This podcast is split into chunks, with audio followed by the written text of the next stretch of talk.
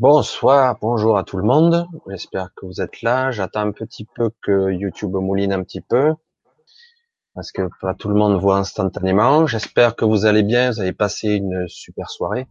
Et vous allez passer une super soirée, que vous avez passé une bonne semaine. J'ai un peu mélangé les arguments. Alors, euh, ce soir, ce soir, je vais vous présenter Aurélien Milhaud. Bonsoir Aurélien, comment vas-tu?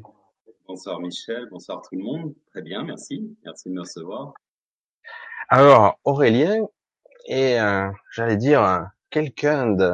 de très intéressant, de mon point de vue, hein, maintenant, vous, c'est, vous allez voir, il va pouvoir vous développer euh, une certaine philosophie euh, très intéressante et qui résume bien le titre, d'ailleurs, je trouve, puisque le, le titre, bon, il va vous l'expliquer, mais le entre parenthèses est intéressant puisqu'on parle de manière terre à terre et la tête dans les étoiles. C'est exactement, pour moi, le parfait résumé de d'Aurélien, de ce qu'il vit, de ce qu'il est, de ce que je ressens en tout cas, euh, l'être qui est parfaitement une personne qui est parfaitement dans la réalité, ancrée, chef d'entreprise, professeur, auteur, je crois aussi, me semble-t-il. En plus, euh, bon, il est un bon chef d'entreprise délocalisé puisqu'il vit en Chine, à Shanghai, et donc euh, c'est quelqu'un qui a osé quelque part se se déraciner et entreprendre quelque chose ailleurs, ce qui n'est pas toujours le cas, beaucoup de personnes n'osent pas. Et de plus, il a une fibre particulière probablement de, de naissance, c'est ce que tu m'as dit, une certaine spiritualité que tu as développée, en fait, que tu as appris à... Non, tu as intégré dans ta vie. Et tu as d'ailleurs créé, mais on en parlera au cours de la, de la soirée, avec, euh, je crois, vous êtes six membres, six membres. Vous êtes six membres. Vous avez intégré une sorte de centre de bien-être à, à, à Shambhali. J'allais dire à Shambhali parce que c'est bizarre comme je l'ai dit, parce que c'est, j'ai fait un amalgame avec Shambhala. Hein, c'est, il y avait l'idée.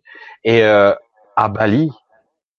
Et donc Shambhala est devenu Shambhali, je suppose. Mais c'est, je te laisse la parole.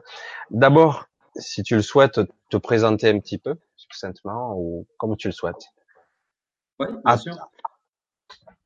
Voilà, à toi. Alors, bonjour à tous. Euh, donc voilà, je, je m'appelle Aurélien. En fait, je, je suis originaire à la base de, du nord de la France, un petit, une petite euh, banlieue de, de, de, d'une petite ville, de Valenciennes, pour ceux qui connaissent, à la frontière belge. On va dire que je suis parti à un moment désormais. Je suis parti il y a quasiment vingt ans. Un peu moins que ça, on va dire. Et euh, voilà, en fait, oui, pour commencer, alors je vais présenter un petit peu mes différentes activités et puis après on viendra sur, euh, sur, le, sur le sujet principal. Mais avant ça, en fait, euh, c'est ce que tu disais, en fait, Michel, en effet, bah, depuis que je suis né, j'ai une espèce de connexion avec, euh, je ne sais pas quel nom mettre derrière ça, parce que sans pour autant euh, prendre parti, mais je, inter, enfin, on va dire que je, je l'appelais le grand tout, ou Dieu dans la définition que je donne, à savoir euh, dimension intérieure et extérieure euh, universelle. Voilà. Et universelle, on a déjà une clé qui est unique vers celle, vers le sel qui est en alchimie et le liant qui permet de reconnecter l'intégralité des choses et notamment l'univers. Voilà. Donc depuis tout petit, j'ai cette espèce de connexion, on va dire, et euh, j'avais l'impression de parler à Dieu perman- de manière permanente et de le à travers les gens, à travers les choses, dans la nature et autres. Voilà. Euh, très petit, j'ai cru, on va dire, au, au miracle. Bon, la preuve en est, enfin, à l'époque, c'était pas aussi euh, fiable qu'aujourd'hui, mais je suis né sous stérilet. Donc, ça sous-entend que j'ai vraiment voulu pousser les portes du destin, on va dire. Et donc, euh, voilà, ça m'a un petit peu mis assez rapidement sur un... on va dire, de, de choses un petit peu, euh, on va dire, qui ne sont pas terre à terre. Et en fait, moi, très vite, j'ai été, bon, ben, j'ai, comme beaucoup de gens euh, en France, été éduqué à, à l'école chrétienne, euh, catholique. Et en fait, très vite, alors vers l'âge de dix ans, je n'arrivais pas à concevoir qu'il puisse avoir euh, une religion euh, dite et qui serait euh, dans la lumière et que les autres seraient dans l'obscurité. Alors très vite, vers l'âge de dix ans, je me souviens en C M un, C M deux, par là, je me suis lancé dans une espèce de quête, à savoir d'étudier les autres religions, pour notamment établir en fait des similarités entre, le, entre elles en fait. Et bon, à l'époque, il n'y avait pas, il y avait pas d'internet, donc euh, ma tâche a été un peu plus compliquée au début, et ça a été euh, par la suite un peu plus facilité euh, dix ans plus tard avec euh, la, la, l'arrivée d'Internet. Donc euh, ça, ça a été ma, ma tâche, et donc les différentes religions, donc ça veut dire les religions du livre, les trois monothéistes, mais aussi au-delà de ça, l'hindouisme, le jaïnisme, le bouddhisme, le, le taoïsme. Le... Il y en a, il y en a, il y en a beaucoup. Et en Asie, tu le sais, il y en a énormément. Exactement. Donc, euh, et au-delà, il y a aussi leur partie, on va dire, occulte, à savoir euh, l'ésotérisme, les zo, qui signifie euh, bien entendu le, la partie cachée, donc euh, la partie au-delà du dogme, qui m'intéressait véritablement dans la mesure où ça correspond, on va dire, à l'essence même euh, bah, des messages premiers. En fait. Voilà, donc euh, j'ai notamment choisi à l'époque euh, direct, enfin, une direction, à savoir le commerce, pour justement euh, voyager et aller à la rencontre du monde. Donc j'ai eu euh, la chance justement de voyager dans à peu près soixante-dix pays euh, du monde, euh, ouais. assez jeune. Et euh, bon, bah, maintenant je m'y suis installé puisque j'habite entre deux mois à Bali et deux mois à Shanghai de manière euh, alternative. Et je suis en Asie désormais depuis une petite dizaine d'années. J'ai vécu un temps et demi à, à Shanghai de manière euh, permanente. Voilà. Donc, euh, disons qu'au niveau de... Alors, petit point aussi, j'ai eu une révélation, comme beaucoup l'ont, mais ne s'en rappellent pas. À l'âge de vingt et un ans, en fait, en deux mille un, j'ai euh, commencé à avoir une sortie de corps. Et c'est là vraiment où les choses ont commencé à s'accélérer, dans la manière où ça a été euh, vraiment une mise en pratique euh, des connaissances que j'avais accumulées. Voilà. Bon, au niveau de, de mon parcours, donc, comme je vous ai dit, moi, j'avais... Euh, En fait, je voulais faire de, de l'humanitaire au départ et je me suis rendu compte que ma portée allait être très, très limitée. Euh, et donc, j'ai continué à faire de l'humanitaire à titre associatif, privé dans l'associatif. Et j'ai continué grâce au commerce parce que je savais que plus tard, euh, je serais amené à avoir plus de portée grâce au commerce. Donc, je me suis en fait lancé dans, dans le commerce, qui m'a permis notamment de, de voyager, comme je disais précédemment, et surtout euh, de rentrer à l'intérieur tel un cheval de Troie dans le système, pour voir un petit peu euh, le monde euh, systémique, financier, et cetera, et cetera, essayer de mieux le comprendre, et notamment pour essayer d'à terme apporter un petit peu de, bah, d'éthique, ou tout au moins euh, un peu de, de, de conscience à l'intérieur de ça. Alors, voilà, donc je me suis lancé dans cette, dans cette carrière.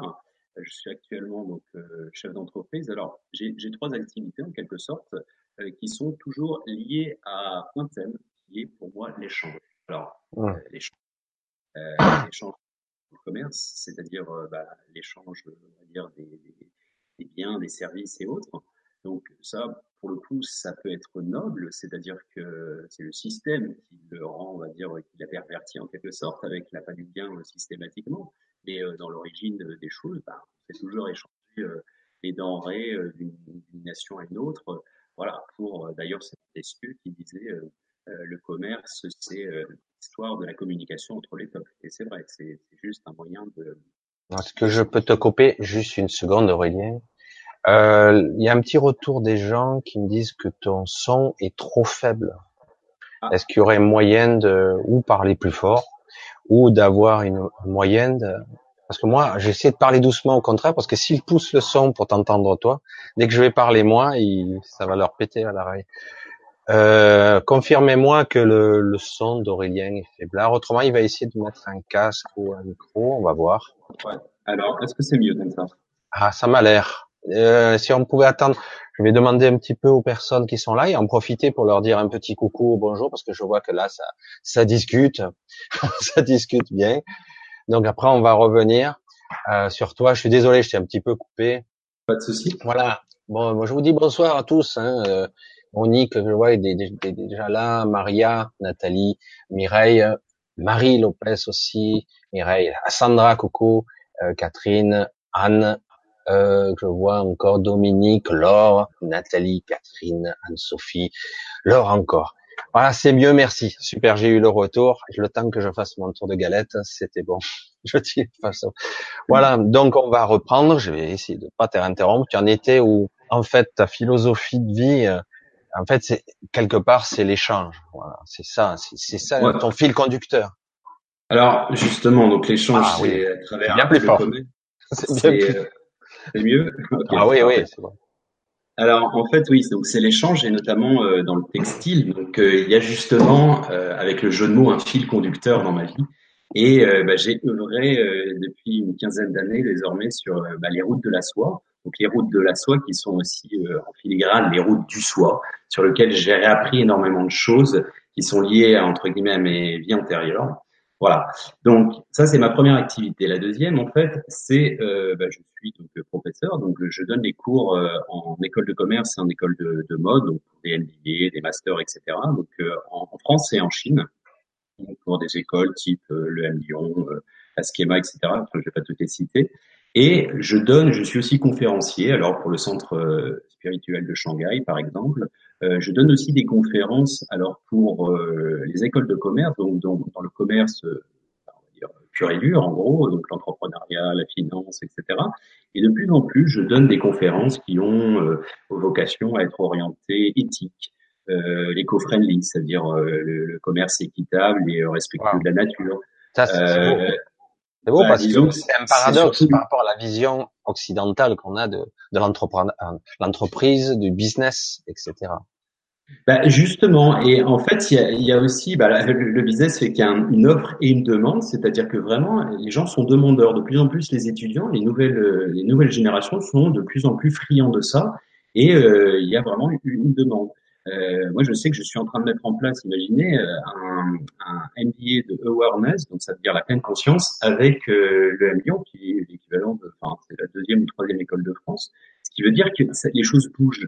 Euh, j'ai, j'ai créé avec, enfin, j'ai co-créé avec des étudiants l'année dernière une association du bonheur à, à l'ancienne E S C Lille, donc qui est en Chine. Et euh, voilà, donc ça montre. Et je, je donne de plus en plus des conférences qui tournent autour du sens de la vie, euh, le bonheur, les clés du bonheur, et cetera. Et en fait, pourquoi ? Parce que les gens, euh, enfin les gens, les étudiants, les nouvelles générations se rendent compte, bah, ils veulent pas forcément être comme papa, maman, mmh. euh, suivre une voie où ils sont, bah, dans ce que j'ai pu définir entre guillemets comme euh, une espèce de nouveau fléau, à savoir, bon ça j'en parlerai plus tout à l'heure, mais ce que j'ai baptisé de euh, disease, qui est la contraction en anglais de disease, donc la maladie, et busy, ça veut dire bah, euh, surmené. Donc c'est la maladie du surmenage.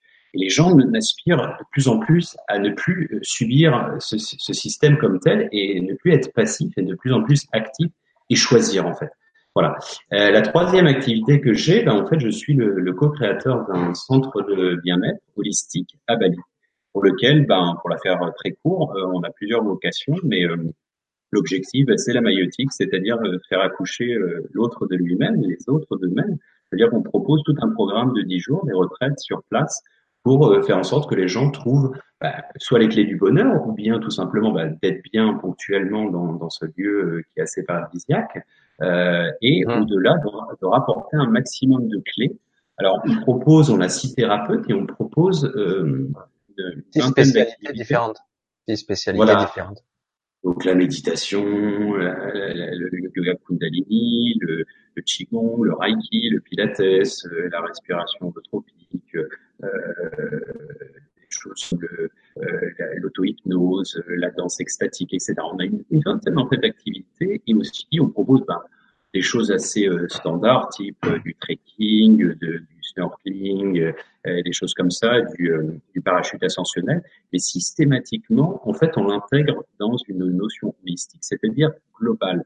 Et en fait, l'objectif, c'est vraiment que les gens euh, comprennent que tout est enchevêtré. Alors, il y a une petite euh, dimension spirituelle, mais qui n'est pas exclusive, parce que, bien entendu, il y a des gens qui ne sont pas nécessairement attirés, n'en ont pas besoin. Là, on a un total respect pour pour ça, mais on essaie de les ouvrir un nouveau paradigme. Voilà. Grosso modo, c'est un petit peu l'idée qu'on a à travers Shambhali. Au-delà de ça, on a, en fait, on reverse une grosse partie pour une association, donc un orphelinat, et on crée en fait un, un on va dire une fondation. Et en fait, le, l'objectif, c'est basé sur le confucianisme, c'est-à-dire plutôt que de voir un homme qui a faim, de lui donner un poisson, apprends-lui à pêcher. En fait, on, on aide. Euh, alors, en faisant un diagnostic des, des gens euh, qui sont un petit peu euh, pauvres, locaux, euh, un petit un diagnostic de ce qu'ils aiment et de leurs compétences, et on essaie de les aider sur des projets pour être euh, mmh, des, on les, on les rend autonomes. Voilà, c'est ça, exactement. Ce serait le but. Ouais. Voilà, et au-delà aussi, on a un projet qui est euh, ce qu'on a baptisé le, le benchmark du monde. Alors benchmark, ça sous-entend euh, le point de référence. Ouais. Et humain, c'est-à-dire qu'en fait, on essaie de prendre les meilleures idées euh, qui ont lieu sur la planète, donc euh, présentement, et puis aussi du passé, et de les faire véhiculer à travers euh, le centre, alors à travers une notion d'association. Alors les gens qui passent dans le centre, mais aussi au-delà, parce que l'objectif, c'est vraiment de faire en sorte, ben, on, va, on, on essaie de faire en sorte que les gens ben, rayonnent, trouvent euh, Euh, leur unité intérieure et au-delà de ça qui rayonne à travers euh, les autres, et on a la provocation de bah, d'essayer à notre petite échelle, comme disait Gandhi, euh, soit le changement que tu veux voir dans ce monde, euh, d'essayer de bah, de créer des vocations tout simplement. Voilà, pour résumer un petit peu. Euh, de... Résumer, c'est énorme.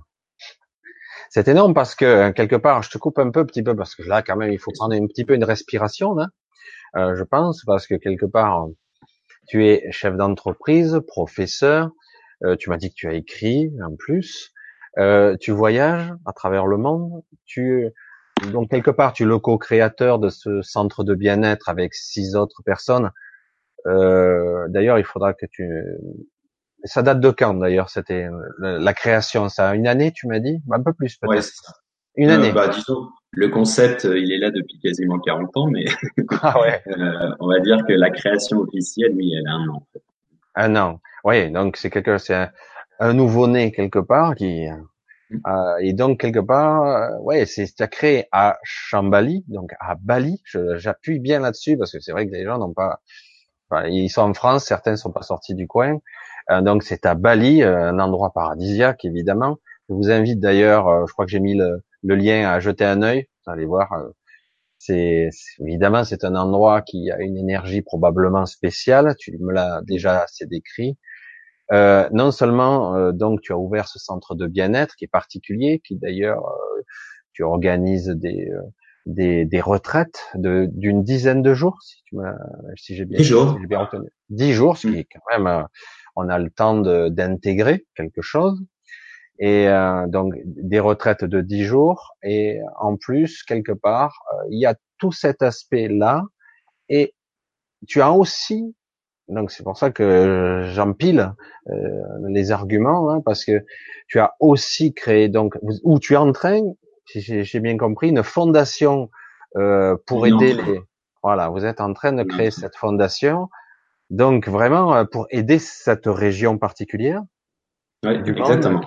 Voilà, euh, qui est relativement pauvre quand même, euh, mmh. si j'ai bien compris.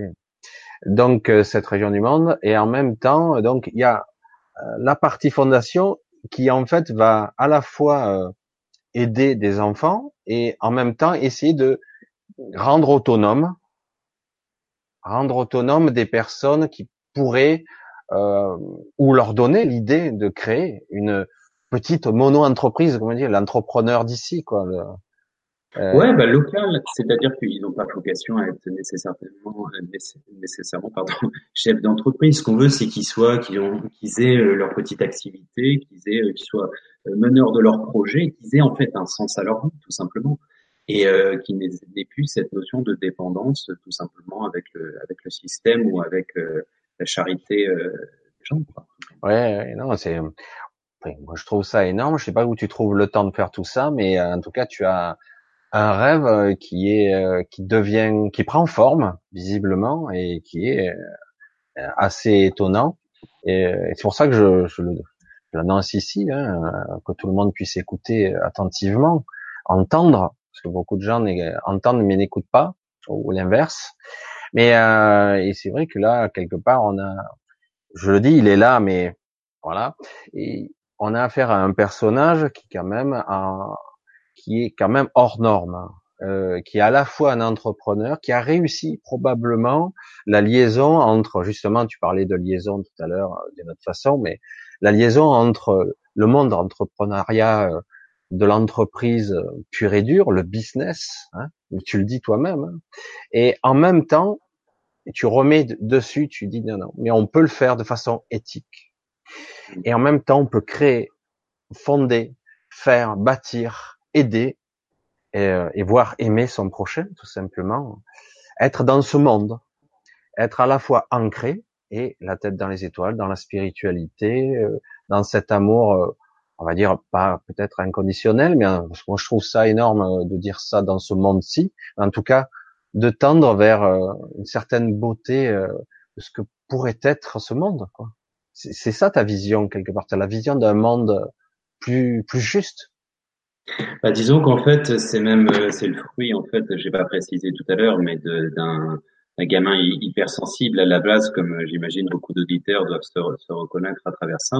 C'est, euh, alors, c'est pour ça qu'une, entre guillemets, faiblesse, parce que moi, je me souviens à l'époque, euh, le docteur disait quand j'avais trois quatre ans que j'étais anormal, et quelque part, maintenant, je suis content d'être anormal parce que ça sous-entend que bah, j'ai développé cette sensibilité qui, euh, que j'ai développée volontairement parce que je suis ce qu'on appelle un channel, en fait. C'est-à-dire que voilà. J'arrive à, à ressentir, alors côté négatif et, et positif, les, on va dire les, les émotions de certaines personnes à distance et autres.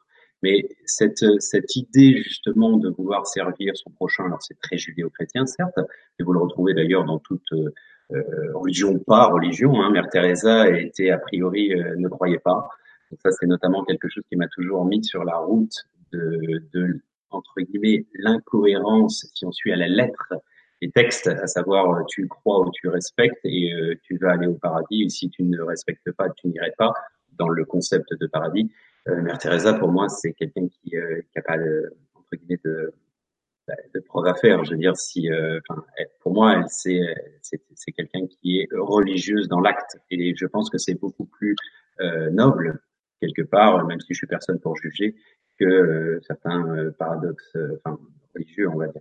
Voilà. Oui, oui, non, mais il y a quelques personnages, tu parlais de Gandhi tout à l'heure, euh, qui était euh, d'un altruisme enfin, complet, euh, être capable de d'oublier sa propre peur, quoi, quelque part. Hein. Parce que c'est de ça qu'il s'agit. Hein. Euh, je veux, j'ai envie d'entreprendre, puis il y a le côté égotique, égoïste, qui est rattaché souvent, et puis moi d'abord, pour certains. Mais là, non, c'est, euh, je, je m'expose, je m'expose, je vais bâtir, créer, sachant que euh, ben, tout ça, ça se fait pas facilement. Euh, il faut, euh, il faut quand même des dons, il faut des, le don de soi, pas forcément des dons financiers. Il y a aussi le don de soi. Il y a des gens qui s'investissent derrière, comme tu le fais, et probablement tes amis aussi. Enfin, je sais pas si. Et euh, mais et c'est vrai que c'est énorme quelque part. De, il y a un côté. Euh, c'est vrai qu'on va pas rentrer dans le, le côté judéo-chrétien, mais il y a un côté sacrificiel, mais je, je dirais, il faut l'écarter, ça plutôt euh, mission, peut-être. Je dirais, c'est ben, ce qui me vient, ce qui me vient. Ben, en effet, mais c'est ce qu'on, c'est ce qu'on verra et je développerai tout à l'heure, parce que c'est, c'est, c'est ça, et en fait, il n'y a pas de sacrifice dans ce cas de figure, voilà. Parce que c'est, ça, ça n'est que du bonheur. C'est, euh, moi, j'ai, j'ai toujours, je suis conscient de tout ce que j'ai et de tout ce que j'ai eu jusqu'à présent. Voilà, euh, je suis très reconnaissant et je ne peux pas concevoir de ne pas restituer en fait, et d'essayer de transmettre et de redonner, et cetera. Et au plus je donne, au plus je reçois en fait. Donc il n'y a pas de notion en fait de, de sacrifice parce que ben comme Confucius le dit, euh, choisis un travail que tu aimes et tu n'auras jamais à travailler euh, un jour de ta vie. J'ai pas l'impression de, de travailler. Ouais, je suis encore... T'as la bonne vision. La bonne vision. Je m'éclate dans ce que je fais et j'ai cette chance aussi de, de, de, de faire ce que j'aime et de dessiner, et c'est pour ça, de dessiner des patrons, des patronages en textile euh, à, mon, à l'image que je voulais et, euh, et voilà, et quelque part euh, de prouver et de montrer aux gens qu'avec la patience, la détermination, tout est possible quelque part. Quelque part euh, et euh, je crois profondément aussi à la réincarnation dans cette vie.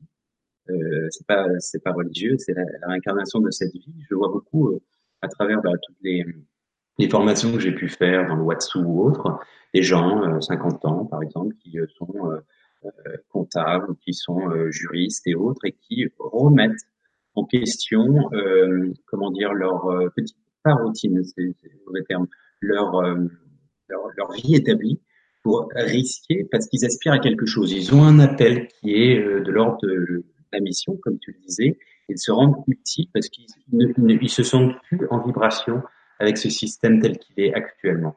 Et, euh, et, et quelque part, euh, alors oui, il y a toujours eu des gens qui, euh, qui, qui se moquent, qui, qui vous jettent des pierres, et cetera. Mais ça, c'est pas très grave. Justement, c'est source de motivation. Quand, quand vous l'avez, en fait, de manière intérieure et que vous êtes euh, aspiré, happé, et vous êtes poussé, il y a une espèce de transcendance qui s'opère et vous savez que vous êtes dans la bonne voie. En fait, qui est votre voix, hein. C'est-à-dire que je n'aspire pas à ce que les gens euh, copient nécessairement ou, ou s'inspirent de ce que je fais. Mais justement, c'est ça qu'on enseigne, notamment à travers notre centre, c'est la maïeutique. En faire euh, du pompeux, la maïeutique, euh, en Grèce antique, c'est de faire accoucher l'autre de lui-même. Donc c'est juste, c'est pas briller, c'est juste d'éclairer pour que la personne trouve sa propre voix. Parce que chacun a sa légende personnelle, de toute façon. Oui, oui, non, la, la nuance, c'est bien de le préciser, parce que c'est vrai que c'est très différent. Très différent. Parce que des fois, dans la notion d'éclairer, on peut aveugler aussi. euh... c'est, c'est tout le dosage de la lumière, en effet. euh, oui, non, non, c'est vrai que, puis, euh, on, nous, on en a entendu parler, évidemment, quand on était sur, sur ce, ce type de chaîne, on parlait d'ego spirituel, parce qu'à un moment donné, l'ego pouvait grandir en même temps que, que la soi-disant, euh, le soi-disant altruiste, altruisme, oui. pardon, euh, c'est vrai que certains avaient un bel ego qui se développait en même temps. Euh, c'était, c'est un petit peu triste et dommage parce que parfois la personne ne s'en aperçoit pas tout de suite. Euh, parfois c'est aussi le chemin. Il faut, faut passer par là pour comprendre euh, ce qu'il en est. Parce que parfois c'est, c'est, c'est la vie, hein, c'est, c'est ainsi. On doit éprouver une chose pour la comprendre. Exactement. Je pense que c'est même un, un passage obligé, la dimension égotique, et notamment dans la notion d'éveil, euh, elle est importante pour justement euh, y mettre fin à un terme. L'ego ne, enfin, la destruction de l'ego ne signifie pas qu'on n'a plus d'individualité, et ça veut dire qu'on le remet à sa place en fait. Et euh, mais il y a toujours, au départ, quand on commence à s'éveiller, certaines personnes qui ont des habilités, donc des, des capacités en quelque sorte, les prennent pour des pouvoirs. Et déjà dans la notion de pouvoir, ça veut dire qu'il y a, il y a un impact, il y a le côté euh, euh, pour euh, se montrer, et cetera. Et en fait, très vite, les gens vont être limités ou seront alimentés par une énergie qui va être euh, maligne en fait. Voilà. Et ça, c'est, c'est, c'est très très très pernicieux. C'est très très pernicieux en fait. C'est, euh, et je pense que c'est un schéma malheureusement euh, standard. Mais euh, en fait, si vous voulez, il y a, il y a une dimension d'humilité qui est importante, et ça, c'est, c'est quelque chose qui se trouve euh, euh, à Luxor de mémoire, qui est euh, en fait, euh, qui, qui est dit euh, le véritable enseignement euh, n'est pas l'accumulation de l'accumulation de, de connaissances, mais euh, l'éveil de la conscience qui passe par différentes strates, différents stages. Et en fait, c'est vrai. C'est-à-dire que vous devez, mais c'est comme si vous expliquiez à un gamin, euh, vous, l'apprenez, vous lui apprenez à marcher, vous l'aseptisez. Il doit tomber. Il doit apprendre de lui-même. Il doit se casser la gueule, malheureusement, pour comprendre ce qu'il n'est pas, ou, enfin, ou pour s'améliorer, tout simplement. Donc, ces passages-là sont nécessaires et il y a, il y a, entre guillemets, rien à rejeter en l'état. Il y a à remettre en question, certes, mais c'est important de, de les vivre, en fait, comme tel. Ouais, je crois que maintenant c'est ma conviction. C'est vrai que euh, quand on est plus jeune, on peut se poser la question, euh, ouais, pourquoi tant de souffrance, et cetera. Mais bien souvent, euh, c'est le chemin que inconsciemment ou euh, qu'on a choisi, euh, parce que c'est le seul moyen de comprendre. Je, on peut, on peut dire, c'est toujours l'exemple bateau, on peut dire d'un enfant, justement, tu parlais du vélo ou de tomber par terre, et cetera. Euh, le coup du feu, euh, tu vas te brûler, tu vas te brûler, et il n'écoute pas. Mmh. Jusqu'à qu'il se brûle. Et là, il a compris. Indéniablement, incontestablement. Et il ne faut pas croire que parce que nous, on est adultes, on ne fait pas les mêmes bêtises dans d'autres domaines, hein, et on n'écoute pas. Parce qu'on doit éprouver et explorer quelque part, euh, ce côté, euh, ben, il faut aller jusqu'au bout. Et là, je, ah, ça y est. Ah ouais, ouais, ah ouais. Ok. Bon, ben voilà. Tu l'as intégré ben, parce que c'est l'expérience qui fait preuve. Ben, je, je pense justement, alors sans, sans bifurquer directement sur le thème, mais je pense qu'on on est là, ici-bas, euh, ou ici-haut aussi, pour expérimenter. On est là pour expérimenter. On est là pour se rappeler, de, se souvenir, se rappeler et de se rappeler ce qu'on est ou ce qu'on n'est pas. Par, euh, par le négatif ou le positif, ce qui est subjectif bien entendu, mais euh, on est là pour, se, pour vraiment expérimenter. Ouais. Ah non, mais c'est, c'est vrai que c'est, c'est, c'est quelque chose qui est très difficile à intégrer lorsque on va dire, certaines personnes sont, ont trop, ou c'est le destin. C'est très difficile de le dire, de l'appréhender de notre niveau, parce qu'on est un petit peu, il faut changer le point de vue quelque part. Euh, mais il y a beaucoup de personnes qui sont dans la, dans l'obscurité totale, dans la, la poisse, euh, la malchance, euh, et dire, mais bon, c'est son schéma, c'est sa structure pour le moment, et quelque ouais. part, il est possible, c'est très difficile à entendre pour un humain, dire que c'est lui-même, une part de lui-même qui a choisi d'expérimenter cette part d'ombre et de souffrance. C'est très Alors, difficile à entendre ça. Ce que je disais justement sur les états successifs progressifs d'une initiation individuelle, c'est vrai aussi pour pour les autres. C'est-à-dire qu'en effet, euh, juste titre, ce que tu disais, euh, il faut aussi respecter le fait que tout le monde ne soit pas au même niveau d'évolution, entre guillemets. Euh, on a chacun un parcours initiatique qui est le nôtre, euh, certains dans, à travers plusieurs vies. Et euh, ben, c'est comme si euh, vous disiez à un gamin, mais vas-y, il soit un petit peu, un peu mature. Il a cinq ans, euh, il veut jouer, et cetera. Et vous voyez qui, qui vous parle philosophie et autres. C'est pas possible. Il n'est pas à un stade avancé et ça n'a rien. On peut pas lui reprocher. Vous voyez, où c'est, je sais pas, ou un, ou un bébé quand il pleure ou qui fait dans, enfin dans, ouais. dans ses... C'est, c'est, c'est un niveau d'évolution et euh, tout le monde n'est pas à ce même stade. La seule chose qu'on peut essayer de faire, c'est d'aider ces gens à montrer euh, justement la lumière sans les aveugler, bien entendu, comme on disait tout à l'heure, et à les aider, euh, à les accompagner euh, à guerre dans l'amour. C'est le plus, le plus beau euh, ciment. Oui, tu parlais tout à l'heure, euh, pour revenir juste à cette petite partie, parce que moi, ça me vient, euh, je pars un peu dans toutes les directions, mais ça, c'est, c'est, on est toujours centralisé sur, sur la, la conscience de soi et la compréhension et de l'expérimentation. Tu parlais de personnes que tu aimerais euh, quelque part les rendre, tu, tu aimerais les, les rendre autonomes, euh, qu'elles comprennent que elles ont en fait, sans le savoir, de l'or dans les mains. Parfois, certaines personnes savent guérir, mais ils savent pas comment. Euh, ils disent c'est pas bien, je sais pas comment faire pour mettre en forme, pour gagner ma vie avec ça. Euh, voilà. Et du coup, tu vas mettre en lumière là. Tu vas mettre un petit coup de projecteur là, qui dit voilà, tu vois, tu sais faire ça. Je vais t'aider à te développer, euh, déjà visualiser dans ton esprit que tu peux le faire, que que tu sais déjà le faire même, et qu'en fait il te reste pas grand chose. En fait, y croire, juste croire en ton projet, en ton rêve, euh, voilà, et faire. Si tu as envie d'être pêcheur, eh ben voilà, moi il me faut une barque, il faut six, c'est impossible. Voilà, ouais. De suite, il n'y a pas d'argent, il y a pas. Eh ben tu peux commencer différemment, euh, peut-être c'est par association. Il faut avoir la vision. Et c'est vrai que quelque part, il y a beaucoup de personnes qui n'ont pas la la vision que c'est possible. Déjà, il faut partir de là. Hein. Autrement, euh, si tu te dis c'est impossible dès le départ, euh, tu vas fermer obligatoirement tes perceptions. Dire, et dans l'absolu, c'est ce qui est intéressant.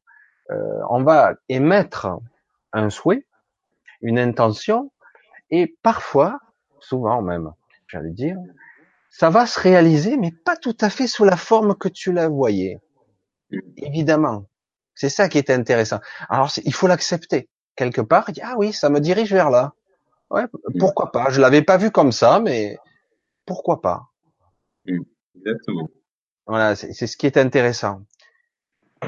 Est-ce qu'on peut revenir sur un petit truc? Tu vois, je suis pas trop le, le, le, le truc direct, le directeur de ton, ton déroulé, j'allais dire. Euh, on n'a pas trop parlé justement de l'holistyle de vie. Ben voilà, commençons, débutons. Voilà. Et oui, parce que c'est, c'est le titre. Donc, on n'en a pas parlé encore et beaucoup de personnes, je pense ici, posent la question, mais bon, je vois Oli, ok, holistique, holistyle, ok. Voilà. Alors, parle-nous-en un petit peu l'idée, le concept. Alors, en fait, il y a Vas-y. pas mal, pas mal de choses à dire à travers ce, ce concept. Alors, à la base, c'est un néologisme, euh, donc c'est une création de mots, donc euh, holistyle. Chacun de, euh, j'imagine, des téléspectateurs euh, auront compris la, le jeu de mots et le langage des oiseaux avec la notion de holistique. Donc holistique, concrètement, ça signifie euh, holos en grec, ça veut dire euh, entier, complet, global. Donc c'est une vision d'ensemble, une vision euh, qui intègre l'entièreté des choses. Voilà. Et ça, je le développerai euh, tout à l'heure.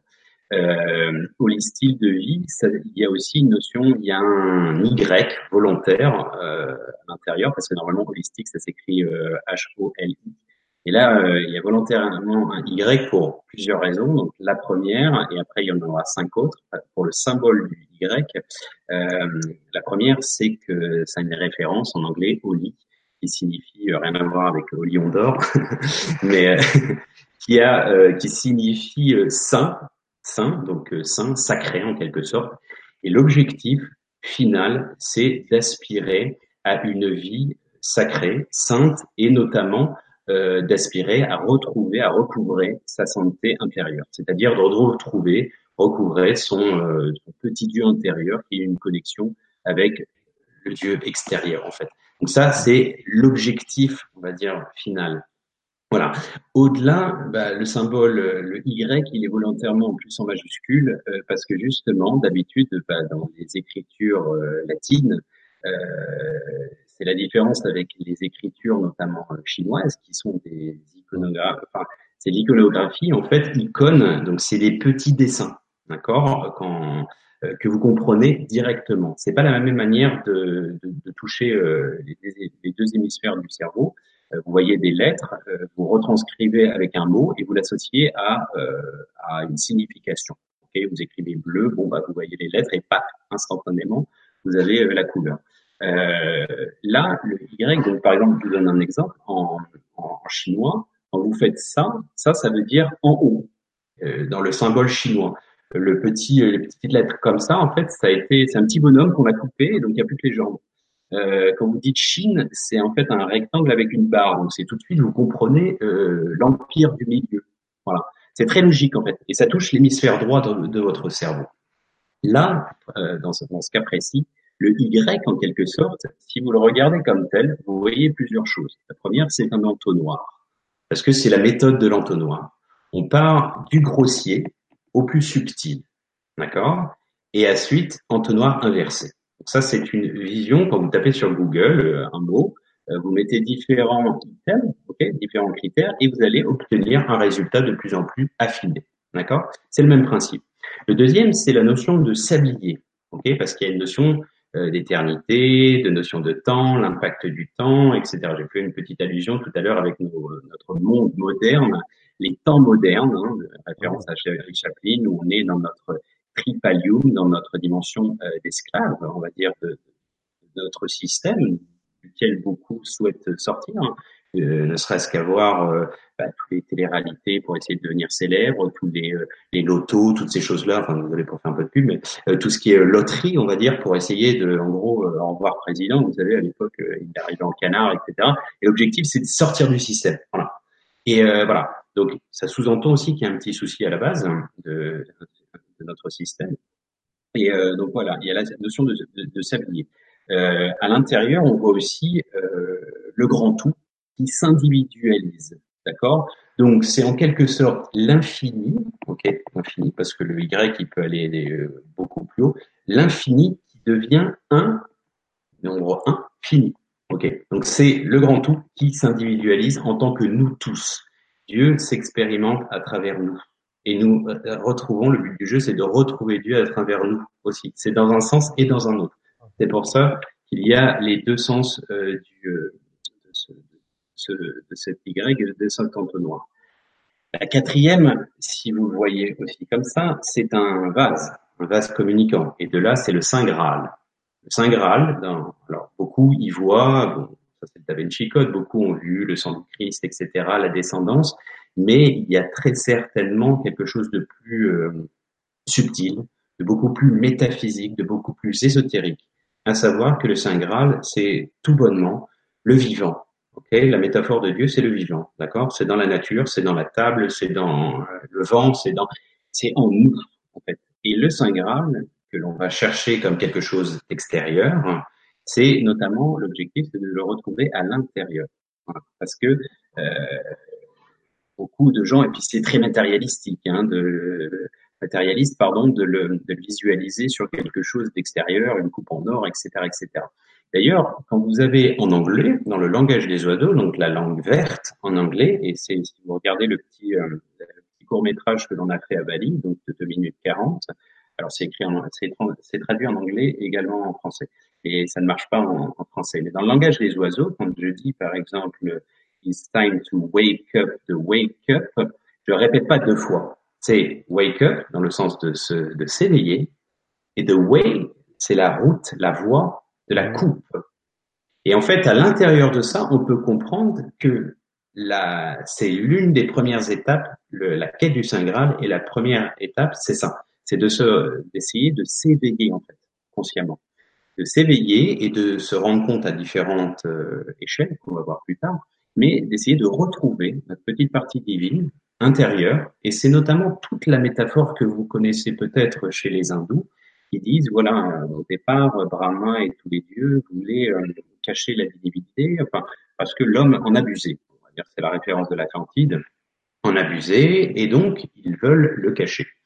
Donc, il y en a un premier dieu qui dit, ben, on va le cacher euh, très profondément euh, à l'intérieur de la terre. Et Brahma les met en garde, il dit, non, un jour, ils seront euh, par l'appât du gain, ils le trouveront, ils pousseront les technologies pour le revendre et euh, euh, asservir l'humanité. Donc, trouve une autre option, c'est de le mettre euh, en fin fond des mers.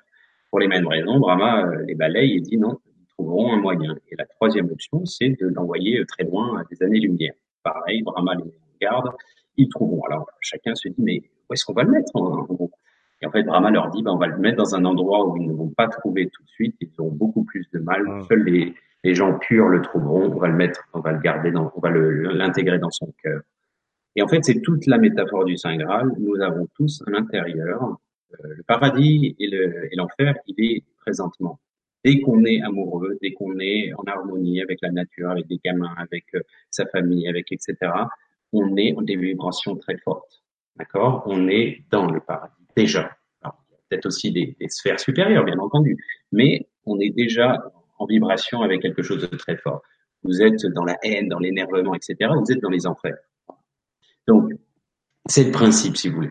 Et de là aussi, je ne sais pas si vous connaissez ce, ce, ce, ce, cette coupe, et c'est un, un jeu de miroir, en fait. C'est, si vous tapez sur Internet, euh, visage plus euh, coupe, vous allez voir, en fait, vous avez deux, deux visages qui forment une coupe. Et les deux visages font allusion, notamment au, à notre double polarité, en quelque sorte, euh, de bien et de mal, et qui sont d'une lutte constante. Et on a euh, la lumière et on a l'obscurité. Et d'ailleurs, dans la Genèse, vous avez euh, Dieu euh, euh, à l'origine, à la Genèse, il euh, sépare la lumière des ténèbres. Et d'ailleurs, en, en arabe ou en, en hébreu, shaitan signifie l'obstacle. C'est l'obstacle à la lumière. D'accord ? C'est pas, euh, c'est pas nécessairement l'obscurité. Mais tout ça pour dire, on sera dans une spirale où euh, on va essayer, on aspirera. On ne saura pas aspirer, justement, parce qu'on ne sera pas passif. Et on aspirera, justement, à retrouver, à recouvrer cette partie euh, divine. Et quelque part, si je devais le résumer, donc en, juste en, en un mot, la raison d'être, en fait, de cette, cette méthodologie, c'est une, une quête de, pour recouvrer euh, l'unité individuelle et collective. Et parce qu'en fait, déjà, dans unité, vous avez un double sens. Unité, ça peut être la globalité, l'entièreté, ok, en anglais oneness, unity, et en, c'est également l'unité, la, le sous-ensemble. Une petite unité, c'est un composant. Donc vous êtes un petit composant et vous aspirez à l'unité individuelle pour retrouver l'unité globale avec les choses et de l'entièreté de ce monde. Voilà, c'est l'aspiration euh, principale. Voilà. Oui, à unité et unifié, j'entends les deux. Aussi, il y a, il y a, il y a ce parcours aussi, en effet. Ouais. Eh ben, pour un Y, ça, c'est énorme. Non, je fais un peu d'humour, mais c'est vrai que quelque part, on sent que tu as approfondi le sujet et tu y as travaillé. Alors, spirituellement, tu as vraiment ressenti les choses profondément quelque part. Je vais vous expliquer plus tard que c'est pas, ça vient pas de moi tout ça en fait. C'est justement ça que je vais vous expliquer que c'est aussi euh, il y a des ah, choses oui. Comme ça qui, qui viennent et qui sont plus euh, voilà, moi je suis juste un scribe en quelque sorte de certaines choses. Voilà. Ouais, ouais, c'est ouais, c'est ce que j'avais compris, c'est ce que tu as dit tout à l'heure. Tu as dit que tu étais Chanel. En fait, euh, moi, je, je, ça m'arrive souvent. Moi, je le dis jamais comme ça. Je le dis, j'ai l'inspiration. Voilà, comme ouais. ça, c'est, tout le monde le prend comme ça. Voilà. Ouais, puis euh, oui, oui, bah ça c'est. C'est ça, hein. C'est ça, ouais, c'est la c'est même chose. L'inspiration, les idées, elles viennent d'où d'ailleurs, hein? Le monde des idées, voilà, l'inspiration. Découvrir, ça veut dire qu'on enlève le, le, le couvercle. Hein. Découvrir, ça veut dire qu'on on ôte la couverture. Donc ça veut ouais. dire que c'était déjà là présentement. Euh, d'ailleurs, euh, même quand là on est là et on discute, si jamais euh, tu me donnes une idée et que je te dis ah eureka, euh, je comprends, et ben quelque part ça sous-entend que euh, c'est juste une connexion qui s'établit, un lien, euh, comment dire, de, d'électricité entre euh, deux neurones. Il y a une synapse qui, qui se met en ah. connexion. Ça veut dire que tu l'avais déjà avant. Donc ça veut dire qu'on l'a déjà avant. D'ailleurs, il y a c'est euh, c'est euh, Khalil Gibran qui dit. Euh, Aucun homme ne peut vous révéler ce qui, à part ce qui euh, demeure à demi endormi. Voilà, donc ça sous-entend que tout ce qu'on découvre, euh, il était déjà là quasiment euh, quelque part euh, chez oui. le ouais, sommeil. C'est, c'est, c'est toujours compliqué d'expliquer. Euh, euh, moi, ce que je, je nomme, ce qu'on peut nommer la, la conscience, notre conscience ou la grande conscience, la soi, le soi divin. Euh, enfin, il y a beaucoup le grand soi. Enfin, bref. Et c'est vrai Alors, qu'il y a, c'est très difficile à définir.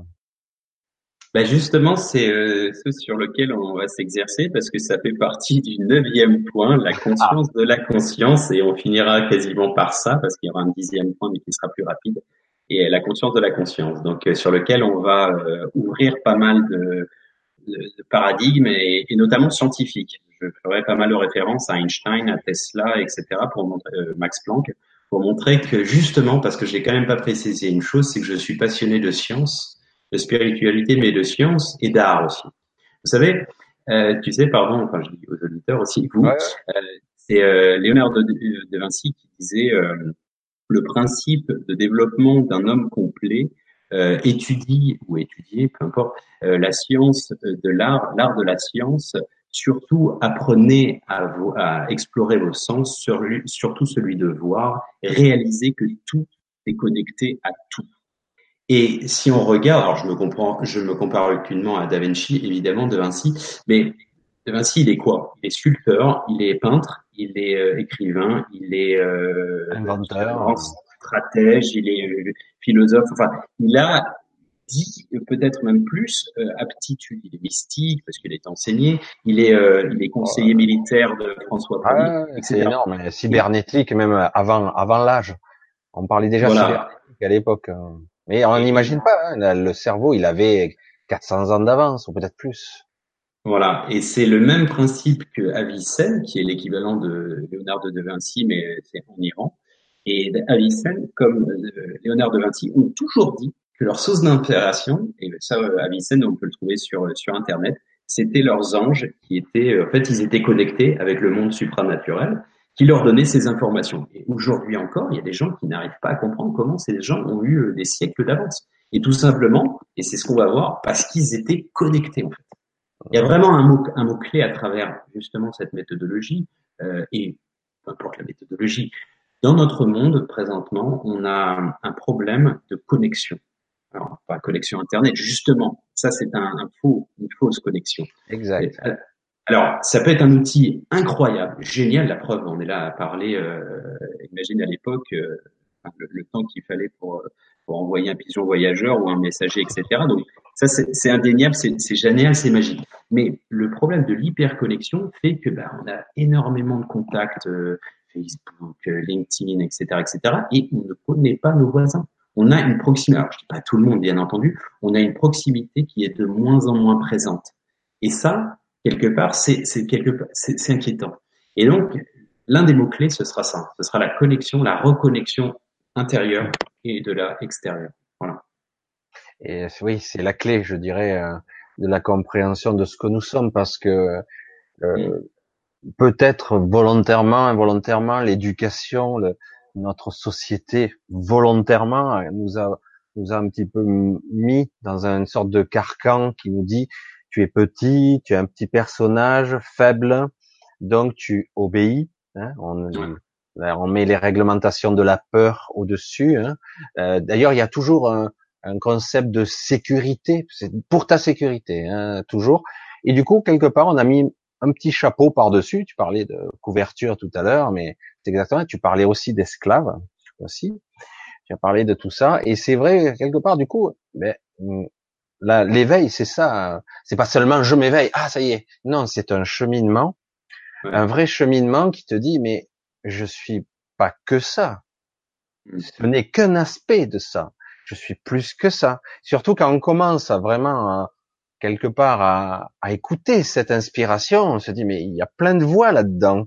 Alors, il y a des voix qui viennent de moi, il y a des voix qui viennent d'en haut, il y a des peurs qui me parlent. Oula, c'est, je suis schizophrène, ça y est. Ben, c'est exactement ça, et c'est vrai que dans cette notion de, d'asservissement, alors bon, étymologiquement, déjà on était un peu mal barré, hein, parce que euh, tripalium, donc que ce soit en français, mais c'est la même chose dans les langues latines, donc tripalium, trabalhar en portugais, trabajar en espagnol, et cetera. En italien c'est pareil, en romain, mais vous l'avez aussi en anglais, euh, laborers, ça veut dire euh, le labor, euh, laborieux, même en français, c'est pas très noble. En, en hébreu, c'est Aved et Avoda, ce sont des, ça signifie l'esclave et, euh, et le travail. Donc, ça sous-entend bien que déjà, conceptuellement, on associe toujours, à part cas ex- ex- exceptionnels, à savoir les artistes, peut-être dans le passé, les artisans et autres, euh, mais c'est une ultra-minorité, et dans toute l'histoire de l'humanité, on associe le travail à quelque chose euh, bah, de négatif, quoi, tout simplement. Donc, euh, donc, euh, mais d'avoir, c'est, c'est vrai que c'est la première étape, la conscience, la conscience de la quadrature de notre système, la conscience de ce qui va pas. Alors après, faut pas se limiter à ça, parce que ça, sinon, ça fait des gens aigris. Et on voit en, en noir et blanc, et ça fait aigri. En noir et blanc, ça fait aigri. Il faut mettre de la couleur à l'intérieur de ça, et de là constater. Mais ensuite, il faut aller de l'avant. Ça, c'est très très important, parce que bon. Euh, Je je, je, veux pas, je suis pas là pour euh, entre guillemets euh, être négatif, mais je pars quand même d'un principe que bon ben faut pas être forcément euh, ni dans la conspiration ni euh, comment dire euh, négatif pour constater euh, deux choses. Notre système ne fonctionne pas en l'état. Bon, ben, je suis professeur quand même en, en, en finance, hein, donc entre autres, donc je connais un peu la quadrature de ce système. Je me suis mis dans la finance parce que justement je voulais démontrer qu'il était euh, caduque tout simplement, et c'est pas un système qui est noble, il est basé sur de l'illusion, la force des gens vont y croire, hein. Je devrais pas dire ça parce que euh, parce que c'est pas pourrait un crash peut arriver demain, hein. donc euh, voilà donc ça c'est déjà pas juste en soi dans l'absolu, mais ça c'est c'est une conscience que la plupart des gens ont. Euh, au-delà, c'est l'écosystème, c'est-à-dire que parce que c'est notre système qui fait aussi que c'est pas juste. Euh, et de là, en fait, c'est un. C'est pour ça que ça, même à l'intérieur de ça, c'est une vision holistique, parce que notre écosystème, s'il est en train d'être aussi mal actuellement, c'est parce que on est dans l'hyperconsommation. Et l'hyperconsommation, bah, c'est la résultante. Alors, justement, on va voir juste dans le premier point, c'est, c'est, c'est, c'est, c'est une vision globale. Pourquoi ? Parce que c'est important de voir toujours dans sa globalité. Notre système actuel, il est le fruit euh, du passé. Il est le fruit de plusieurs guerres, enfin, de deuxième, deux guerres mondiales, euh, une frustration, euh, la pénurie, et cetera, et cetera. Et ensuite, ben, il met une espèce de la société bah, de consommation à outrance. Oui. Le pillage de, de la planète, le pillage à outrance. Le relâchage, de, de, un petit peu d'inconscience. C'est l'adolescent qui se dit, bon, on verra ça plus tard, et cetera. Alors que non, c'est pas on verra ça plus tard. C'était Saint-Exupéry qui disait, euh, on n'hérite pas de la terre de nos ancêtres, on emprunte ceux de nos enfants. Ça, c'est très juste. C'est-à-dire que moi, j'ai profondément, il y a énormément de gens qui sont en train de se réveiller à ce niveau-là. Hein. C'est pas que Hulot, c'est pas que Aurélien Barraud qui est en train de penser quelque chose. Tout, tout à son honneur, hein, bien entendu, parce qu'on sera tous, on a tous besoin aussi de, de, de, de prendre partie à cette, je n'appelle pas ça une révolution, mais une évolution, d'accord ? Et on doit changer, et ça c'est Einstein qui disait très justement, on ne peut pas résoudre les, les problèmes du présent avec le même esprit qui les a créés. Et on va devoir se creuser la tête et être inventif, et de se dire surtout, déjà, pour moi, le premier, la première étape, c'est de constater que ça va pas très bien, de déceler où ça va pas très bien, d'essayer d'apporter des solutions, et surtout, très très très important, de ne pas se dire que c'est les gouvernants, c'est la minorité qui nous gouverne, qui ont les rênes. C'est vrai, mais nous sommes les lobbies aussi. On doit réinverser la tendance. Nous sommes les lobbies, nous sommes dans la consommation. Donc, du coup, si demain on change notre manière de consommer, eh ben, on a, on a quand même les rênes, entre guillemets, du pouvoir, parce que le pouvoir, c'est l'argent. Malheureusement, dans ce système, c'est fait comme ça. Et donc, on a, on a cette capacité d'inverser la tendance, si on le souhaite, demain. Mais là, pour ce faire, il faut un consensus. Et euh, c'est pour ça aussi, ben, cette démarche. Euh, euh, moi, j'ai pas vocation euh, à, à, à changer le monde. J'en ai pas la prétention non plus. Le monde euh, est comme il est. Et euh, je suis aussi toujours dans cette démarche de, du grand euh, Soufi Rumi qui disait, quand j'étais euh, jeune, j'étais intelligent, euh, je voulais changer le monde. Maintenant, je suis sage et je me change moi-même. Donc, alors je dis pas que je, je suis sage, loin de là, mais je me dis que c'est juste à ma petite portée et les gens à leur petite portée. Du, de l'associatif, chez eux, avec euh, leurs collègues, la manière dont ils vont consommer, et cetera. Et ça, ça va permettre que les choses petit à petit se changent, d'accord ? Et c'est, euh, à mon sens, c'est notamment pour ça que, comme on dit, les petites rivières forment les, les grands fleuves. Et de ce petit changement que j'essaie de, d'incarner à ma petite portée, soit le changement que tu veux voir dans son, ce monde, c'est ma petite goutte d'eau à l'édifice, enfin ma petite goutte d'eau dans la mer. Et euh, bah, c'est le petit changement qui apporte, chacun apporte son petit changement et ça fera le grand changement. Et je pense que c'est un petit peu... Euh, le petit colibri, en fait, aussi. C'est, c'est le petit colibri, en effet. Mmh, voilà. Le petit colibri qui essaie d'éteindre l'incendie et dit « je fais ma part ». Et voilà, c'est ça, exactement. Et au moins, on aura la conscience tranquille, quand bien même ça ça marcherait pas, ça ne fonctionnerait pas comme on veut, mais euh, ça, c'est une autre histoire. Ouais, voilà. non, c'est, c'est, c'est fort parce que Euh, c'est intéressant parce que tu tu prends le, le problème à l'envers, tu le retournes parce que euh, notre système, ce système médiatique euh, super informationnel mais tronqué parce que c'est une fausse information, elle est, elle est colorée que d'une certaine façon et contrôlée. On sent bien qu'il y a une motivation derrière qui est le contrôle des masses. Euh, on nous dit non non non, vous êtes faible et vous êtes euh, vous êtes à notre merci. Vous avez une carte vitale, vous avez une carte bleue. Vous êtes dépendant de nous. Vous êtes dépendant, d'accord ?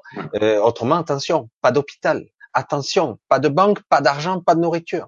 Il y a toujours cette euh, épée Damoclès au-dessus de la tête. Et du coup, les gens, ben, ok, je suis obligé. Je vais essayer de faire le révolutionnaire euh, modeste et finalement rien du tout parce que quelque part, il y a la peur de perdre ou de disparaître, de, de souffrir. De... Il y a la peur, hein, tout court, sur toutes ses formes et son panel. Et c'est très bien fait. Alors qu'en réalité, tu le dis, tu retournes le problème. Oui, c'est vrai. C'est vrai. Il y a ça. On a tous besoin d'argent. On a tous besoin d'exister. Il faut créer ben, des, il faut des moyens aussi, des bras, de la volonté. Euh, il faut pas se dire, ben non, moi tout seul, je ne peux rien faire. Et, et ça commence là. Et si je rayonne ça, quelque part, un petit peu, un petit peu plus, eh ben, je vais, entre guillemets, le mot est pas juste, mais contaminer une personne dans le bon sens, il faudrait mmh. trouver le, le bon mot, le, le même mot qui dit je transfère, je, je transmets, ouais, ouais, je transmets ma lumière quelque part. Je, je dis, tu vois, tu peux, tu... et euh, voilà. Et c'est vrai que tout part de là, quoi, parce que quelque part on nous a bien conditionnés à nous dire nous des milliards d'individus, des milliards. On nous a dit ben non non, vous avez, vous êtes, vous pouvez, vous avez pas d'autres options. Alors qu'on voit bien aujourd'hui que certaines personnes essaient bien mal, ils essaient, c'est déjà pas mal, de trouver d'autres systèmes. D'autres sont trop extrémistes, d'autres sont survivalistes, d'autres je vais m'isoler dans la cambrousse, d'autres je vais courir le monde avec mon sac à dos. Chacun a sa vision, c'est pas grave. Quelque part, même c'est très bien, je trouve, parce que ça, c'est très riche. Il y a une richesse de vision et qu'on le veuille ou non, tu parlais de connexion tout à l'heure, on est tous connectés. Quand quelqu'un a l'information quelque part et qu'elle est claire et limpide, l'information va circuler et elle circulera. Et euh, qu'on le veuille ou non, de l'inconscient à inconscient, de conscience à conscience, ça circule. C'est ça aussi. Il y a l'inspiration du grand soi, de notre grand soi, mais il y a aussi, horizontalement, ça marche aussi. Exactement. Si le mauvais marche, le bon marche aussi. Mmh, exactement. Et ça, tu as, tu as, tu as, tu as, une, enfin, tu, tu as fait part d'un, d'une idée très intéressante aussi et qui est liée justement à cette notion globale, vision globale au départ, qui est le premier point. Euh, cette notion, en fait, de se dire aussi que, euh, en fait, il n'y a pas de vérité absolue. C'est la somme des vérités relatives. Euh, en fait, euh, à ça, justement, je ne sais pas si tu... Euh, alors, il y a Rumi qui disait euh, euh, la, la vérité est comme un miroir brisé dont chacun possède une, une petite pièce. Une facette. Et, hein, une facette, et, et c'est très vrai. En fait, notamment, pourquoi ce besoin d'avoir une vision holistique, globale, elle est très simple. Elle est basée euh, sur, justement, encore une fois, une légende hindoue qui dit, euh, qui, qui est une expérience, en fait, d'un roi il demande à cinq aveugles euh, de décrire ce qu'ils voient. D'accord ? Donc, au départ, donc, il touche. Il touche euh, une partie euh, d'un animal. Donc, le premier va dire, il va toucher la patte et il va dire, euh, c'est un arbre. Le deuxième va toucher une queue et il va dire euh, la corde. Bon. D'accord. Ouais, ouais, le troisième je... va dire, euh, va toucher euh, les défenses et il va dire, euh, c'est une lance. Et le quatrième, l'oreille, c'est un, c'est une ombrelle. Et le cinquième, il va toucher la façade et il va dire, c'est un mur. Et au final, chacun euh, se prend un peu la tête en se disant « mais non, c'est ça, c'est ceci, mais voilà ». Et en fait, euh, c'est quoi ? Bah, c'est un éléphant. Et qu'est-ce que les… Bah, chacun a sa réalité et chacun a sa, sa vérité, en fait. Et tout, l'éléphant, tout le monde c'est… Dit vrai, en fait. Tout le monde dit vrai et, et c'est un petit peu aussi à l'image des religions, c'est aussi à l'image des points de vue. Les gens, dans l'absolu, si on regarde de manière holistique, la plupart des gens pensent être dans leur dans bon droit. À l'extrême, euh, je, je, je, même dans la, la provocation, euh, certains terroristes pensent être dans leur bon droit. Ils pensent ouais. faire du bien, en fait. Euh, ils pensent lutter contre le système. Euh, de la même manière, ça, pour analyser la situation du terrorisme, de ces choses-là, toutes ces déviances qui sont bien entendu négatives, euh, c'est quoi ? Il faut le prendre dans sa globalité. C'est des gens, la plupart du temps, qui sont euh, lavage de cerveau, qui sont utilisés, mais par qui ? Qui sont les financeurs, qui sont ces gens qui financent, et on a très certainement une part de responsabilité dans l'Occident, et cetera. Bon, je ne vais pas m'étaler sur ce sujet, mais je pourrais complètement expliquer que tout, enfin, il y a une espèce de vision et de responsabilité globale, en fait. Mais ça, c'est de la même manière, c'est la vraie, c'est, c'est la réalité pour, pour, pour plein d'autres sujets. Euh, je ne sais pas, le, si vous regardez la situation de l'Iran, vous ne pouvez pas comprendre la situation de l'Iran si vous n'analysez pas les cent cinquante ans qui se sont passés antérieurement. La situation, le conflit en Syrie, vous ne pouvez pas l'analyser de manière binaire. Hein. Vous êtes obligé d'avoir un peu de hauteur et de le comprendre avec toutes les facettes de celui-ci. Et la plupart du temps, c'est vrai que les médias ont tendance à, à nous faire, entre guillemets, alors il y a les gentils d'un côté et les méchants de l'autre. Ils étaient très, très, très, très manichéens, très binaires, ouais. systématiquement. Et du coup, vous êtes obligé de prendre part ou pas. Et si vous êtes contre, bah, enfin, et euh, voilà. Et on ne crée plus la notion de, de critique, critique, crisis en grec. C'est, c'est trier en fait, c'est trier l'information. On est complètement submergé d'informations de toutes parts qui n'est pas forcément euh, digérée, et les gens bah, sont un peu perdus tout simplement. Puis, et après, ce système, il a, il est quand même construit de telle façon qu'on répète des mensonges aussi, où on, où on distord la vérité. On va dire ça. Ben, on distord la vérité et on la répète, on la répète, on la répète, jusqu'à qu'elle devienne vraie. Voilà. Ouais, ben, tu sais qui a dit ça justement ? Il a dit ça euh, de cette manière. Il a dit euh, répéter euh, une, un mensonge des dizaines de fois, elle deviendra euh, vérité. Tu sais qui a dit ça ? Ah, je me souviens. Ah, Adolf, Adolf Hitler. Donc ça montre bien. Non, mais voilà, ça montre bien que voilà, toute notion de propagande, euh, quelle qu'elle soit, hein, à différents niveaux. Hein, euh, Euh, fonctionne comme tel. On répète sans cesse, on rabâche et il y a un moment les gens euh, intègrent, euh, intègrent et ouais. ça devient une sorte de de, de schéma de, de base. Je dis ah oui, c'est vrai, c'est ça doit être vrai. Euh, je doutais, mais maintenant je suis sûr, c'est, c'est l'endoctrinement. Hein. Exactement. Et, et c'est pour ça que la reprise de conscience est indispensable. Dire attends, attends, attends, attends, on remet de la perspective. Là. Parce qu'on parle de deux D, trois D, mais l'esprit il a bien plus de profondeur que ça. Je me dis mais ça sonne faux. Il y a une résonance qui est, qui est très mauvaise là. Il y a un truc qui va pas. Ça cloche. Et après, à un moment donné, c'est bizarre. Je fais ce truc, mais je ressens quelque chose qui me, qui m'arrache les tripes. Je dirais, ça va pas quoi. Mmh. Exactement. Et pour en revenir du coup à cette vision d'ensemble, des visions, on va dire. Euh, euh, Bah, holistique global. Ce qui est important d'intégrer dans la notion aussi de global, il y a, il y a deux sons global. Il y a le globe, la terre, et il y a aussi euh, le globule, la cellule, d'accord, ah, oui, individuel. Ça. Donc individuel et collectif. Et en fait, ce qui est intéressant, c'est euh, d'analyser comme tel, parce que euh, en fait, il y a une, euh, bon, ça en verra ensuite, mais une notion de résonance entre les deux. Et euh, ce qui est aussi très très important dans cette niveau, dans ce niveau de, de conscience, d'avoir un peu de hauteur. Ça ne veut pas dire que vous êtes, comment dire, supérieur aux autres. Non, c'est bah, il suffit de regarder. Hein. À la base, euh, comment ça s'appelait, Bison Futé à l'époque, ils avaient un école hélicoptère pour voir euh, l'horizon de, des bouchons qui allaient se, bon, maintenant les satellites. Mais c'est une vision d'ensemble qui permet de comprendre les systèmes, les systèmes humains, les systèmes organisationnels, et cetera. Et c'est très, très, très important. Et notamment pour comprendre notre système, notre système actuel, et notamment tous ces, tous ces déboires. Et l'un particulièrement, je, j'évoquais tout à l'heure le système financier, le système, on va dire, organisationnel, et qui a débouché sur les problèmes d'écosystème, euh, il est dans l'hyperconsommation. Ça, c'est un fait. Euh, on a compensé, on a déjà deux choses, on a... On s'est, on s'est fourvoyé avec la notion de bonheur et de, de plaisir que je définirai tout à l'heure. La grande différence entre la vision à court terme aussi, hein, à très court ouais. terme, le profit ouais. à court terme. Et ouais, et surtout au-delà de ça, il y a un truc vraiment très très significatif. On a basé notre euh, tout sur la croissance infinie. Il ah n'est non. pas possible. Il non. n'est pas possible. Quand on regarde, quand on s'inspire de la nature, oui, euh, les plantes, les arbres poussent, mais ils ne poussent pas jusqu'aux cieux. Il ne pousse jamais jusqu'à l'extrême. Enfin, il y a une limite, il y a une, situa- une saturation. Et c'est pour ça, personnellement, et donc ça, c'est toujours mon premier point, c'est, c'est l'idée, je pense qu'il faut changer nos mentalités, mais ça, c'est individuel, hein, c'est pas, c'est pas être, comment dire, intrusif dans, la, dans, la, dans les foyers, mais euh, d'avoir une croissance qualitative et non plus une croissance quantitative.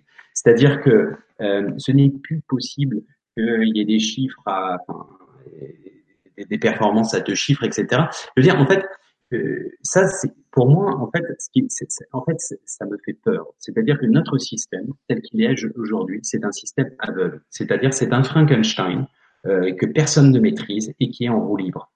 Et la preuve en est, c'est que j'explique toujours à mes étudiants, en fait, si vous êtes dans le commerce, mais peu importe hein, la corporation, si vous êtes dans la stagnation, c'est mauvais parce que vous êtes dans le début de la régression. Et la chose est simple, est-ce que je mange, moi, personnellement, plus de trois fois par jour? Est-ce que tous les mois, j'ai besoin d'augmenter mes proportions de alimentaires? Ben non. Donc, pourquoi, si je suis restaurateur et que j'ai, je ne sais pas, dix tables et que je suis bien comme ça, j'ai mon petit salaire qui me va bien, je suis bien dans ce que je fais, je suis épanoui et que je suis en communion avec euh, avec mes, mes hôtes, et cetera. Pourquoi je devrais tout le temps, si j'ai, euh, par exemple, une liste d'attente de deux, trois mois, pourquoi je devrais avoir plus de tables? Pour faire quoi? Plus de fric? Plus de risques, plus d'insatisfaction potentielle, et à la fin pour faire quoi? Vous voyez, c'est on a vraiment ce truc-là, et les gens par exemple qui aspiraient, euh, je sais pas, un gamin qui dira ah bah non mais moi je veux juste être bien avec ma petite famille, et cetera. Il serait pas vu comme euh, quelqu'un de entre guillemets normal parce que on est dans une notion où il y a vraiment cette croissance quantitative sans cesse. Euh, le consumérisme. Euh... On les, on les éduque comme ça, on les éduque. Le dernier iPhone, le dernier gadget, le dernier ordinateur, on a, à peine il est pris, il est déjà obsolète. La euh, preuve. Et on, et on le jette. Moi, je travaille justement, là, on, on dessine, on produit, on exporte pour les grandes marques. Alors, j'imagine que certaines personnes vont se dire, mais il est pas un peu schizophrène ou il est pas, euh, il est pas un peu démagogue dans ce qu'il dit. Non, parce qu'en fait, justement, j'en suis conscient. Euh, la mode, je suis désolé, bah alors euh, moi j'ai, j'ai, j'ai justement fait la razzia euh, euh, énormément de, d'avis que j'avais et je, j'ai tendance à consommer de moins en moins. Euh, mais la mode, c'est entre guillemets, c'est, c'est, c'est ridicule. C'est juste parce que les gars vous ont dit bah, de mettre un, un, un certain numéro de pantone mar, euh, marron ou je sais pas ou jaune et on va être comme des moutons à aller euh, tous avoir la même chose la saison prochaine. Et puis on en a plus. Et puis on a créé en plus des systèmes pour acheter plus, plus souvent, euh, avec aussi euh, ce qu'on appelle le panier moyen, la fréquence, euh, même même dans la définition, moi ça m'hallucine tout le temps, la notion d'offre, l'offre et la demande, l'offre. On vous l'offre pas, il faut que vous payiez. Mais... Quand vous avez vous avez l'illusion de faire une bonne affaire. Ah, oh, j'ai gagné dix euros parce que j'ai dépensé quatre-vingt-dix. Vous voyez ce que je veux dire? C'est euh, c'est tous les paradoxes. Et en fait, on est piégé. Euh, premier hein, à la base, hein, mais euh, euh, c'est vrai que c'est quand même assez euh, assez effarant. Et aussi dans ce dans ce dans cette notion de changer notre paradigme, ça ira aussi dans le sens parce qu'on nous a inculqué dès le début euh, qu'il y avait une notion de manque et on n'est pas dans la dimension d'abondance, d'abondance et surtout on n'est pas dans la collaboration, on est dans la compétition éternelle. Et donc, si, c'est pour ça que ça, ça ne fonctionne pas non plus. C'est qu'en fait, on a basé notre système sur une pyramide, sur lequel, pour qu'il y ait un petit nombre d'élus, on va dire, il faut qu'il y ait une, une grande base souffrante. Voilà. Ça crée une destruction, euh, en plus. Ça crée de la destruction. La, la compétition détruit. Elle peut stimuler quand elle n'est pas négative et néfaste. C'est-à-dire, je sais pas, quand vous faites par exemple du sport, c'est bien d'avoir un mec qui soit à peu près à votre niveau, même quand vous courez, vous savez, vous êtes à, à la corde de temps en temps. Ça, c'est sain, c'est plutôt sain. On se dit, bon, allez, je vais te battre aujourd'hui. Mais quand c'est pas, quand c'est pas, euh, on va dire, euh, enfin, une volonté de pouvoir ou de, d'écraser ouais. l'autre, et cetera. Et ça, c'est un gros, gros souci. Moi, je le vois dans ce système, honnêtement, euh, le consumérisme, la consommation, cette société de consommation, comme on le disait, nous, dans les années quatre-vingts, euh, mmh. honnêtement, là, on le voit, c'est flagrant. Tu as des grands groupes qui sont devenus plus gros, qui se sont absorbés ou sont fusionnés, et cetera. Et du coup, la concurrence, le libéralisme, il est où? Il y en a plus. Le petit qui veut grossir, mais il se fait bouffer, il se fait détruire. Si du coup, tu as une bonne idée dans ton garage, comme avait fait Bill Gates, soi-disant, soi-disant, dans son dans son garage, il a la bonne idée, mais tu vas te faire détruire. Ton garage va prendre feu parce que c'est pas rentable. Tu vas casser la multinationale parce que tu as trouvé l'énergie libre ou autre, n'importe quoi. Et non. Il n'y a plus de concurrence. Il y a juste le gros qui dévore le petit ou qui le détruit parce qu'il le met en danger. Alors du coup, il n'y a plus de liberté à ce niveau-là. Il n'y a plus d'équité. Il n'y a plus d'équilibre du tout. Ouais, ça, c'est sûr. Ça, c'est sûr. Les gros bouffent les petits et euh, voilà. Et ouais, et c'est dommage. Mais... parce que quelque part, tu as des projets comme toi, et cetera. À un moment donné, on risque de faire des amalgames. Je veux dire, voilà, ouais, ça y est, encore un opportuniste. Mais non, regarde le projet, regarde mieux. Ouais, mais regarde. Parce que du coup, on a des stéréotypes qui font que celui-là, puis lui, il allait dans l'angle, machin, lui, il fait du business, machin. On a, du coup, des, des structures préprogrammées. Et comme dans le, le film avec Fernandel et aussi avec euh, Louis Jouvet, je crois qu'il s'appelait, Les Moutons, hein. Euh, c'est, c'est un film, il est d'actualité, il est tout vieux, qu'il est un peu plus vieux. Un vieux film, et pourtant, c'est énorme, on s'aperçoit qu'à tout, tout est corrompu, que tout le monde a des dossiers sur tout le monde. C'est, j'ai dit, mais c'est quoi ce système? Il est répugnant, quoi. Et il est toujours d'actualité. C'est comme ça que ça fonctionne, quelque part. Et quelque ouais. part, si tu déroges à un système, que tu ne fais pas partie de l'équipe, ou que tu as trahi ton équipier ou ton équipe, ah ben, on va te piétiner, on va te jeter. Alors, du coup, je dis, mais attends, c'est caste. J'en ai parlé lors d'un live, c'était assez hallucinant. On a créé, quelque part, bon, c'est comme ça, des spécialisations, des castes dans la société. La caste des protecteurs et des guerriers, la caste des professeurs, des enseignants, des éducateurs, la caste des, de, des, des soigneurs, des, des médicaments, enfin, des, on, on va rester à deux côtés avec ça, on va dire des, de tous les gens qui aident la personne normalement. On a créé des, des castes et on les a mis en concurrence. Je dis, mais non, c'est, tout le système, c'est un tout. On a besoin de tout le monde. Je veux dire, euh, le militaire a besoin de manger, il a besoin d'être soigné, il a besoin, et cetera, et cetera. C'est un tout. Et on a c'est... mis en concurrence. Ben, en fait, c'est exactement. On peut le retrouver, et notamment quand s'installe, euh, s'instaure des petites communautés.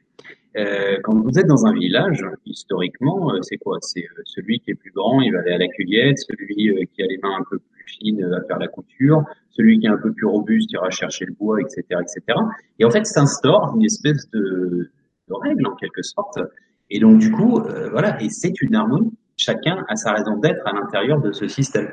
Et je pense que c'est encore faisable, c'est tout à fait faisable, c'est et à petite échelle peut-être, parce que euh, quand je quand je parle justement de vision d'ensemble global, bien entendu, je précise, c'est pas l'idée de refaire euh, un système unique, la tour de Babel, et cetera. Justement, la tour de Babel a montré, c'est une c'est un mythe, certes, mais a montré toutes les limites d'homogénéisation des sociétés. Euh, s'il y a des sociétés des différences, c'est justement parce que elles montrent, bah, je sais pas, un, un enrichissement.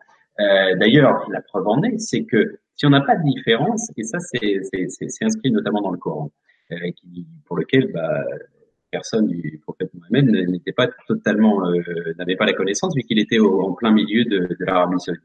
Euh, enfin, à l'époque c'était Arabie. Du fait en fait que à l'intérieur des courants, pour qu'il y ait dans les mers, il faut qu'il y ait des courants chauds et froids pour créer en fait une dynamique. Euh, si vous cassez cette dynamique, en fait, vous avez plus de, de climat, et en gros, bah, c'est de l'eau douce, et il y aurait plus de vie, entre guillemets, euh, possible sur Terre. Donc, tout ça pour dire que les différences créent une dynamique. Et ça, c'est notamment, on peut le voir pour en revenir notamment à ce premier point de vision globale, à l'intérieur du Tao. Le Tao, qu'est-ce que c'est? Le Tao, alors, quand vous parlez du Tao, vous sortez du Tao, d'accord? Donc, le Tao, c'est la globalité. Le taoïsme, pour les Chinois, en fait, le taoïsme, tout le monde connaît le yin et le yang, ok? C'est euh, le, le positif et le négatif, peu importe, mais en fait, c'est une vision dynamique, d'accord? Et en fait, euh, c'est une, c'est une, sans cette dynamique, sans cette dualité, euh, il n'y a pas cette union, en fait. Donc, c'est pas statique. Ça, c'est important de constater comme tel. Et ce qui est important aussi de, de, de, de regarder dans le, la notion de, de Tao, donc ça veut dire l'absolu. Et en fait, d'ailleurs, c'est pas tout à fait correct quand on dit Tao, c'est en français, parce que normalement, en chinois, c'est un, c'est un D, donc c'est Dao. Et Dao, en fait, donc ça veut dire l'absolu, mais ça veut dire aussi deux choses en chinois. Tao veut dire euh, vers, euh, direction, et ça veut dire également euh, arriver. Donc vous avez à l'intérieur, vous avez un triptyque qui est l'int- l'intégralité, la destination, ainsi que euh, l'arrivée. En fait. Voilà, ces trois concepts qui sont réunis à l'intérieur du même. Voilà. Et pour le comprendre, il faut savoir le décortiquer aussi. Voilà. Ouais, c'est vrai que moi j'ai, j'ai pas la connaissance du taoïsme, et cetera. Mais c'est vrai que j'ai toujours eu la vision de cette, euh, cette chose imbriquée, cet étrange logo oh, qui, qui formait un tout, tout simplement, le yin, le yang, euh, qui est en fait un tout, qui n'est pas deux choses, parce que c'est vrai qu'aujourd'hui on parle de polarisation, de dualité, euh, mais c'est vrai que le Tao, et c'est la réunification au contraire, c'est ouais, l'association, exactement. Le partenariat, on va dire, le mouvement même, le mouvement de la roue, euh, c'est pour ça que je veux dire... Sans l'un, l'autre ne fonctionne pas. Voilà. Exactement. Et en fait, justement, bah alors par transition, c'est entre guillemets le, le point numéro deux, si même si on ne va pas rester euh, nécessairement euh, cantonné à, à cette évolution, mais euh, c'est, c'est l'idée justement que tout est dans tout. Alors c'est le principe de l'hermétisme, hein, c'est euh, le, le, l'ésotérisme euh, premier, à savoir bon, chimie et autres, mais c'est en fait la notion de table d'émeraude, en fait, ce qui est en haut est comme ce qui est en bas, et comme ce qui est en bas et comme ce qui est en haut. Et le symbole du taoïsme, le yin et le yang, évoque ça. Ça veut dire que vous avez une petite partie de négatif dans le bien et vice-versa. Et en fait, il y a toujours une dynamique et surtout, en fait, à l'intérieur de ça, qu'est-ce qu'on va comprendre? On va comprendre que la globalité a une réflexion et une reliance avec la petite unité. Ça, à ça vient s'ajouter, par exemple, bah, encore une fois, j'ai cité plusieurs fois tout à l'heure, Rumi, le grand soufi, qui disait « Tu n'es pas une goutte d'eau dans l'océan, tu es l'océan dans une goutte d'eau ». Et en fait, c'est très intéressant parce que on dit souvent qu'on est un propre univers, d'accord ? On est un univers nous-mêmes, et en fait, quand on le voit comme tel, on réfléchit différemment. Et en fait, vous avez deux manières de voir les choses. On dit qu'on est emprisonné, hein, on est dans une, une prison, donc on est dans une cellule. Et une cellule, si vous le regardez, et parce que bon, la cellule, en, en l'occurrence, euh, bah, les murs, en fait, ils n'ont d'existence parce que vous y croyez, quoi, on va dire, parce que on va dire que vous avez toujours cette tendance à, à, à enfin, mettre la responsabilité sur l'autre, l'altère, à savoir, bah, c'est les parents, c'est les, l'éducation, c'est le système, c'est bon, c'est les autres, c'est jamais vous. Et donc, du coup, cette prison égotique, quelque part, que vous avez créée, que l'on a tous créée, en fait, cellule, elle a un double sens. Elle est soit limitative, ou vous pouvez l'étendre et l'exp... l'expansion, c'est ça, l'éveil, c'est le fait de constater que vous êtes une cellule à l'intérieur de ce grand organisme global qui est l'univers, en fait. Et vous êtes juste un composant, comme les, euh, par exemple, une horloge, vous avez un petit composant qui, s'il ne fonctionne plus, bah, l'horloge ne marche plus, ne fonctionne plus, et c'est le même principe dans notre univers. Et c'est pour ça, notamment, que la vision mystique est intéressante.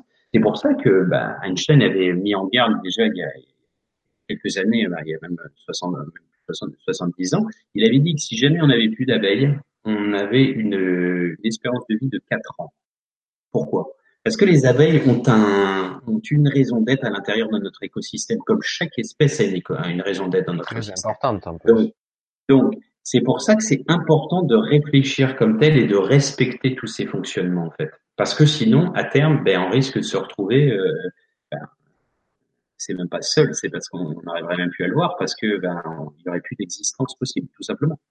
Et on va juste être balayé d'un revers de main. Mais euh, ce que je voulais dire par là, c'est que c'est important de constater et de comprendre la dimension de la résonance entre le microcosme et le macrocosme, c'est-à-dire la petite échelle et la grande échelle. Et en fait, c'est pour ça que revient cette notion d'entonnoir. Systématiquement, dans tout ce que vous faites, vous avez un, un rayonnement individuel, on va dire, et ce rayonnement individuel a un impact euh, collectif. Et ça, la preuve en est, c'est notamment euh, toute la philosophie euh, asiatique basée sur le, le battement d'ailes de papillons euh, en Asie, qui crée une, une tempête euh, en, en Occident, l'Occident qui oxyde. Euh, voilà. Et quelque part, c'est dans ce sens où, vous savez, l'effet amplificateur, l'effet domino. Vous tenez une porte et ben, l'autre, euh, la personne qui est juste derrière, peut-être elle la tenait pas et elle va le tenir. Vous faites un sourire à quelqu'un, ben, il va faire un sourire. Et en fait, ça fait une holla comme dans un stade. Et en fait, c'est pour ça qu'il ne faut pas min- euh, enfin, minimiser l'impact de notre individualité. Parce que on a justement une capa- enfin, on a un rayonnement qui est beaucoup, beaucoup plus important que ce que l'on croit. Et vu qu'on a, on a été euh, vraiment euh, formaté, maté fort, comme je dis souvent, euh, dans notre petite prison, et on nous a dit, bah non, les miracles, ils existent pas, les belles histoires, enfin, ça reste pour les gamins, et cetera. Et si on arrive à retrouver, justement, regard d'enfant qu'on va voir tout à l'heure, euh, et de recroire ces belles histoires, parce que euh, beaucoup de gens, hein, beaucoup de gens refont le monde au café, refont le monde dans leur lit, et cetera. Mais euh, ils sont restés les gamins qui, qui étaient, ou bien ils l'ont perdu. Parce que justement, à cause de gens euh, trop, trop, trop sceptiques, tout simplement. Classique. Voilà. Tu décris, tu décris un petit peu aussi, je te coupe un petit peu, la, la vision fractale, euh, qui ouais. en fait, euh, ni plus ni moins, on a toutes les informations en nous de, de l'univers tout entier. C'est vrai qu'on, ouais. c'est, c'est très difficile à concevoir et de croire que je, j'ai toutes les informations de l'univers à l'image d'une fractale. Et, euh, et c'est vrai que c'est ça que ça, c'est comme ça que ça fonctionne. Et, souvent, voilà, tu l'as, tu le précises très bien. On, on cherche bien trop souvent la solution à l'extérieur, justement. Ouais. Euh, l'univers est grand, il est trop grand, je suis trop petit, je suis insignifiant, je suis vraiment insignifiant. Voilà la vision et l'éducation qu'on a dès le départ. Et non, je veux dire, mais tu es intriqué, tu, tu fais partie d'eux, euh, tu es connecté, tu, tu fais partie intégrante d'eux. Tu n'es pas séparé. Et c'est pour ça que c'est, c'est il faut remettre les choses à leur place. Je veux dire, il faut rééduquer pratiquement tout le monde et dire, mais non, tu n'es pas séparé. Tu n'es pas séparé du mur, tu n'es pas séparé. Tout est intriqué, tout est emboîté, tout est connecté. Tu fais partie intégrante du tout. Et tu es le tout. Et à la, à la façon d'une fractale, tu as l'information. À la, masse, à la façon d'une cellule, l'A D N ou autre, on a l'information de l'univers tout entier aussi en nous. On a du mal à l'imaginer. Et pourtant, c'est ce que nous sommes. Pas si petit que ça. Et du coup, la notion de grand, de gigantesque, d'incommensurable ou d'infiniment petit, je dis, mais tout est gigantesque, en fait. Tout est incommensurable. Même l'infiniment petit est grand à, à une autre, si on le voit d'une autre façon, mais c'est, c'est, c'est énorme. Et c'est, c'est de là que tout doit partir.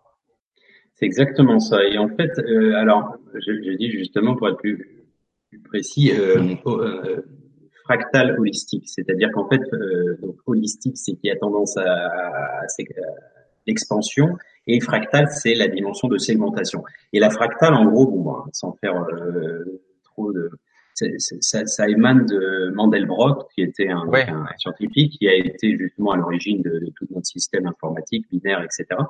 Mais l'idée, en fait, c'est le fait que le, le, le tout se subdivise en petites unités qui recomposent l'intégralité du schéma du tout.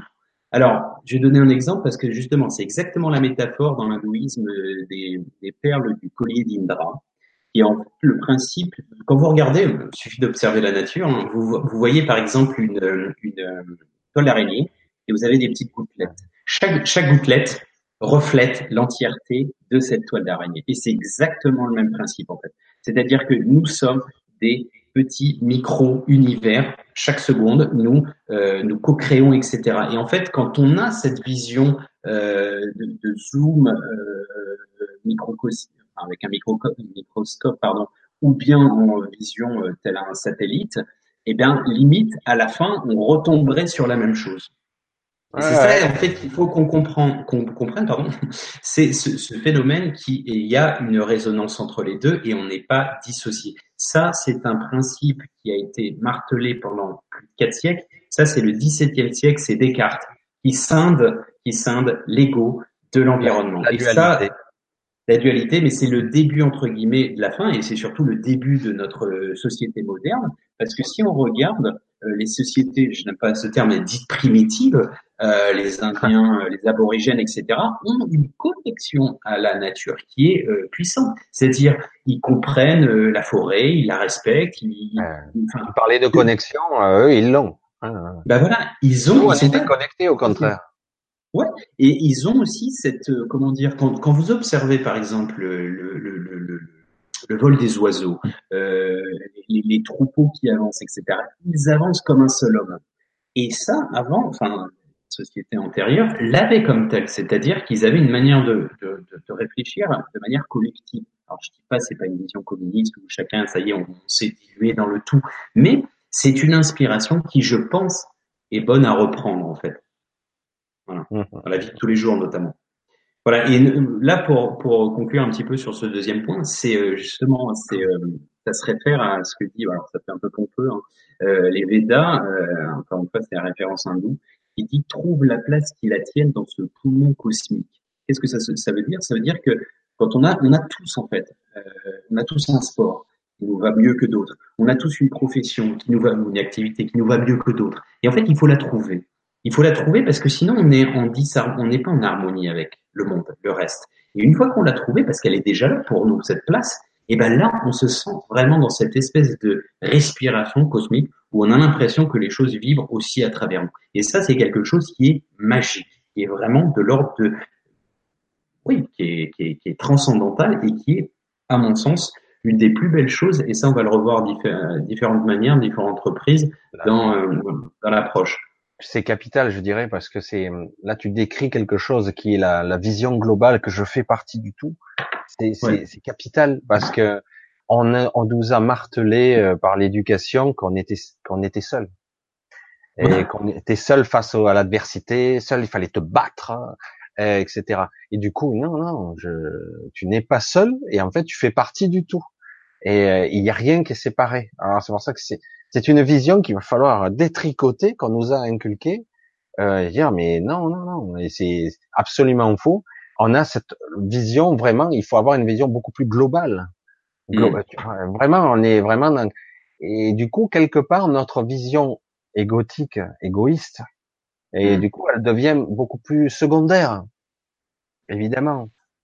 Et euh, je dis, ok, j'ai... de toute façon, si je trouve ma place, tu parles de ça, ouais. Si je suis dans ma place, que je suis dans sur mon chemin, tu parlais de way euh, en anglais, hein, de la voie. Euh, et j'ai dit si j'y suis, eh bien forcément, je suis en adéquation, je suis en résonance. Donc quelque part, je sens la connexion, la connexion qui qui m'habite, qui qui me traverse, qui qui est partout. Et forcément, si je je la ressens toute de toutes parts en moi, que je fais partie du tout, il n'y a plus cette notion de séparation, et quelque part, c'est c'est ça le, la, le vrai bonheur, quelque part. C'est, euh, je suis à la fois moi et le tout. Enfin, je sais pas comment l'expliquer autrement, hein, parce que oui, c'est... c'est... exactement ça. Et en fait, bah d'ailleurs, en anglais, dans le langage des oiseaux, si tu, tu prends alone, donc c'est être seul, si tu rajoutes un L, donc t'as fait deux L pour voler, et ah, euh, tu obtiens all one. On est tous un, en fait. Ah. Et, euh, Et la, et la preuve, bon, ça c'est un peu prosaïque, mais euh, de manière plus terre à terre, euh, la preuve, tu es sur une île déserte demain, on va dire que euh, la Terre est décimée, je sais pas, une guerre thermonucléaire ou un grand cataclysme, et tu es tout seul, tu te retrouves tout seul sur une île déserte. Qu'est-ce que tu fais ? Comment tu fais pour se relever ? Comment tu recrées une table ? Comment tu recrées un verre ? Comment tu recrées... On est incapable de recréer quoi que ce soit à notre échelle. Rien du tout. Même une maison, ce sera une espèce de pauvre cabane qui ressemblera à rien. Et on est incapable de retrouver. Peut-être on survivrait même pas euh, une ou deux années. Donc, euh, ça montre bien qu'on est dépendant des autres. Mais là, pour le coup, de manière positive, on a besoin des autres. Et il ne faut pas voir les autres comme une menace, mais comme justement des collaborateurs. Tu sais, euh, moi, je, je l'ai vu notamment à travers différentes échelles. C'est pour ça que je, je, je fais des parallèles avec la vie de tous les jours, hein, parce que euh, les étoiles, quand on est dans la vie et dans, les, dans le métro, on n'y pense plus aux étoiles. Parfois, quand tu es dans, dans ton jardin, tu regardes les étoiles et tu dis, oh, on est peu de choses, et cetera. Ou tu dis, ah bah tiens, regarde les ailes de Saturne, ou je sais pas, tu vois la Lune et tu t'imagines le temps pour arriver. Bon, bref, ça te remet dans une dynamique où tu dis, bon, le problème, en fait, euh, ouais. sont un peu insignifiants à l'échelle de la galaxie. Mais dans la vie de tous les jours, tu ne penses pas aux galaxies, tu t'en fous. Euh, ça peut dire les choses euh, concrètement. Euh, qui paye mon loyer, c'est pas les galaxies. Donc, de manière, c'est clair. Non, mais, terre à terre, pragmatique. Euh, mais il faut toujours quand même conserver cette idée qu'on a besoin des autres et qu'ils sont des mains tendues et pas forcément des menaces. Et pas forcément des, euh, comment dire, des, des gens qui vont nous voler des choses. Non, c'est aussi des collaborateurs, c'est des gens qui vont nous mettre sur la voie. Et euh, tout ça pour dire, parce que je, je voulais faire le parallèle, personnellement, ma société, on est dix, bon, c'est pas une multinationale, hein, on est dix. J'aurais jamais pu faire cette société, euh, bon, j'ai un associé déjà, euh, j'aurais jamais pu faire les choses tout seul. Ou là, c'est moi qui, qui coupe, non, c'est les usines. Euh, tu vois, et en fait, c'est là où tu te rends compte, et c'est pour ça qu'on a des visions, et c'est pour ça que je, le benchmark du monde, c'est, c'est prendre ce qui se fait de mieux partout sur la planète, en Orient. On a justement cette vision que la, la force est dans le groupe. Et ça, je pense que c'est vrai. Le truc, et, et les deux sont bien, l'individualité est bien de temps en temps, et le groupe aussi est important, en fait, dans les choses. Eh oui, mais non, non. Et, ouais, oui, non, mais, non, mais c'est bien, parce que je, je vois les, je relis un petit peu les, mes raisonnements avec ce que tu dis. Euh, mmh. C'est intéressant parce que justement, cette société, ou en tout cas ceux qui veulent maintenir une certaine position euh, oligarchique ou technocratique dans certains cas, et euh, nous ont fait croire le contraire. Bah, c'est divisé pour mieux régner, hein. C'est la, c'est la technique qui est utilisée, euh, qui est ancestrale. Hein. Exactement, et, euh, nous ont fait croire qu'on était tout seul, et d'ailleurs en détruisant, détricotant des, des valeurs, même la, ouais. les valeurs de la famille. Euh, des choses simples, l'amitié, la... tout est en compétition, tout est un ennemi potentiel. Ouais. Et puis euh, et puis les choses se font, se défont, et on a tendance à prendre vraiment euh, les peuples pour des cons. Euh, je vais te donner un exemple tout simple. Tu sais, ben, mes parents sont de l'est de la France, mes grands-parents également, et cetera. De Lorraine. On a retrouvé avec mon père des livres, des histoires euh, de l'époque de mes grands-parents, et c'était hallucinant la manière dont ils parlaient des Allemands. Et en même temps, de le côté allemand, on devait faire la même chose. Et quelque part, c'est logique que les gens se détestent et se, se foutent sur la gueule. Je vais dire, mais euh, pendant, on les a créés ces, ces guerres. La première, la deuxième, puis après, on a des vengeances, et cetera. Mais quelque part, du jour au lendemain, euh, quand on dit bah la guerre est finie, puis on fait des jumelages et on dit bah non, finalement, euh, bon, on a changé l'histoire et maintenant les Allemands, bah c'est, c'est nos amis, quoi. Et j'ai pas de jugement hein, quand je dis ça, c'est Et juste, c'est grotesque de se dire, grotesque, pas le fait de se jumeler et d'être proche désormais, mais c'est de se dire qu'on a quand même créé et monté des gens. Et pourquoi je dis ça? C'est que le passé parle aussi. Parce qu'aujourd'hui, c'est ce qu'on essaie aussi de faire. On essaie, le, le tissu social, je suis dans la métaphore du textile, je travaille dans le textile, le tissu social, ça c'est quand même la volonté de vivre ensemble. Ce sont des, des, des notions très importantes et qu'on est en train de détruire, notamment en France, en Europe, et pour la, le, le, le fait de, de, d'essayer de diviser pour mieux régner. Mais c'est pour ça que les gens de, de, doivent faire ce cheminement de conscience, en fait, pour pas se faire piéger en se disant non, mais attends, faut pas qu'on trompe d'ennemis, euh, ne tombons pas dans ce jeu, parce que sinon, euh, on peut recréer des guerres de religion en Europe, et cetera. Et ça, c'est, c'est, ce serait atroce. Bah, ce serait atroce. Quelque part, l'histoire des migrants, euh, au-delà de la pauvreté des gens qui... qui... qui partent de leur pays, qu'on bombarde sans arrêt, hein, de surcroît.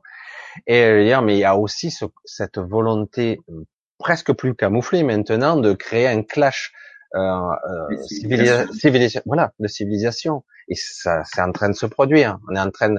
Se... C'est jamais arrivé à cette échelle. C'est comme une guerre hein, quelque part, une forme de guerre passive. C'est silencieux.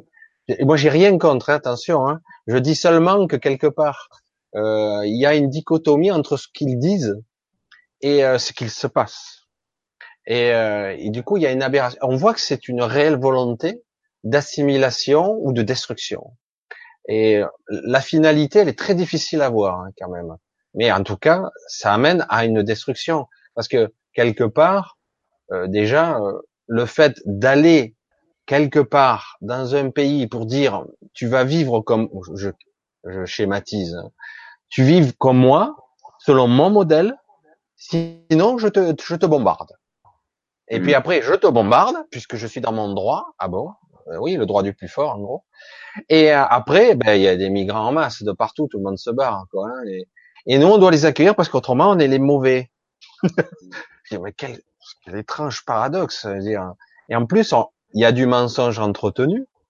Il y a tout un système. Bon, là, on va pas rentrer dans la géopolitique, hein, parce que tu parlais de la Syrie tout à l'heure, l'Arabie Saoudite avec ses, ses stratégies, le Qatar, et cetera, et cetera. L'argent et du coup quelque part, il y a, c'est quoi une assimilation? C'est une guerre qu'on subit.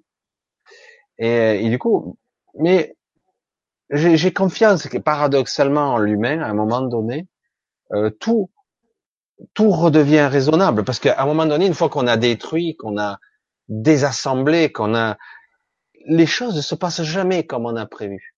Il y a toujours une intelligence derrière qui, qui va faire en sorte, parce que l'histoire de France, pour parler que d'elle, est une, une sacrée histoire d'assimilation, de, où on a été envahi, je sais pas combien de fois, et au final, ça a créé quand même le peuple de Gaulle, je vais dire.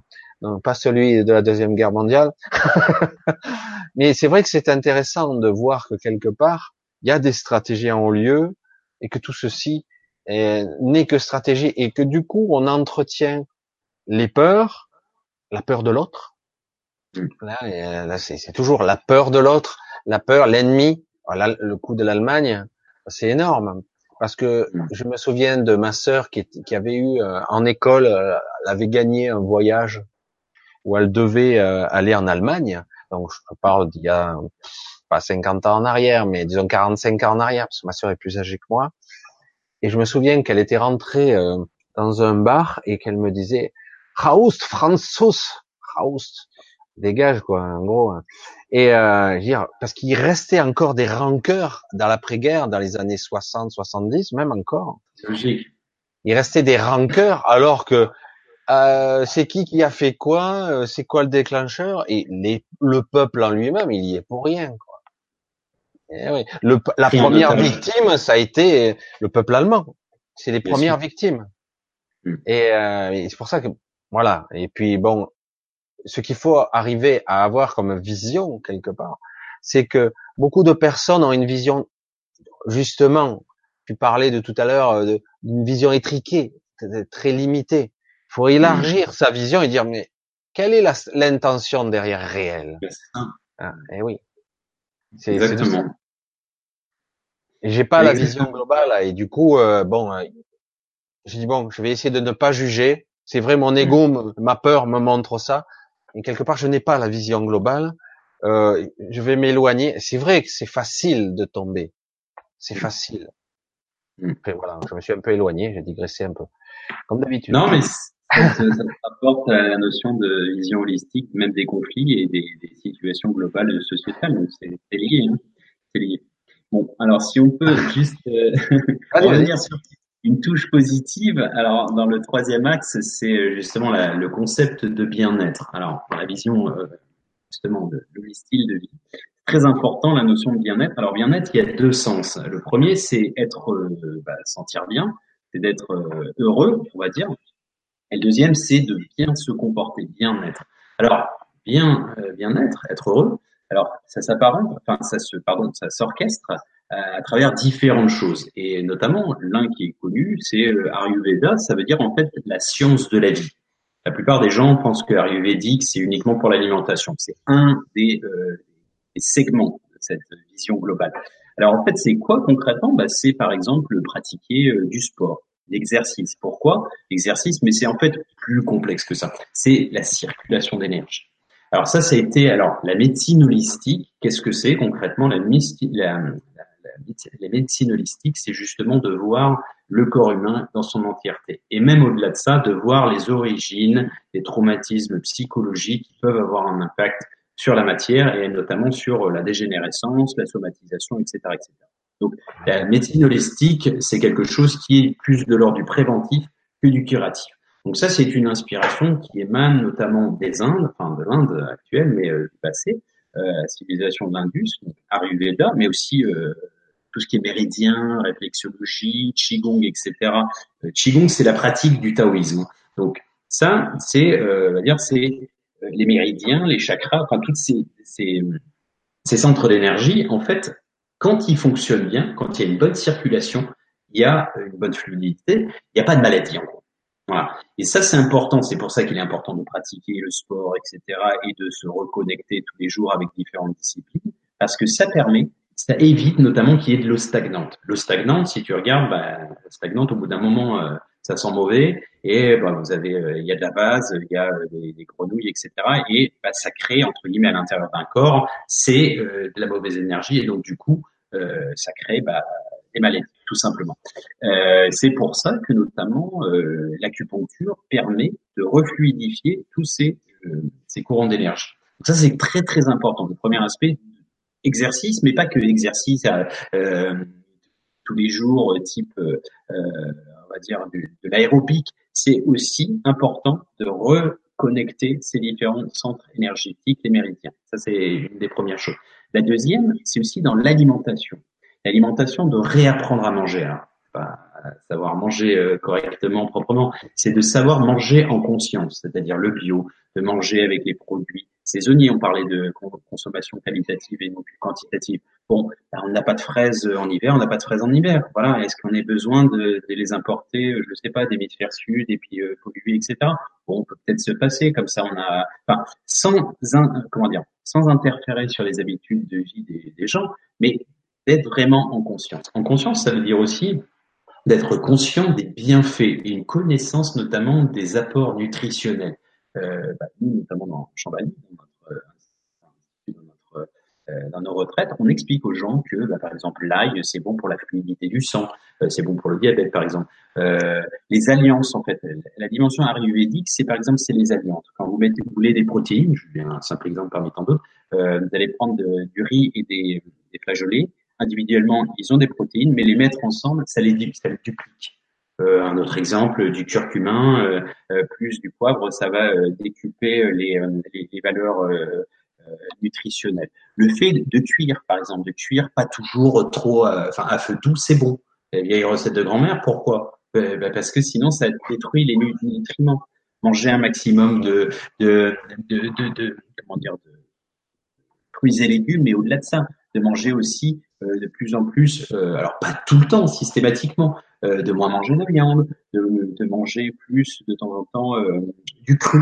Et ça, là, des choses comme ça. Pourquoi ? Parce que vous avez toute la saveur, toute la saveur et euh, pas que la saveur, la valeur nutritionnelle des, des, des, des aliments. Donc ça, c'est important parce que euh, manger, euh, on mange bien, un corps sain dans un esprit sain, euh, c'est lié. Hein, je veux dire, tout ça, c'est holistique. C'est-à-dire que si vous mangez mal, vous mangez des McDo et des euh, et des, des burgers et enfin des, pardon, des kebabs tous les jours avec euh, euh, de la mayonnaise à la paille euh, et des sodas, et cetera, et cetera. Bah, bah, non mais voilà, c'est la évident. Mayonnaise à la paille, je connaissais non, pas. Je vais essayer, tu vois. Je non, connaissais pas. C'est une blague, c'est une blague ouais, pour, pour dire voilà les excès, bah ça fait que euh, voilà ça ça, ça ah, ça c'est bon, là, le c'est bon le ouais. Non mais en fait il doit pas avoir de frustration, c'est-à-dire que ça veut pas dire que vous avez une vie ce que j'appelle cuivapeur, c'est-à-dire une vie super chiante euh, euh... toujours euh, non, il faut un peu de tout, mais il faut être dans la dans, dans la notion de balance. Et, euh, et en fait, euh, le fait de manger trop de sucre, et cetera. Le sucre, par exemple, c'est, c'est, c'est, c'est, c'est une, une épidémie. Le sucre, on en met partout. Le sucre, en plus, il est raffiné, donc c'est du, c'est, c'est du mauvais, mauvais sucre. Vous avez du fructose, et cetera. Ça, c'est, du, ça, c'est positif, mais il faut pas en abuser non plus. Mais le sucre fait, en fait, c'est un peu comme des shoots de cocaïne. Vous êtes complètement dopé, puis bam, après ça redescend, et donc vous êtes un peu en bad. Et ensuite, vous allez avoir besoin de plus en plus. Et en fait, vous êtes dépendant. Et en fait, ça a un impact même sur le troisième point que je voulais mentionner, sur les cycles de sommeil. C'est extrêmement important de bien manger, d'avoir des exercices pour aussi bien dormir. Alors, bien dormir, vous allez me dire, il y a des problèmes d'insomnie. Oui, il y a aussi plein de solutions. Euh, la lavande, des choses comme ça, des tisanes à la lavande. C'est mieux que euh, un somnifère, vous voyez, ce genre de truc. Et en fait, la vision de bien-être, c'est aussi associé à une rigueur, rigueur entre guillemets, parce que ça devient après un plaisir, mais une on s'astreint à un mode de vie, c'est un état d'esprit en fait, qui est important à avoir euh, et qui est aussi lié à l'éco, euh, friendly, et cetera, c'est-à-dire à, à consommer en conscience, et cetera, et cetera. Euh, la notion de, alors, je disais tout à l'heure, donc ça c'est plutôt euh, il y a les tenants, les aboutissants. On a quand même confondu quelque chose d'essentiel, à savoir le bonheur et le plaisir. Le plaisir, c'est quelque chose, et c'est notre, situ- notre société moderne qui a fait cette confusion. Le plaisir, en fait, c'est extérieur à nous-mêmes. C'est en fait, c'est lié à euh, le besoin de plus, plus, plus, plus, plus, plus d'affection, plus d'argent, plus de plus de plus. Ok ? Et en fait, c'est extérieur. Donc, c'est un moment un, sympa, on va dire, mais c'est ponctuel et ça s'estompe très vite. D'où le principe clinique et d'addiction. Tandis que le bonheur, c'est quelque chose qui est intérieur. Donc, c'est lié à l'harmonie. C'est quelque chose, une fois, et par le biais de tout ce que j'ai dit au préalable, à savoir avoir une bonne hygiène de vie, mais au-delà de ça, d'avoir en fait euh, nettoyé aussi, ce qu'on verra plus tard, euh, tous nos, nos problèmes qu'on a pu avoir dans, dans cette vie, voire même plus loin, mais quand on a fait le ménage, on va dire. Et une fois que vous êtes en harmonie, vous êtes en équilibre, vous êtes stable. C'est-à-dire qu'en fait, vous n'allez pas être affecté par euh, le monde extérieur. Ça ne veut pas dire que vous êtes insensible. Un, un décès dans votre famille, et cetera peut vous toucher, mais vous n'êtes pas complètement ébranlé. Donc ça, c'est important. La grande différence, et c'est justement cette quête de l'harmonie qui est extrêmement importante dans ce processus euh, holistique.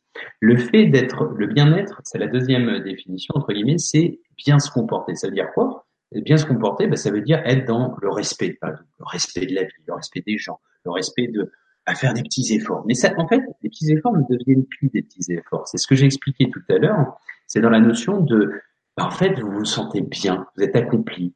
Vous, euh, quand vous aidez un peu les autres, ça veut pas dire que vous devenez Mère Teresa, mais vous filez un petit coup de main, je sais pas, du à côté, vous allez lui chercher, euh, aider à filer un, un coup de main pour euh, ranger ses courses, aller les chercher si c'est un peu lourd, ce genre de truc. Et en fait, qu'est-ce que ça crée concrètement ? De manière très euh, physiologique, ça crée des oxytocines. Oxytocine, c'est l'hormone, alors liée à l'extase sexuelle, mais pas que. C'est aussi lié à euh, bah, cette notion où vous sentez appartenir à un grand tout, à quelque chose et vous sentez utile. Et ça, beaucoup de gens n'ont plus ce côté à se sentir utile. Et l'expérience qui avait été faite à l'époque sur des rats, hein, vous allez dire le parallèle avec les humains n'est pas très sympa. Je suis d'accord, mais c'était juste, bon, alors des mammifères, voilà. Euh, et les rats, en fait, il y avait trois expériences. Il leur, il les stimulait avec euh, des ouais, décharges, non, non, non, des décharges négatives, positives, ah, donc de la tendresse, et cetera, et de l'indifférence. Et ceux qui ah. mouraient, c'était ceux qui étaient dans l'indifférence. Et beaucoup de gens, donc même négatifs, ils survivaient parce que justement, ils étaient stimulés. Beaucoup de gens souffrent inconsciemment de ne pas être utiles à nos sociétés. Ça, c'est d'accord. vraiment... Intéressant, ça, d'ailleurs. C'est intéressant. Il y avait Campai Segundo, donc le grand cubain, qui disait « Je suis éternel pour trois choses. J'ai eu des enfants, des descendants, j'ai, euh, j'ai écrit une chanson, des chansons, donc ça veut dire qu'on peut, on peut les réécouter donc, encore aujourd'hui. Euh, donc on crée du bonheur pour les gens. Et troisième axe, j'ai planté un arbre. Et de là, bah, des forêts. Et en fait, il, il s'est inscrit dans le temps grâce à ces trois éléments. Et je trouve que c'est important parce que les gens ont besoin de laisser une empreinte, une empreinte dans cette vie, dans ce futur, et autant que faire se peut euh, qu'elle soit positive, c'est quand même mieux, plus sympa. Mais si vous voulez, dans cette notion d'effort et de bonté, parce que c'est de la notion de bonté, eh ben il y a un plaisir derrière tout ça. Il y a un truc qui vous apporte naturellement euh, du bonheur. Et c'est aussi, bah encore une fois, on en revient à l'effet papillon, euh, l'amplification euh, globale à, à aider les gens bah, fait que le monde bah, sera de, quand même euh, plus vivable hein, et plus, euh, on va dire, euh, plus harmonieux, tout simplement, assez simplement. Voilà. C'est donc le, le, le troisième axe. Je poursuis peut-être, à moins bah, que tu aies des remarques. Non, non, non, c'est très bien. Là, je, je regarde, les gens discutent entre eux, ils font des réflexions. Euh, c'est vrai que Euh, c'est pour ça que j'ai fait euh, l'intervention tout à l'heure parce que je voyais les, les, les réflexions. On parlait de, d'addiction au sucre et le sucre qui était catastrophique euh, pour stockage de graisse entre autres. Et le sucre ouais. en plus raffiné d'une certaine façon. Et il y avait donc une étude euh, sur les rats d'ailleurs et qui disait que euh, ils avaient fait un test avec la cocaïne et le sucre. L'addiction au sucre était supérieure. D'accord. C'est pour dire à quel point l'addiction au sucre est costaud. Hein. Et on ah s'en oui, rend pas c'est... compte parce que c'est catastrophe. Ouais, c'est pour tout. Le sucre, il y en a dans les pâtes, il y a des sucres lents, il y a, il y a de, il y en a de partout. Et, euh, et c'est un dopant aussi, c'est du cerveau, euh, mais quelque part, c'est toujours pareil. Tout a été optimisé. Les bonbons, aïe, aïe, aïe. C'est une catastrophe, les bonbons. Il y en a partout. Il y en a des rayons complets dans certains supermarchés. Ils donnent ça aux enfants et ça y est, ils sont déjà addicts dès les... tout petits, quoi. Et, ouais, oui. Et puis on associait la petite récompense, mais ça c'est, c'est depuis longtemps. Le gamin, il a bien fait, euh, je sais pas, il a des bonnes notes, on va lui donner un petit, une petite douceur, comme disent les anciens, une petite. Euh, moi j'avais le bon point. Là. Moi j'avais le bon point. Moi, moi je suis un vieux, moi déjà. Et j'avais le bon point. Au bout de dix bons points, j'avais, euh, je sais plus quoi, un gros truc. Puis après j'avais une image. Bon. Mais euh, c'était sympa les bons points. J'en avais plein, je les comptais. Ouais, mais moi aussi, je suis de cette génération-là, les bons points, les images, et cetera. C'est sympa, ah, ça. C'est... Ouais, moi, je, j'ai un très bon souvenir de ça. J'adorais en avoir un gros paquet, quelque part. J'adorais, ouais. Eh ouais. Ouais. Et, et le, salaire, ça, euh... le salaire de l'époque. ouais, ouais, c'est vrai que quelque part, bon, c'est, c'est la carotte, hein, mais, mais c'est vrai que, pourtant, c'est rien, mais voilà, c'est la valeur qu'on donne aux choses, hein, tout simplement. Exactement. Exactement. Alors, si je poursuis, alors dans le, le quatrième volet, entre guillemets, c'est, euh, c'est la notion de, de l'équilibre de l'arbre de vie. Alors, c'est une métaphore et à la fois c'est euh, quelque chose qui est réel et bien physique, étant donné que bah, alors, quand on voit un arbre, on est tous unanimes, on voit le tronc, on voit euh, bah, le feuillage, et cetera, enfin l'arborescence, mais il faut quand même garder en conscience, c'est une métaphore, qu'il y a toutes les racines. Et il y a la sève qui permet de reconnecter l'intégralité. Alors, qu'est-ce que je veux dire par là ? C'est l'intégration de la conscience de la dualité. Alors, l'intégration de la conscience de la dualité, ça veut dire quoi ? Ça veut dire que il est important d'être conscient que notre monde physique, l'univers, n'est que représente que quatre pour cent de la totalité. vingt-sept pour cent, donc quatre pour cent, c'est de la matière physique, et vingt-sept pour cent, c'est, c'est de la matière noire, et soixante-neuf pour cent, c'est de l'énergie noire. Donc, ça sous-entend que saint Thomas, qui disait « je ne crois que ce que je vois euh, », il ne croyait qu'en quatre pour cent de notre réalité. Et pourquoi j'insiste là-dessus ? Pourquoi c'est intéressant et important de le mentionner ? C'est qu'à l'intérieur, évidemment, de cette matière noire et ce, cette énergie noire, c'est pas anodin. Il y a de l'information à l'intérieur de ça. Ce qui est informe, qui n'est pas encore formé, d'accord ? C'est de l'énergie en suspens. Bon, de toute façon, la matière, on verra tout à l'heure, c'est aussi de l'énergie en mouvement.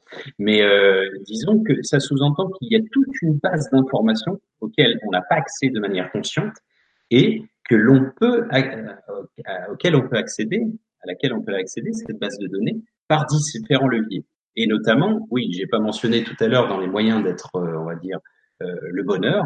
Il y en a un qui est assez important euh, dans la notion d'exercice et autres, c'est la méditation.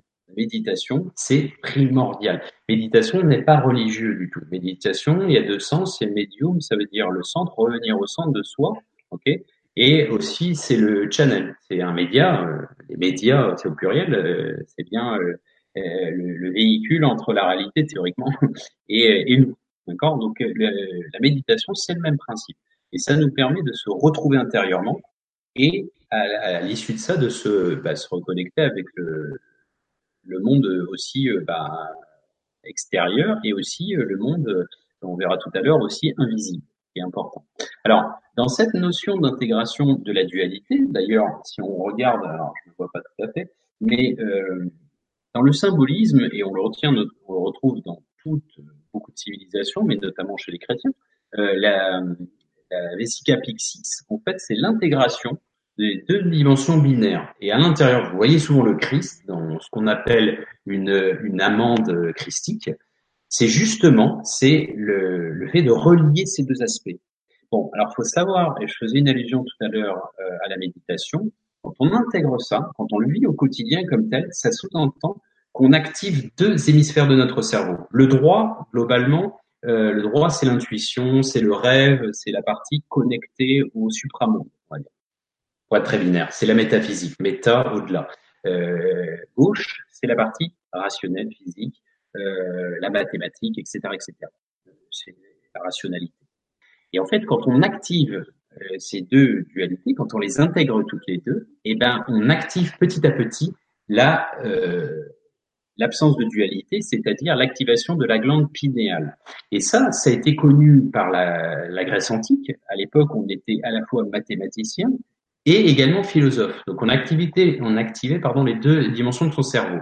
Et en troisième lieu, on était très souvent mystique. Je prends des exemples comme Pythagore, comme Platon, comme et cetera. Bon, euh, ces, ces gens étaient et dans la mathématique et dans la philosophie, et de là, ils étaient dans l'alignement. C'est de l'école des mystères de Pythagore, euh, Platon, les solides de Platon, et cetera. C'est, c'est des eutérismes. Hein. Donc, ils étaient vraiment, ils activaient leur troisième œil. Leur troisième œil, euh, sixième sens en quelque sorte, c'est cette connexion. C'est la glande pinéale. C'est un, c'est un outil qui permet de se reconnecter intérieurement, c'est le sixième sens, et qui permet de se connecter au monde, alors, à l'intuition, c'est-à-dire au monde environnant, et également au monde euh, bah, pas, phys- pas physique, c'est-à-dire le monde euh, bah, des, des, comment dire, les mondes parallèles, mais aussi euh, les mondes des entités, et cetera. On verra tout à l'heure. Mais ce qui est important, c'est que ça a toujours été dans nos cultures, cette espèce de, euh, de triptyque qui a toujours existé. Et en fait, on a notamment la, l'exemple de la glande pinéale, qui est quand même le secret qui permettrait de se reconnecter intérieurement et de là euh, extérieurement. Euh, il est gardé bien précieusement. Vous le retrouvez dans chez Sumer, donc la première entre guillemets euh, civilisation connue, probablement d'autres, mais euh, c'est la, la conna... enfin c'est l'histoire de, enfin la, la connaissance de l'écriture, c'est trois mille trois cents ans avant Jésus-Christ. Donc, on voit notamment dans les, dans les, j'invite les gens à regarder sur Internet s'ils veulent, euh, la passation avec ce qu'ils appellent les, leurs dieux, hein, les Anunnaki, donc qui sont descendus du ciel, qui sont les équivalents chez les Hébreux d'Elohim, euh, donner euh, la glande pinéale. Donc, c'est, euh, c'est le symbole de, de la, de la pomme de pin à l'humain. Donc, c'est une espèce d'activation qu'on a dans nos civilisations. Mais on l'a, vous allez au Vatican, vous avez une énorme, une grande statue avec la glande, pas la glande pinéale, avec la, la pomme de pin. S'il sous-entend que c'est un trésor, vous avez sur le, sur le bâton du pape, vous avez aussi une petite euh, pomme de pin. Ce qui veut dire par là que on l'a dans toute l'histoire de nos civilisations. Je prends cet exemple chrétien parce qu'on est plus dans une société euh, judéo-chrétienne en France, mais euh, vous l'avez dans toutes les civilisations. Et ça, c'est un point qui est extrêmement, c'est pas un point de détail, c'est un point véritablement central ici, qui permet de mettre en relief euh, la notion euh, d'infini et au-delà, on reviendra tout à l'heure, mais euh, de connexion, reconnexion intérieure, et j'insiste lourdement, extérieure. Voilà. Je, je suis tout oui. J'écoute. Je fais l'élève. Okay. Okay. Alors, non, là, c'est je... passionnant, en plus. C'est, c'est très intéressant. Là, j'apprends des choses. C'est, ça, ça me plaît bien parce que j'apprends pas souvent de choses. Alors, là, c'est bien. Okay. Non, ce, ce côté Anunnaki, le, le côté pine de pain, j'avoue que je suis... Il y a... bah, d'ailleurs, on ouais. pourrait en parler des heures parce que là, il y a peut-être justement quelque chose à, à, à gratter un peu parce que la notion de chaînon manquant et... Euh, chaîne non manquant de l'arbre de la vie, comme j'aime le dire, il euh, y, a, y a un truc très très intéressant, très mystique là-dedans, où peut-être on peut trouver, déceler et comprendre que que ce soit les créationnistes ou les évolutionnistes, les deux ont raison dans leur manière de voir les choses. Et je, j'ai une petite piste quant à cette notion de, de connaissance, parce que si vous regardez, en fait, on ne va pas faire une diversion trop longue, mais ça correspond plus ou moins. Alors, l'écriture ne signifie pas que les gens n'étaient pas là avant. Mais euh, dans la Genèse, en fait, c'est, c'est, si on le retrace, c'est six mille ans euh, avant notre ère. Ouais, je crois qu'Adam, euh, c'est cinq mille ans, je crois. Dans les cinq mille. Alors, ouais. C'est cinq mille sept cent soixante-dix-sept. Voilà. Je sais plus où on est le calendrier juif. Mais c'est à peu près à cette période-là. Et en même temps, dans les Écritures, ce qui est assez intéressant, c'est que donc entre les deux fleuves, donc euh, la Mésopotamie, étymologiquement, ça veut dire entre les fleuves. Et c'est entre le Tigre et l'Euphrate. Et vous avez une partie verte à l'époque. La preuve qu'on est, c'est que les, dans les, vous avez les jardins suspendus de Babylone, ils sont dans le vert. Hein. Donc ça veut dire qu'à cette période-là, oui, on était dans l'Éden. Et l'Éden sous-entendait, alors ça a peut-être été physique, bon, c'est probablement une métaphore, mais c'est très certainement lié, mais c'est, c'est, c'est tout du symbolisme, on pourrait passer une soirée là-dessus, la pomme, et justement la pomme de la connaissance. La connaissance de quoi? Le serpent, qui est probablement lié à la Kundalini. La Kundalini que l'on active chez les hindous, et cetera, qui est aussi le chi du, euh, du dragon chez les, chez les Chinois ou les Japonais. On parle et cetera du serpent aussi, l'ondulation. l'ondulation. Oui, qu'on, re- que l'on retrouve dans toutes les civilisations euh, euh, précolombiennes, et cetera, et cetera. Ça, on pourrait faire d'énormes parallèles parce que tout est imbriqué, encore une fois, même holistique à ce niveau-là aussi, et de, de, de s'interroger sur justement notre origine en tant que Homo sapiens sapiens. À quel moment il est conscient qu'il sait, et peut-être que c'est justement un petit coup de pouce d'activation euh, extérieure. C'est, enfin, cette théorie, même si elle fait pas l'unanimité, euh, de plus en plus on l'entend. Hein. Il y aurait oui, une bah, modification extérieure entre guillemets. Ouais, de l'A D N. Bon, ça c'est les recherches de, de Sitchin. Ouais, il y en a eu pas mal. Et c'est, c'est assez intéressant. Du coup, les Anunnaki ou les Elohim. Ça, je crois que c'est les, le peuple hébreu qui est appelé comme ça, mais c'est vrai qu'on parle de ces êtres. Alors, après, on, il y a eu des raccords euh, probables qui, qui, qui viendraient euh, peut-être de la dixième planète du système solaire, de Nur, Nuribu, Nubi, Nibiru, et cetera, et cetera. Donc, il y a, il y a une sacrée histoire qui, il serait bon de la retrouver parce qu'elle est, je trouve, passionnante, quoi. C'est notre, si c'est notre histoire, c'est, c'est passionnant. Il n'y a pas à avoir peur de quoi que ce soit, c'est, c'est l'histoire, donc c'est passionnant. Moi, ouais. moi, ça me fascine. Moi, je, je suis toujours ouvert à, à toute information qui pourrait me, me, me rajouter. Justement, tu parles de la vision holistique. Euh, moi, je la vois comme une sorte de tableau avec des pièces en puzzle et de temps en temps, je pose une pièce. Tu vois, je rajoute ah ouais. une pièce. Et j'ai dit tiens, ah, celle-là le colle, celle-là le colle avec ma vision. Euh, et c'est intéressant parce que je veux dire, euh, parce que bon. Euh, Le tableau dans son ensemble, il est costaud quand même. Hein. Et euh, pour ça, il faut rester humble, mais néanmoins, on peut élargir petit à petit sa conscience et avoir des visions. Ah tiens, ah ben tiens, je vois autre chose maintenant, en me reculant assez, et voilà.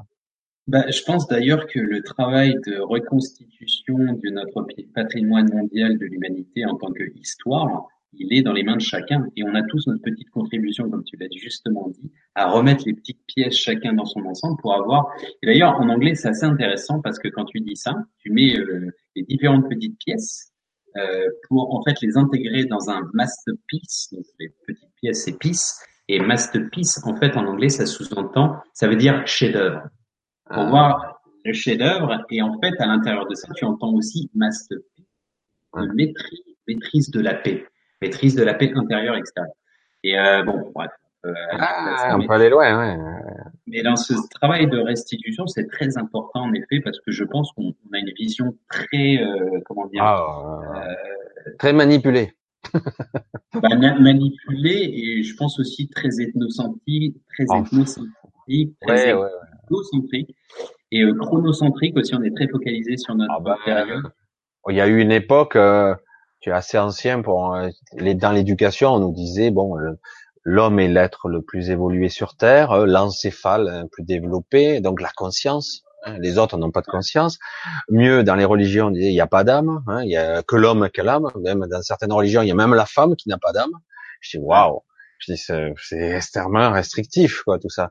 Et euh, c'est pour ça qu'on additionne tout ça bout à bout. Je dis mais c'est du n'importe quoi quoi. Après on découvre qu'il y a d'autres êtres plus évolués que nous. Ah non, c'est pas possible. Nous sommes les plus, nous sommes les plus évolués. C'est pas possible. ouais, évoluer pour détruire. Hein. Ouais. Euh, mais bon, pas tous non plus. Mais euh, ce que tu disais, euh, alors Descartes a justement dit que les animaux n'avaient pas d'âme. Alors après, pour sa décharge, Descartes a quand même parlé. Je te parlais de la, la glande pinéale tout à l'heure. Il a défini la glande pinéale comme euh, le siège de la, de la le siège de l'âme. Sous-entendu qu'il n'était pas, il n'est pas, il n'est pas athée, hein, Descartes. Il a essayé de démontrer par A plus B l'existence de Dieu, ce qui est un peu compliqué en soi.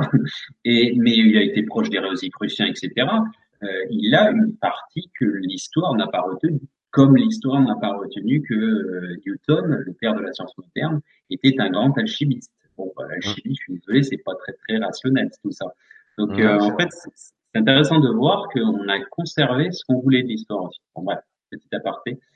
Alors, si je poursuis, en fait, par rapport à, justement, cette notion un petit peu de conscience et de, et de, d'impact de la religion, c'est notamment euh, la balance de l'homme complet.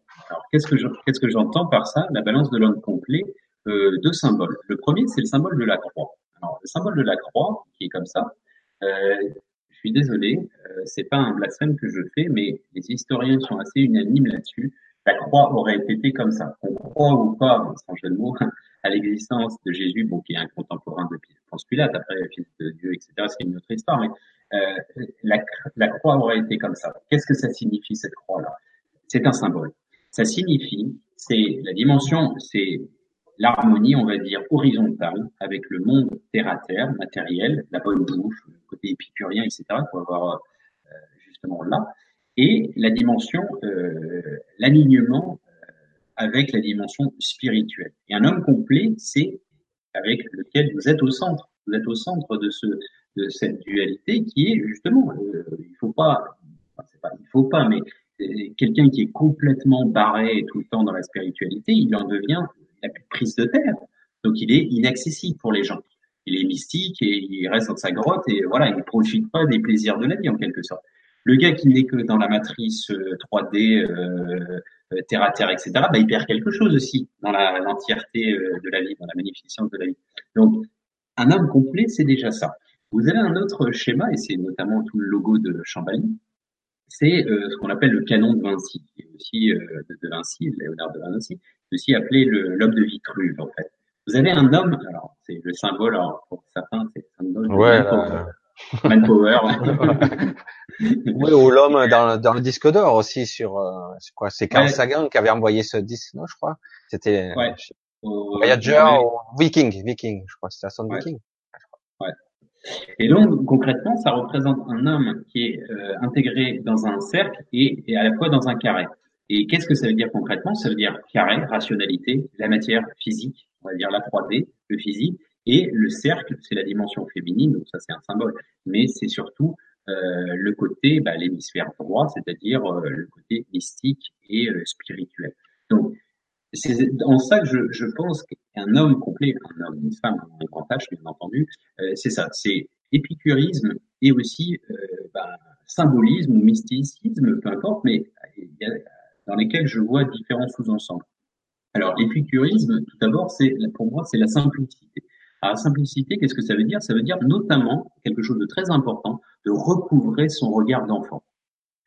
Quand on observe les enfants, ils ont une pureté dans le regard, ils s'étonnent de, d'un rien. Ils peuvent bloquer sur une fourmi pendant trois minutes et ils vont être en admiration sur une fourmi. Ils vont être toujours dans le jeu et dans, euh, dans une notion qui est juste merveilleuse, en fait.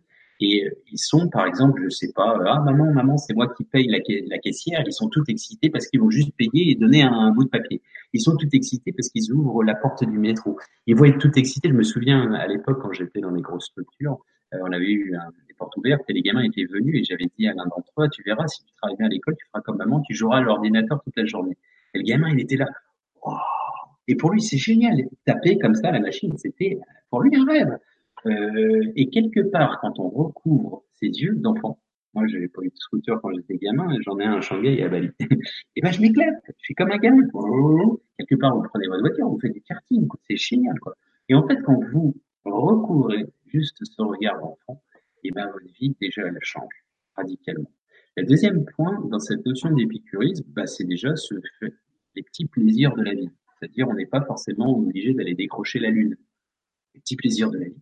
C'est euh, peut-être cette conversation, c'est la bonne bouffe entre amis, c'est, euh, c'est les petits trucs, c'est d'aller voir un paysage, de, d'écouter un concert, je sais rien, enfin, toutes ces choses-là qui sont magnifiques. Vous savez, pour avoir voyagé quand même pas mal, euh, j'ai souvent dit, parfois, pourquoi, pourquoi je vous dis ça, c'est, c'est du vécu en fait. Et je vous dirai la conclusion à la fin. Je me souviens, la première fois que je suis arrivé à Paris, j'ai vécu sept ans à Paris. Et je suis arrivé, le petit provincial, et cetera. J'allais chercher un stage et je me souviens, j'avais un rendez-vous sur les Champs-Élysées. Et à un moment, on passe, je sais plus, je crois que c'est la ligne six. Et on voit d'un seul coup la Tour Eiffel qui sort de terre, en fait. Enfin, c'est nous qui sortons de terre et je voyais la Tour Eiffel. J'étais là, waouh, je voulais réveiller les gens. J'avais envie de leur dire, mais regardez, il y a la Tour Eiffel. Puis les gens, ils s'en foutaient, ils étaient en ils la voyaient tous les jours. Et je me souviens d'une fois, je vais en Inde et c'était la première fois que j'allais voir le Taj Mahal. Et donc, j'étais limite euh, tout excité en France et tout. Je posais plein de questions à mon chef. Puis on avait, ils s'en foutaient royalement. Et à un moment, il me dit, tu viens d'où? Je dis, bah, je viens de Paris. Et là, ses yeux, waouh, la Tour Eiffel. Et je me disais, mais c'est fou. Il faudrait mettre ce monsieur-là à l'endroit des gens qui regardaient plus la Tour Eiffel et en fait inverser le monde. Et ma conclusion en est la suivante.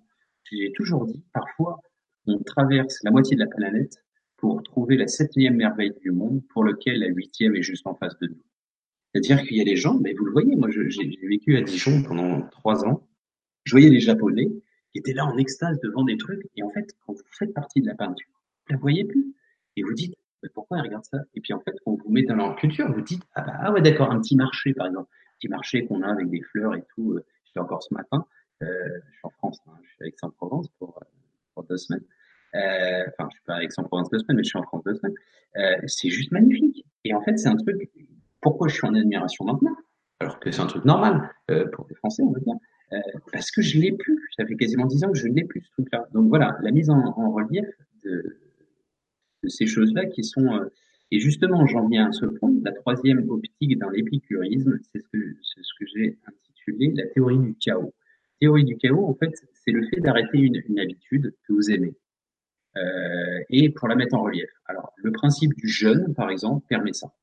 Euh, quand vous ne mangez pas pendant vingt-quatre heures, oui, je vais parler tout à l'heure dans l'hygiène, le jeûne est très, très euh, salvateur et fait beaucoup de bien. vingt-quatre heures, soixante-douze heures pour les gens qui peuvent se permettre. Troisième jour, ça, ça rebooste, euh, ça stimule euh, tout ce qui est euh, enfin, le, le système immunitaire. C'est de plus en plus utilisé pour les cancéreux et autres. Bon, voilà, petite parenthèse, petite parenthèse fermée. Euh, Juste pour dire, rien que quand vous faites un jeûne, moi je pratique toutes les semaines, vingt-quatre heures, et tous les mois, soixante-douze heures. Je fais des jeûnes bien plus longs. Vous n'imaginez pas le petit concombre, vous savez, que je n'aime pas normalement. euh, Je rêve, du- je rêve du concombre. Ah ouais, t'as Et du clavardal après, c'est sûr que tout est bon, hein. tu boufferais de l'herbe, tu boufferais de l'herbe, Tu m'étonnes. tu, tu le goûterais. Et donc, ça, c'était une mise en relief. Il y a combien de gens qui disent, ah mince, euh, quelqu'un, euh, comment dire, est décédé et il, est- il leur manque. Ils n'ont pas dit je t'aime. ou ils- Ça peut être leur meilleur en- ennemi parfois. Ah bah il manque parce que le conflit leur manque. Vous voyez et, euh, et quelque part, en fait, la- le chaos, en fait, c'est juste interrompre une active, enfin une, une habitude qui nous est profitable, enfin que, que l'on aime au quotidien, et on le, on le bloque pendant un temps pour justement la mettre en relief. Pas besoin de de mourir pour renaître, mais quelque part, il y a de ça en fait, à l'intérieur de ça. En fait, c'est c'est, euh, à l'extrême, quand on, a, on pratique cette méthode, on va faire un test euh, entre toi et moi. Le premier qui, euh, on arrête de respirer, le premier de nous deux qui meurt a perdu. Non, je déconne. Non, je- C'est une blague. En plus, Oui, instinctivement, on a tendance à reprendre son souffle quand même. tu peux pas. Mais si tu le faisais, si t'arrêtes pendant une minute, à la fin, ouah, c'est trop Ah, c'est, bon. C'est- ben, re- regarde avec l'eau. Avec l'eau. Ça n'a ni, ça n'a pas de calories, ça n'a pas de goût, ni saveur. Mais quand t'as soif, un verre d'eau, mais c'est trop bon. C'est Bah là, extraordinaire. Ouais, non, excellent. mais c'est, c'est extraordinaire. Euh, t'as- moi, ça m'arrive des fois, j'oublie de boire des fois. Je suis pris dans mes trucs. Puis là, Hein? je me sens pas bien. Euh, Du coup, je sors ma petite bouteille, je bois. Ouais, Ah, c'est- quel plaisir! Pourtant, ah, c'est que voilà. de l'eau. C'est- Exactement. Mais toutes ces petites choses-là, en fait, soit on le pratique, soit on, on se le figure, mais ça permet notamment de recouvrer bah, l'épicurisme, le petit plaisir de la vie simple. Voilà. Alors après, dans tout ce qui est symbolique et mysticisme, euh, le, enfin, un homme complet quelque part, et quand vous travaillez sur vous-même, parce que tout ça c'est un, c'est un cheminement, c'est un travail. Il faut pratiquer méditation, différentes, euh, par exemple, disciplines et autres.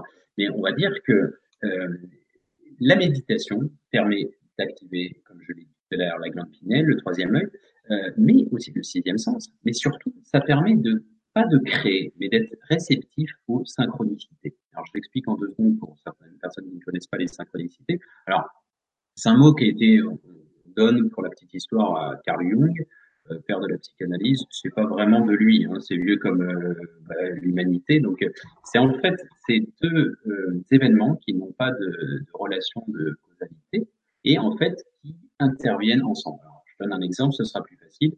Euh, une fois, c'était donc en deux mille sept. À l'époque, j'étais encore à Paris et je demandais à l'univers, envoie-moi une synchronicité, et cetera. Et quelques, quelques mètres plus tard, je vois sur Opéra Garnier, euh, j'ai encore la photo, hein, je, je- bref, et c'était écrit, en fait, c'était une exposition pour laquelle le titre, c'était Sentir vibrer le monde à travers soi.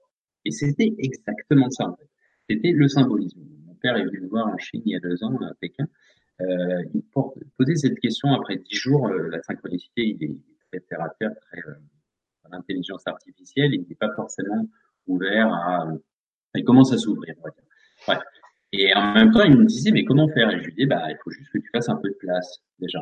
Et il me disait, mais c'est quoi le concept de synchronicité? T'en parles assez souvent, et cetera. Et je lui dis, bah, euh, je lui explique la définition. Et à un moment, on bifurque que dans la religion, il me dit, euh, il n'y a pas beaucoup d'églises ici et tout. Je lui dis, bah, non. Et euh, donc, ça faisait dix jours qu'il était là, et on était dans le train, et au bout de peut-être quelques minutes, bam, arrive une église. Voilà. C'est ça, la synchronicité. C'est, euh, voilà, vous pensez à un truc et arrive dans votre vie, comme par hasard, voilà, ce truc. Alors, est-ce à dire que c'est parce qu'on y prête plus attention? En interrogation. Ouais, ouais, des fois on et peut. Mais okay. Parfois c'est gros quand même, parce que ça peut arriver toute la journée. En fait, plus vous activez cette dimension holistique, et plus vous en avez tous les jours. Et, ouais. Et c'est juste génial. Vous avez ce petit. Alors au départ, vous en parlez à tout le monde, et puis au bout d'un moment, vous c'est le petit poussé et les pierres blanches. Hein. Tu suis les petites pierres. C'est tu suis les jeux de piste, hein, jeu de piste. Et c'est quelque part. Et là, à ce moment-là, vous expérimentez cette notion de se dire, ah ouais, il y a une espèce de sens dans la vie, que tout est interconnecté. Il y en a un autre aussi, alors le deuxième aspect par rapport à ce mysticisme ou symbolisme, c'est notamment dans le fait de décrypter, décrypter dans le langage des oiseaux, sortir de la crypte, de l'obscurité, c'est de décrypter euh, les messages subliminaux de la vie. C'est-à-dire qu'en fait, et ça c'est en référence à Victor Hugo qui disait, euh, c'est une triste chose de songer que la nature parle et que le genre humain reste sourd. Ça veut dire quoi? Ça veut dire qu'en fait, à chaque seconde, il y a des, un, un, un tas d'informations. D'ailleurs, la preuve, c'est que là, présentement, chaque seconde, on a deux mille informations euh, conscientes. Sinon, on en a des millions. On ne peut pas trier toute cette information. Donc, c'est pour ça que parfois, on rêve, on a un boulon qui est déplacé d'une voiture et puis on, on rêve qu'on va être en panne et le lendemain, on est en panne. Et c'est pas, c'est juste parce que vous avez euh, emmagasiné certaines informations. Et tout ça pour dire qu'en fait, vous avez un maximum d'informations et il y a une espèce de résonance. C'est-à-dire que, euh, oui, vous pouvez décrypter des messages qui sont particuliers à votre propre vie, c'est-à-dire que ça va pas marcher pour votre voisin, mais ça vous parle à vous. Et ça, quand vous ouvrez, alors faut s'ouvrir hein, pour ça, faut s'ouvrir, faut travailler sur ça, ça vient pas du jour au lendemain, mais plus vous y croyez, plus vous allez, entre guillemets, être réceptif, et plus vous allez peut-être aussi les solliciter. Et ça, c'est quelque chose qui est, encore une fois, euh, de l'ordre du mystique. Et c'est vraiment vibrant. Vous sentez que vous n'êtes pas tout seul. Vous sentez, vous expérimentez tout ça. Et ça, c'est, à mon sens, vraiment magique. Et vous aurez probablement euh, autour de gens, de vous, des gens, parce qu'on est des magnètes, hein, du magnétisme, des, des aimants, pardon, qui attireront euh, ces choses et aussi les gens qui témoigneront de plus en plus dans ce sens. Et ça, ça demande aussi une ouverture. Ouais, c'est vrai que c'est une ouverture d'esprit. Parce qu'il euh, il va falloir, on va dire, un peu casser la carapace de, du rationalisme et du matérialisme, parce que tout ce qui est euh, ah c'est pas possible, voilà, c'est pas possible, mais qu'est-ce qui est pas possible? Souvent les gens ils sont entourés de soi-disant paranormal, ils sont vraiment entourés, ils baignent dedans, mais ils, ils le voient plus. Et, euh, c'est ça, c'est ça qui est énorme. Ils le voient plus en fait, non non euh, non. Et puis finalement, quand on commence à mettre le doigt dessus, il dit mais regarde, c'est énorme quand même. Euh, t'as des signes qui t'arrivent de partout. Euh, euh, tu le vois bien qu'on te hurle qu'il faut pas aller là, euh, et que toi tu écoutes pas quelque part. Jusqu'à l'accident, jusqu'à la maladie, le mal qui dit. Hein ouais. euh, des fois, tu vas dire mais le, là l'esprit, t'a, hein, les synchronicités t'ont crié dessus, et maintenant c'est la maladie qui te crie dessus. Et la maladie, c'est ton corps, c'est ton énergie, et cetera. Je dis ah bon? Et mais qu'est-ce que je vois? Eh oui, j'ai dit, il faut se recentrer parce que t'es, t'es dans un tel bruit, un tel carcan mental qu'on n'entend plus, on voit plus, on perçoit plus rien. Enfermé dans sa, dans sa prison mentale, quoi. Tout à fait. Exactement. Alors, dernier point par rapport à ça, dans cette notion de, c'est la pleine conscience. La pratique de la pleine conscience, en gros, qu'est-ce que ça veut dire? Alors, beaucoup de gens l'associent à la méditation. La pleine conscience, c'est le fait d'être présentement, euh, ancré dans ce Euh, ici, en ce moment. En ce moment, le présent est un cadeau, quand on l'apprécie comme tel. Et en fait, la plupart du temps, on est en pilote automatique, c'est-à-dire qu'avec quatre-vingt-quinze pour cent, on pense euh, ben, à ce qu'on va manger ce soir ou bien. Euh, bah, l'inverse de l'éveillé, c'est on est endormi. On est endormi et on pense à des choses insignifiantes, ou pas forcément, mais peut-être à des. Mais on n'est pas dans le présent. Et en fait, le fait d'être absorbé, en fait, réactive deux choses. La première, c'est les cinq sens. C'est-à-dire être absorbé, ça veut dire vous faites votre vaisselle, vous sentez euh, que vous nettoyez, et cetera. C'est en plus symbolique parce que Vous pouvez, euh, quand on range sa chambre, quand on range euh, la vaisselle, et cetera, vous rangez aussi votre état d'âme. Hein, c'est le feng shui, c'est la base de feng shui. Euh, et en fait, euh, vous activez les cinq sens systématiquement. Okay, vous êtes vous êtes conscient de, euh, je sais pas, vous prenez une douche, vous avez des gouttelettes qui tombent sur vous, et cetera, la manière dont vous vous séchez, et cetera. Tout atteint une symbolique et surtout vous activez tout ça. Et quelque part, ça permet petit à petit de susciter et d'activer le sixième sens. Le deuxième, c'est d'être connecté avec les quatre éléments. Alors, il y a toute une codification, ça on en parle beaucoup pardon, dans, à Shambhali, c'est euh, avec bon, les, les quatre éléments officiels, l'air, le feu, et cetera. Et aussi, au-delà, ça vous permet d'être de plus en plus connecté au cinquième, qui est invisible, mais qui est très connu chez, euh, chez les Asiatiques, à savoir, on peut l'appeler l'éther, l'éther, donc le cinquième élément invisible, et qui connecte tout ensemble. D'accord? Dans la géométrie sacrée, c'est, c'est le, le dodécaèdre. Bref, pour être un peu technique. Bref, tout ça pour dire qu'en fait, cette connexion de la pleine conscience permet justement une connexion donc, des quatre, des cinq sens, sixième sens intérieur, et de là, extérieur, avec les quatre éléments, voire les cinq éléments. Voilà. Ça, c'est, euh, on va dire, le, la cinquième vision, enfin, la, la dernière vision de ce, de cette, euh, on va dire, de cette bonne balance de l'homme complet avec de l'épicurisme et du symbolisme. Et quelque part, si on veut les mettre, les joindre entre eux, une dimension qui permet et à la fois d'être épicurien et à la fois un peu mystique, c'est la nature. La nature, vous avez une approche qui met tout le monde d'accord, parce que la nature, bah, vous pouvez être terre à terre, c'est-à-dire l'âme du jardinier, hein, le bon paysan, on va dire. Euh, et puis, vous pouvez être aussi les deux à la fois. Hein, c'est pas deux personnes nécessairement dissociées, mais vous pouvez être les deux, à savoir bah, la théorie de Gaïa, c'est-à-dire euh, que notre écosystème est un, une grande entité, euh, la terre-mère, et cetera, comme si elle respirait, et cetera, et cetera. Donc euh, voilà. Donc on peut être et dans le mystique, et également dans à terre de la vie de tous les jours. Voilà. Oh, bah, c'est, c'est capital même. C'est, c'est capital d'être terre à terre, d'être ancré, d'être dans la réalité, d'être dans le moment présent.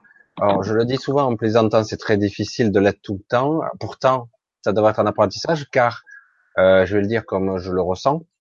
Euh, l'instant présent, euh, si on est vraiment présent à tout ce qu'on fait, vraiment, euh, ça demande au début un gros effort. Et surtout, on a l'impression que le temps ralentit. Exactement. Parce que d'un coup, on est en dix mille images secondes, j'allais dire, pour faire une image stéréotypée plutôt vidéo.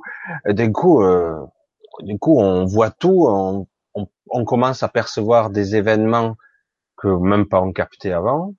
Euh, il se passe toujours quelque chose quelque part, des bruits, des sensations, un chuchotement, le bruit du frigo, le bruit dans la cave, je sais pas moi. Et la voisine qui se dispute, je dis, oh putain, mais il s'en passe des trucs, mais c'est dingue. C'est, mais c'est ça. Voilà. On est attentif, en fait. On est voilà, vraiment attentif. attentif et on est réceptif, en fait. Exactement.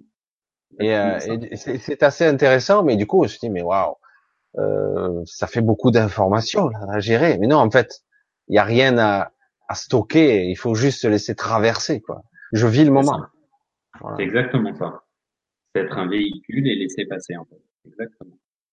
Alors, euh, sixième point, mais ça fait très académique de, de partager comme ça, mais c'est pas grave. euh, c'est mon côté prof. non, non, donc, vas-y. Au contraire. le, alors, le, le, ce que j'ai appelé le, le, le triptyque ou le, le, le triple triangle d'or. Alors déjà, le triangle d'or sous-entend qu'il sommeille en nous, donc il est à réactiver. Donc la première, le premier aspect, en fait, c'est euh, au niveau d'un alignement euh, des niveaux de l'être. C'est-à-dire, c'est un bon alignement entre le corps, l'esprit et l'âme. Ça, c'est essentiel. Et c'est notamment l'aspect, l'approche de la médecine holistique, c'est-à-dire qu'on ne dissocie jamais les deux, les trois, pardon. Euh, on voit les racines euh, psychologiques, on voit les racines d'un mal physique et aussi dans son entièreté, parce que si vous avez mal euh, à un tel ou tel organe, ouais. Juste, je te coupe juste pour un truc. J'ai, euh, j'ai la vision hein, de l'âme, l'esprit, le corps. Donc, ça veut dire que quelque part, tu associes le mental avec le corps, vraiment au même niveau. Bah euh, non, parce que c'est du. On va dire c'est que... l'esprit relié au mental. Il y passe au travers quelque part. Comment tu le perçois? Je, je pose la colle. Ça. non, non, c'est pas une colle, c'est qu'on va tout de suite rentrer dans une notion. Alors, ah, c'est compliqué. Ouais.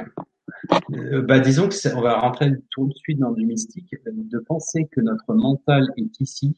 Non, c'est, oui, aussi, oui. c'est aussi oui. euh, incongru que de se dire que quand vous écoutez euh, un, une, un concert de radio, euh, un concert oui. dans, avec la radio, que le groupe se trouve à l'intérieur. Tu Je parles de récepteur. Tu parles du récepteur. Ouais. Nous sommes le récepteur. Voilà, les récepteurs et émetteurs. Donc, en fait, on est comme des radios et on capte les fréquences en fonction de ce qu'on connecte. La preuve, c'est que, bon, sans être trop dans la technique, on a des ondes alpha, bêta, et cetera. Dans la méditation, dans le sommeil, vous allez avoir des autres ondes qui vous permettent de capter certaines choses ou pas. Mmh. Euh, euh, découvrir, euh, euh, créer, ça veut dire cueillir en gros. C'est, ça veut dire cueillir dans le monde des idées de Platon. Ça veut dire qu'il y a un cloud, il y a comme un, un nuage de conscience, de connaissance qui est déjà là. Donc ça, on verra ça d'un ouais, ouais, Mais ouais, pour te dire, oui, je le mets pas vraiment, je le mets dans un statut intermédiaire du corps, parce que je suis pas tout à fait convaincu. J'ai aucune, euh, comment dire, euh, j'ai pas de garantie que ouais, notre, ouais. Euh, notre je, psyche, il y aurait une théorie qui saurait que oui, euh, tu as tout à fait. Enfin, moi, je, je suis d'accord avec toi qu'il y a là une mémoire beau. qui serait extra-physique, hein. Une mémoire, ouais. une conscience, évidemment, qui est bien supérieure et qui n'est pas vraiment là. C'est comme le, une partie de, du faisceau de lumière de ma conscience supérieure qui m'éclaire un petit peu, qui m'anime comme un pantin, quelque part. Mais je soupçonne qu'il y a, peut-être qu'il faudrait l'appeler autrement, une partie de mental euh, automatique, on va l'appeler comme ça, euh, du corps, Ouais, inconsciente, inconsciente qui euh, qui est là quand même physiquement, en tout cas qui qui, qui est capable d'agir sur la matière de ce corps. Après, ouais. c'est quoi le mental et quelles sont les couches du mental? Oh là. Alors là, il faudrait scinder en effet le conscient de l'inconscient, le supraconscient, parce voilà. que en effet, t'as euh, t'as notamment, euh, bah tu réfléchis pas au battement de ton cœur. C'est-à-dire, voilà. euh, ça, ça c'est automatiquement, la coagulation de ton sang, et je le fais sans que tu y penses. T'imagines s'il fallait que tu penses à tout. Ah, euh, bah, c'est mort, là. Dirais, euh, c'est mort. Il y a trop de boulot, là. Mitose cellulaire, mitose cellulaire, respiration, là, je respire trop, il y a trop d'oxygène, attention. On réduit la vapeur. Anticorps, euh, non, non, c'est, c'est, c'est énorme. C'est, c'est bah, pas possible. C'est en, c'est en ça, déjà, qu'on se rend compte à quel point c'est, c'est déjà un... Ben, en fait, on, on maîtrise rien de ce corps, en fait. On n'a même pas conscience de tout ce qui se passe. C'est sûr, ça c'est clair. Donc je voilà, pour répondre, à ta... ouais, ouais, non, mais pour répondre à ta question, en effet, je pense que ça dissocié et je le mets pas sur le même point. Et alors, le deuxième point, c'est l'alignement comportemental, pour lequel donc il y a action, il y a émotion, réflexion. Et en fait, c'est plutôt, c'est un triptyque donc comportemental sur lequel j'entends euh, trois concepts. Et j'ai intitulé, et j'ai baptisé euh, le parent-enfant présage. Qu'est-ce que ça veut dire? Parent-enfant, donc c'est une contraction de parent et d'enfant. Et présage, sage. Il n'est pas sage, parce que quelqu'un qui se définirait comme sage ne le serait plus de fait, parce qu'on aspire telle une exponentielle à la sagesse, mais on ne l'est jamais. Et un homme complet, donc dans ce, dans ce triptyque, se, s'intégrerait dans ce, dans ce, dans ce, dans cette trinité qui est l'enfant, donc ça veut dire l'enfant intérieur, qui est la source de l'insouciance, de la créativité, de, euh, enfin, l'absence de limite, en gros, on va dire. L'adulte, donc le parent, ce seraient les règles, la structure, euh, les règles de vie ensemble, et cetera. Parce que le gamme, le, le, l'enfant a du positif mais du négatif aussi. Hein, c'est, c'est sans filtre. Hein, c'est euh, ah le monsieur il sent mauvais dans la bouche. C'est euh, c'est euh, je sais pas maman pourquoi il ressemble à un singe. Euh, enfin, ce genre de truc quoi. Ou euh, bah les adultes. Quand c'est même. Le spontané, ça c'est le côté spontané. Ouais voilà, mais dans le bien comme dans le négatif. Ouais. Euh, l'adulte met les règles, met les structures, il est théorique. La morale. Voilà, il est dans la morale. Euh, mais qui, dans la rationalité, dans la structure, mais aussi qui le limite, parce qu'il ne rêve plus, quelque part. Bien souvent, je dis pas, ça, après, il y a différents dégradés. Et le présage, c'est quelqu'un qui est dans le détachement. Ça veut pas dire qu'il est, en fait, bon, présage, parce qu'il est sage, et c'est aussi, on entend présage, ok, parce qu'il est en devenir, il est, il est plus vraiment dans l'expérience, mais il a de l'expérience, il est dans le détachement. Parce qu'il a réussi à prendre de la hauteur sur la vie, sur les choses. Voilà. Et en fait, avoir un petit peu de tout ça à l'intérieur de soi, à ton âge, à mon âge, à différents âges, est à mon sens une source euh, bah, d'épanouissement et quelque part d'harmonie, et notamment à l'intérieur de ça. Alors, je disais, il y avait aussi dans ce triptyque une sorte d'action, émotion et réflexion. Ce qui est intéressant aussi, c'est dans ce mot « émotion ». Émotion, on va comprendre que, et ça on va beaucoup faire d'analogie tout à l'heure avec la notion d'énergie, tout est énergie. Et même dans la, cette notion, dans cette notion, pardon, notion de censure, dans cette notion euh, d'émotion, on a le E, E égale M C deux, donc l'énergie, la formule de l'énergie, et motion, motion, ça veut dire s'émeut, s'émouvoir, et cetera. Enfin, se mouvoir, motion, en anglais motion, ça veut dire euh, le mouvement. Et l'émotion, c'est de l'énergie en mouvement, qui n'est pas encore, qui n'est pas encore physique, mais qui est, qui tend à le devenir. Voilà. Bon. Tout ça pour revenir sur cette notion de triptyque parent, enfant, euh, présage. Le troisième axe de, de cette trinité, c'est la dimension de la méthode. Alors, c'est ce que j'ai intitulé le type type. C'est pas le sale type. Hein.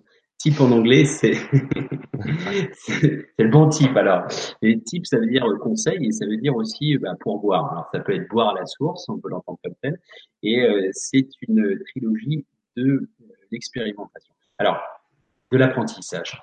T de théorique, I d'intuitif et P de pratique. D'accord ? Ça veut dire que on peut apprendre dans les bouquins. C'est important d'apprendre dans les bouquins. C'est important de le mettre en pratique. C'est-à-dire, j'apprends la spiritualité, certes. Je fais de la méditation, par exemple, je mets en pratique. Et je suis dans l'intuitif. C'est-à-dire, je vais capter des nouvelles choses. Voilà. Et c'est, à mon sens, une des approches que j'enseigne, que je mets en pratique pour ma vie de tous les jours, on va dire. Euh, et quand je dis intuitif, c'est aussi, euh, bah, je sais pas, quand je crée des nouvelles choses pour mon boulot, dans la mode, même si c'est du matériel, euh, j'applique cette chose-là, par exemple. Enfin, tout simplement. Le dernier, euh, enfin le septième axe, en fait, c'est la vision élargie de l'invisible. Alors, qu'est-ce que ça veut dire ? Ça veut dire, en fait, c'est d'intégrer. Alors, qu'on y croit, on n'y croit pas, c'est déjà de respecter. Mais qu'on y croit, on n'y croit pas, c'est de savoir comment fonctionnent les différents paliers. Parce qu'il y a des gens qui rejettent tout en bloc. Bon, euh, la religion, regardez, s'il y avait pas, alors, le truc archétypal, c'est s'il y avait pas de religion, euh, il y aurait pas de guerre. Bon, ça c'est le premier point. Le deuxième point, s'il y avait, si Dieu existait, il laisserait pas des orphelins mourir, et cetera. Bon, ouais. Seule chose, je vais vous répondre à tout ça. Euh, c'était, je me souviens à l'époque quand j'étais gamin, on avait vu, euh, c'était à la télé, c'était à l'époque, à date, dans les années quatre-vingts, un prêtre qui disait, euh, on lui posait la question par rapport au Troisième Reich, les camps de concentration, on lui posait la question. Mais où était Dieu? Le prêtre avait répondu très sagement, mais où était l'homme? Donc, il y a un moment, il faut quand même remettre dans un contexte. C'est-à-dire que, oui, alors si Dieu imposait les choses, ben, il serait un dictateur. Donc, de, de fait, euh, il y a un libre arbitre qui s'opère, d'accord euh, Qu'il existe ou qu'il n'existe pas, mais dans le ouais, sens... Ouais. Où... À un autre niveau, il se situe. Voilà. Donc, déjà, donc il est, il est important de ne pas rejeter tout d'un bloc en disant, voilà, la religion, parce qu'elle est extrémiste, euh, c'est pas bien, et cetera. La religion, déjà, le premier aspect de l'invisible, c'est la religion. La religion, c'est essentiellement le dogme. Le dogme, c'est les rituels, c'est la dimension sociale, c'est les règles de vie, et cetera. Euh, tu, tu rapprends, et cetera. Donc ça, c'est la, la religion judéo-chrétienne qui a été pompée euh, largement par Sumer, à la voie de Sumer, qui réside... Euh, Au, au muséum de, de Londres, euh, de mémoire, euh, c'est euh, « Je n'ai pas tué ». Bon, bref, ça a été largement pompé, les, les commandements ont été pompés. Bref. Ouais. Euh, tout ça pour dire, mais c'est logique, parce que si jamais ben, on commence à se voler entre nous, et cetera, il n'y a, a plus de consensus, il n'y a plus de, de stabilité. Donc déjà, ça c'est important. Hygiénique, la dimension des religions, c'est hygiénique. Euh, pourquoi on fait des rituels, pourquoi euh, le carême, pourquoi euh, le ramadan, et cetera, c'est hygiénique. Ça permet de se purifier, par exemple. Ah, très simple. Euh, les ablutions, pourquoi? Bah, c'est pour, se, pour ah bon, se protéger des, des énergies négatives, par exemple. Enfin, c'est très simple. Hein euh, les ablutions, par exemple. Euh, donc ça, c'est le dogme, la religion en tant que dogme. Après, il faut savoir aussi, il faut être conscient que la religion a été beaucoup spoliée. Hein le, le concile de Nicée pour les catholiques, bon, bah, c'est Constantin qui s'est fait un plaisir de réécrire les, saintes, les saintes réécritures. Euh, voilà, il y a des choses qu'on dégageait, les choses qui sont apparues, puis la réincarnation, euh, ouais, l'hérédité, des, des bah, c'est vrai des... que la réincarnation faisait partie ouais. de la chrétienté au début. C'est vrai. Ouais, les curés pouvaient euh, bah, avoir des descendants et puis ils peuvent plus parce que sinon bah, leur trésor, euh, eh ben ils vont le donner à d'autres gens, et cetera, et cetera. Bon, bref. Après, on connaît toutes les déviances que ça a, ça a créé. Bon, c'est pas le sujet. Donc ça c'est le dogme. Premier point, la religion. La religion qui, théoriquement, à la base, c'est religion, c'est religiare, ça veut dire rallier les gens. Sauf que les gens l'ont vu de manière stricto sensu. Normalement, c'est comme les Jeux Olympiques, c'est enchevêtré. Ça, c'était Gandhi qui disait, si les gens avaient la capacité de voir, de lire les saintes écritures, ils comprendraient leurs interdépendances. Et ça, c'est ce que j'ai essayé de faire depuis que j'ai quasiment dix ans. Essayer de mettre des points de connexion et des similitudes. Et il y en a dans toutes les religions.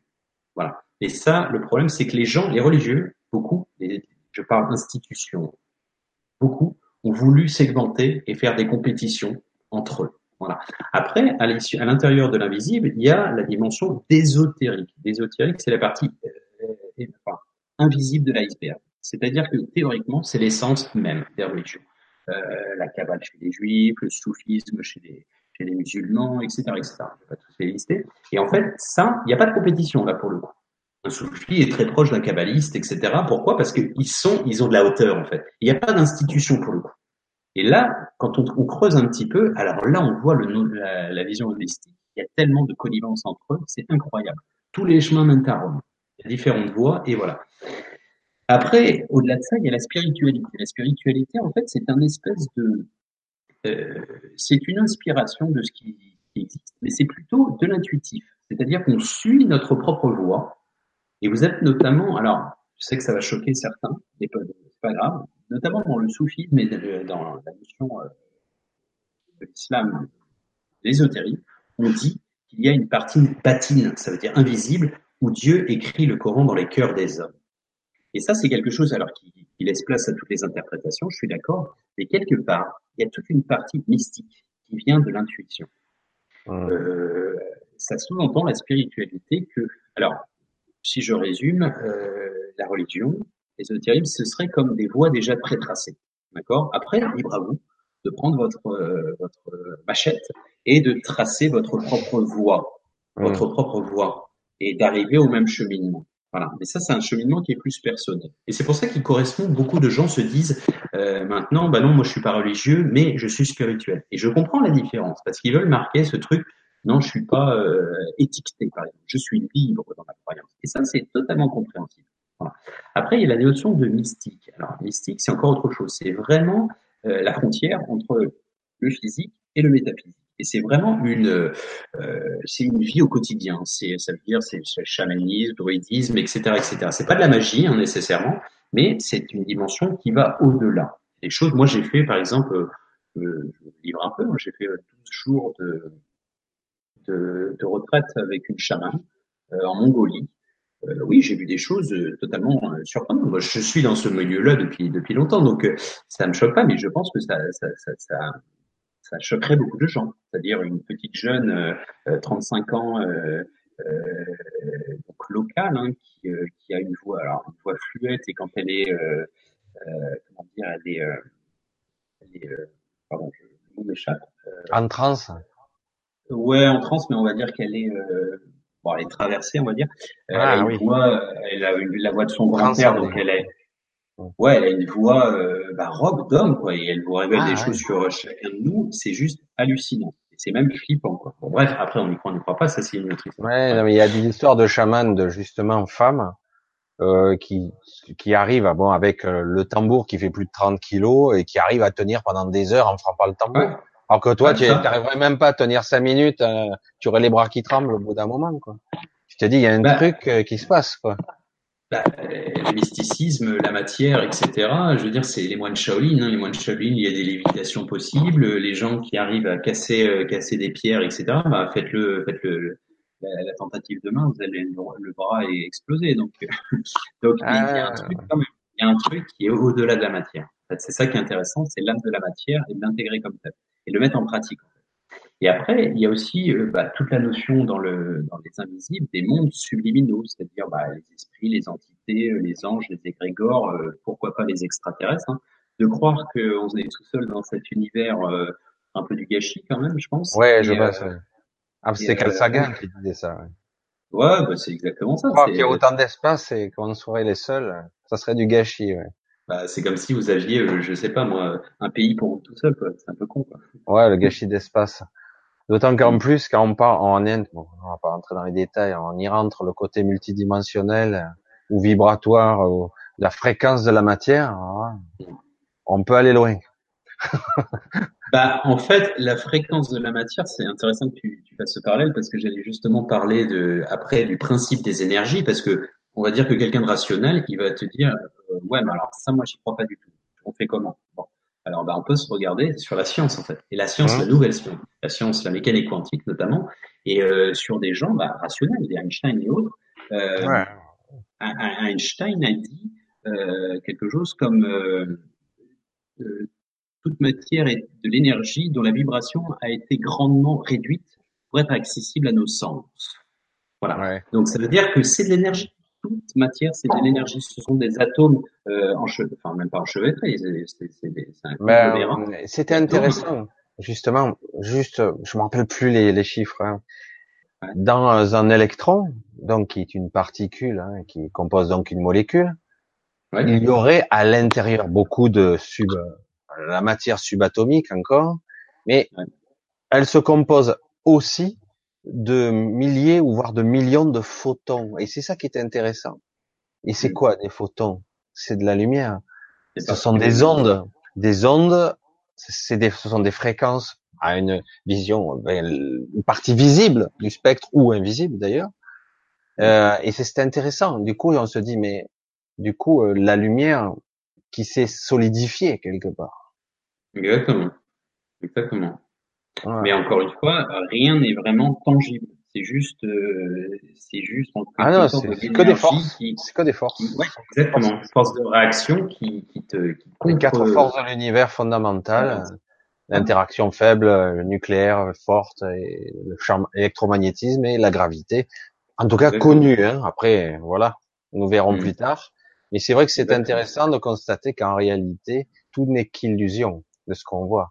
Tout ce qui paraît compact est plein, quoi. Le mur, euh, il vibre à une certaine fréquence. Il...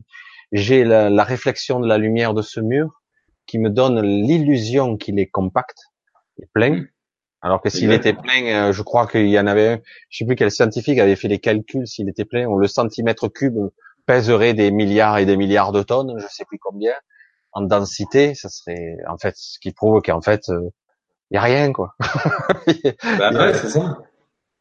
C'est, c'est assez intéressant du coup comme vision et du coup mais je suis composé de rien ouais, de rien et pourtant de, d'informations aussi et c'est ça qui c'est, est... ça, c'est intéressant bah, d'ailleurs c'était Tesla qui disait si vous voulez trouver euh, les secrets de l'univers euh, cherchez dans les, dans les fréquences les vibrations et dans l'énergie parce que vous avez tout en gros et c'est vrai mais alors euh, et au-delà de ça t'avais euh, alors, euh, c'était euh, Jean-Émile Charron c'est un, c'est un scientifique et c'est aussi un, un philosophe qui disait en gros que chaque atome de l'univers est accessible à chaque autre atome de l'univers.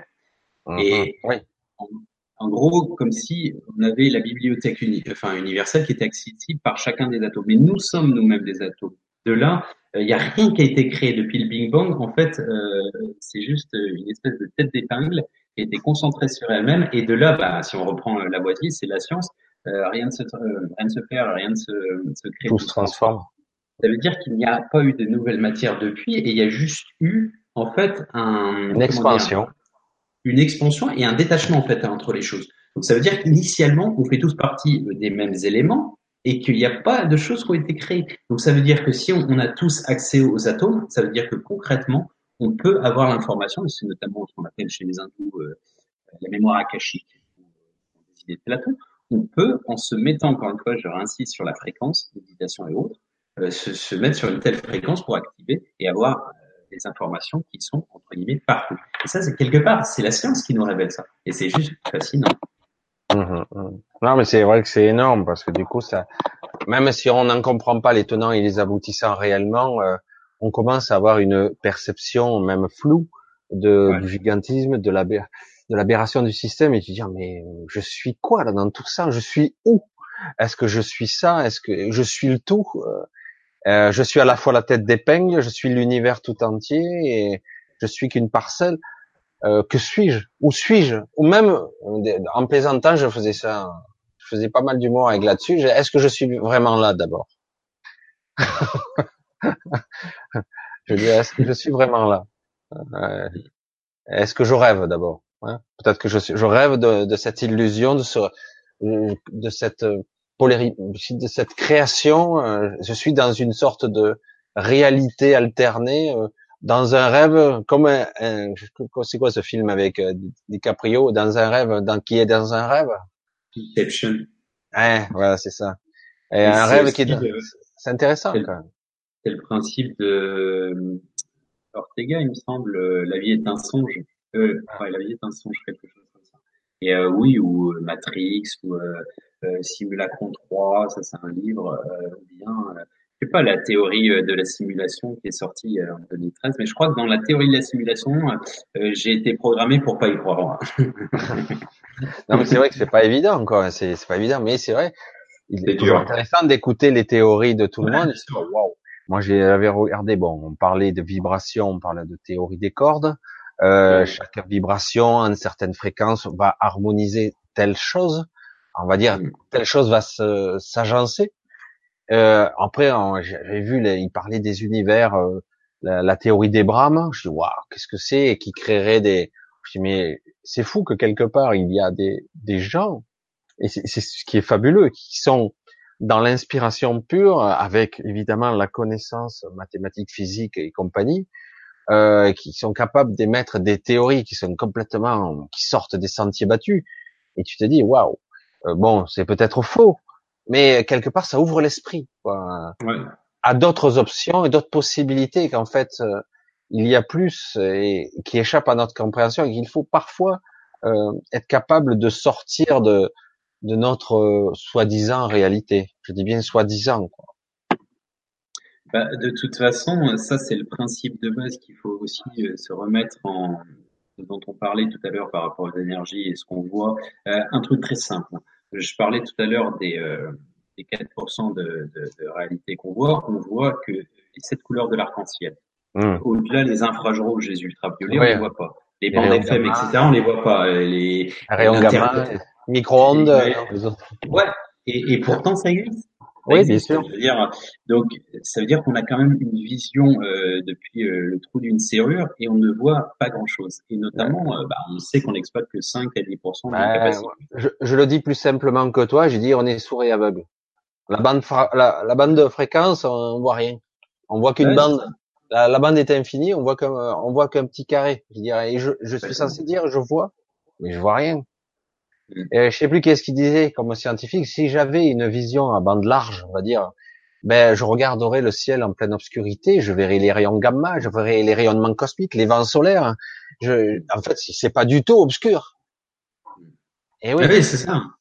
C'est pas du tout obscur, ouais, mais comme ma vision est étriquée, elle voit qu'un large spectre des, des, des fameuses rayons, les, les couleurs de, de l'arc-en-ciel, les sept et les, les, les intermédiaires aussi. Il y en aurait douze en fait. Et euh, mais Et c'est intéressant, et dire, mais ouais, mais en fait, je vois rien, quoi. je, je vois rien du ouais, tout. Bah, déjà, prendre conscience de ça, c'est bien. Et, et c'est notamment pour ça que les, les hindous parlent de Maya. Maya, ce sont des, euh, des voiles. Des voiles qui sont dévoilées. Et, euh, mmh. et d'ailleurs, l'apocalypse, euh, étymologiquement parlant, ça n'a pas le lieu de déluge. C'est la levée des voiles, en grec. La levée des voiles sous-entend aussi qu'on met les voiles. On met les voiles sur d'autres horizons, quelque part. Et dans les horizons, si on continue la métaphore, c'était euh, euh, c'est Marcel Proust qui a dit euh, le, le voyage ne consiste pas à, à découvrir de nouveaux paysages, mais à le voir avec d'autres yeux. Et en fait, c'est ça aussi la notion de voyage. Et c'est pour, probablement comme ça que la notion d'apocalypse va venir, à savoir la conscience des gens qui se réveillent. Voilà. Ah ben oui, de, quelque de, part, de, s'ils de, se réveillent, s'ils dé, si leur conscience s'éveille, on va le dire comme ça, euh, il va se passer forcément un changement de paradigme radical. Et ben voilà, on y est, et en effet, c'est justement l'objectif, et notamment, c'est ce qu'on va voir dans le cinquième volet, avec notamment la, la théorie des, des, du centième singe. Okay. Alors, ah, si oui. je finis juste, si je finis juste sur ce septième volet, à savoir le, la notion euh, des limites de l'invisible, euh, bien entendu, il n'y a pas de prosélytisme, bien entendu, euh, tout est enchevêtré et, euh, et inclusif et pas exclusif. Euh, et en fait, pour le visualiser, je parlais des, des Jeux Olympiques. Pour moi, le meilleur, euh, meilleur symbole, parce que symbole déjà, étymologiquement, ça veut dire rassembler. Il y a le symbole ou le diabole. Le diabole, qui a donné le diable, euh, divise, segmente. Tandis que le symbole, parce que, en fait, dans le symbolisme, euh, il y a pas, il est personnel à chacun de nous. Euh, il n'est pas imposé. C'est, chacun voit ce qu'il veut, en gros. Et euh, justement, c'est ça qui est intéressant. Et euh, à l'intérieur de ça, pour moi, le plus grand symbole de cette dimension invisible, c'est la fleur de vie. La fleur de vie, c'est un enchevêtrement de cercles, d'entités qui, en fait, se répondent à l'intérieur. En plus, d'ailleurs, elle n'est pas visible, elle n'est pas en deux D, mais en trois D, la fleur de vie, théoriquement, et on peut la faire évoluer de manière holographique et fractale, sans arrêt comme un accordéon. Et si on la visualise, on peut intégrer énormément de choses, le torus, euh, le métatron, et cetera, et cetera. Ça, c'était des méditations. Ouais, les, le tétraèdre, les, les, la, la, la, la fameuse pyramide, euh, ouais. La forme de la pyramide, ouais. Ouais, ouais. Plein de formes géométriques énormes, ouais, c'est ça. C'est vrai que c'est une forme assez complexe. Mm. Ouais, mais je te laisse continuer parce que parce que je vois que le temps passe aussi et que je vois ouais. que tu fatigues alors, et que tu as encore cinq heures de conférence derrière. Non, non, n'ayez pas peur. Non, mais c'est vrai que c'est passionnant parce que là, on touche à beaucoup, beaucoup, beaucoup de sujets passionnants. Là. Vraiment. Mm. Ouais. C'est énorme. Je vais essayer de, de, de, de faire assez vite. Alors, le huitième point, en fait, c'est le détachement et l'implication. Alors, le détachement, qu'est-ce que ça sous-entend? Ça sous-entend qu'on est, alors ça veut pas dire qu'on prend plus parti, mais ça veut dire, en fait, qu'on est, euh, on est, en fait, on attend, euh, on ne reçoit que le meilleur, on est dans la gratitude. C'est euh, la phrase, justement, euh, euh, qui dit euh, « Ne comptez pas trop sur sur les autres dans ce monde, parce que même l'obscurité te fuit dans, euh, même ton ombre te fuit dans l'obscurité. » C'est ce principe-là. Ça veut dire, euh, ne, Ne pas être trop, bah, le bonheur euh, n'est pas d'avoir euh, ce qu'on désire, mais euh, d'être heureux avec ce qu'on a en gros. C'est de se dire, ça ne veut pas dire qu'on se remet pas en question, on se bat pas pour obtenir des choses, mais on est dans ce truc, on n'est pas dans la boulimie toujours de plus, plus, plus, plus, plus. Voilà. Donc ça, c'est un, une sorte de détachement. En parallèle, euh, l'implication, c'est de, c'est dans le sens de, on peut mener des combats, mais des combats pacifiques. Ça sous-entend en fait que notamment dans cette démarche, pour ceux qui sont dans le grand changement et le fait d'évoluer euh, et de vouloir évoluer, euh, à mon sens, ça c'est vraiment personnel, euh, je je suis pas du tout dans la confrontation, à savoir de, de battre contre les ténèbres. Euh, et d'ailleurs, je me réfère en fait à, à Mère Teresa qui disait une chose très très symbolique, qui disait « Ne m'invitez pas à une manifestation contre la guerre, mais si vous m'invitez à une marche pour la paix, je viendrai avec grand plaisir. » Qu'est-ce que ça veut dire? Parce que dans les deux cas de figure, euh, je viens pas à la guerre, à la, à la, à la, à la marche contre la guerre, ou je viendrai à une marche pour la paix, on va se dire c'est la même chose. Non, c'est pas la même chose. Parce que lutter contre, contre, ça fait une force de réaction. Ça veut dire qu'on on crédite euh, l'énergie négative. Si vous vous battez contre des malins, moulins à vent, à savoir, euh, des...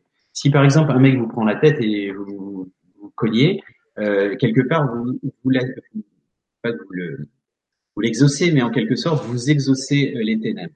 Tandis que si vous êtes juste dans le fait d'émettre des choses positives, et c'est notamment toute la vocation de notre projet Menchmark et de ce qu'on entreprend dans la fondation, c'est que nous, on n'est pas là à attendre comment on va changer le système, parce qu'on ne va pas le changer de la totalité, mais on essaie de faire à notre petite juste valeur, en humble échelle, ce qu'on pense être juste pour nous, tout simplement. Voilà. Donc je pense vraiment que c'est ce truc, ce travail de implication est, est important dans ce sens. Euh, alors, mettre en relief la lumière, c'est, je me suis toujours demandé pourquoi il n'y a pas des zappings. Quand vous regardez le zapping, je le regarde plus d'ailleurs, vous, ça vous montre, c'est comme aux infos, ça vous montre que les trucs négatifs, tout le temps. Et en fait, on est en vase clos, en vase communicant, je suis désolé d'être vulgaire, on est dans l'eau stagnante qui pue la merde. On est, dans, on est dans les croyances que quelque part, quelque chose, il est beau, il est gentil, c'est pas intéressant. Donc, on non, va créer l'info, on va la mettre en exergue, on va faire un focus.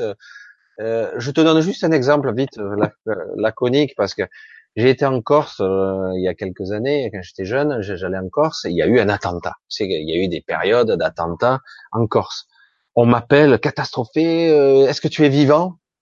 On en parle sur tous les infos. Ah bon? euh, J'étais à côté et j'étais même pas au courant. Et voilà, c'est pour se dire à quel point on peut faire des focus, on ne voit plus que ça. Il y a les, ouais. euh, euh, je me rappelle, il y avait des personnes qui étaient aux États-Unis qui disaient, euh, oh, qu'est-ce qui se passe? La France est en feu, il paraît qu'il y a plein de voitures qui flambent partout. Il y a, je sais plus à quelle époque c'était. deux mille cinq. Ah voilà, pff, mais attends, c'est dingue, quoi. Moi, j'ai rien vu. Euh, il doit y avoir, hein, comme chaque année, des fois au niveau lent. Euh, mais c'est vrai que voilà, ça c'est un exemple d'information qui fait le focus et qui, qui, qui par défaut donne l'info, fait croire, c'est le sous-entendu, hein, fait croire que c'est la, la généralité, la totalité. Et du coup, voilà, l'information, ben, c'est du sensationnel, c'est du spectaculaire. On fait du, on vend du papier, comme on disait avant. Maintenant, on vend plus de papier, mais. Ouais, on vend, on vend de l'émotion. On vend de l'émotion, surtout. Voilà, on vend, ouais, ouais. Et du coup, de, et, et de la peur. Négative. Ouais, de la peur. Bah, la petite vieille qui remet dans la Creuse un quatrième verrou parce qu'elle a vu, euh, euh de, de jeunes qui brûlent des voitures, quoi. Et on ne montre jamais, bah, dans, dans les cités, il y a des choses super bien qui se passent, il y a des gens qui se bougent le cul, il y a des, euh, des gens, il y a beaucoup plus de choses positives que négatives. Mais on préfère, regardez. Moi, je me souviens à l'époque, j'avais, je suis nord de la France. J'étais parti parce que je venais de Chine et j'étais venu une première fois et on m'a dit, ah, tu es en France et tout, et cetera. Et volontairement, j'avais fait un petit test. Je vous jure que c'est vrai. J'avais photographié, j'avais volontairement pris les jours où il faisait un temps dégueulasse et j'avais pris en photo que des endroits moches. Et j'avais dit, tu vois, c'est ça la France. Et on m'a dit, oh non, c'est pas possible, et cetera. J'avais dit, oui, c'est comme ça, et ça, c'est le nord de la France. Voilà. Un peu comme un reportage qui, qui, qui part avec un truc, il va, il va aller chercher les gens qui, qui vont bien, et cetera, dans le sens de ce qu'il veut. Je suis retourné quelques mois plus tard, et j'ai pris des photos que d'endroits de Valenciennes, toujours, mais que des endroits avec le soleil et avec que des beaux endroits. Et ben, c'était pas du tout la même ville. Et en fait, les, les journalistes, c'est exactement ça. S'ils veulent, euh, ben, focaliser, je suis désolé, sur la merde, ils focaliseront sur la merde.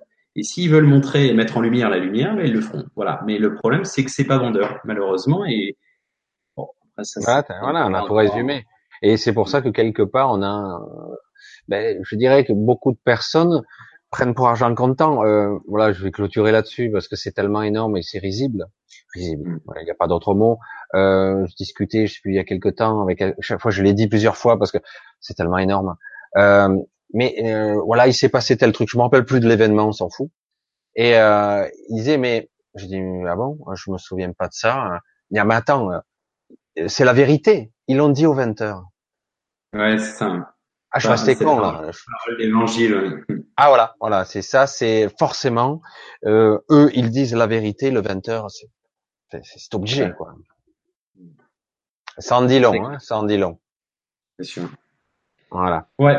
Alors, on arrive vers la fin. La conscience de la conscience. Alors, qu'est-ce que ça veut dire? Ça veut dire que d'être conscient de la conscience. Il y a deux, deux idées derrière tout ça. La première, c'est le premier, la première étape, c'est déjà tout ce qu'on a défini. Être conscient de ce qui se passe et euh, ne plus être dans la virtuelle et de se, d'être, de prendre à bras le corps les problèmes. Ça, c'est la première chose. La conscience de la conscience. Alors, conscience, petit c, de la conscience avec un grand C. Qui sous-entend, bon, on a flirté avec pendant tout le déroulé, de, qu'il y a quelque chose de grand et de long duquel, pardon, on fait partie. Ça, c'est Nietzsche qui disait, quand vous observez longtemps l'abysse, l'abysse vous regarde. Fermez les yeux, vous focalisez sur le noir, il y a un moment, c'est le noir qui vous regarde. Parce qu'en vous, en fait, vous êtes à la fois l'observateur, le, le schéma d'observation, et vous êtes aussi, en même temps, cette chose observée. Et ça, c'est quelque chose qui est très métaphysiquement compliqué à intégrer, mais qu'on arrive à retrouver à travers la méditation. Au-delà ouais. de ça, l'idée principale à l'intérieur de ça, c'est que, alors, je vais pas forcément faire euh, faire l'unanimité, mais c'est pas grave. De toutes les recherches que j'ai pu faire, que ce soit dans euh, le mysticisme, dans l'ésotérisme, euh, dans tous les courants, et que ce soit désormais dans la dans la science, c'est que tout existe déjà.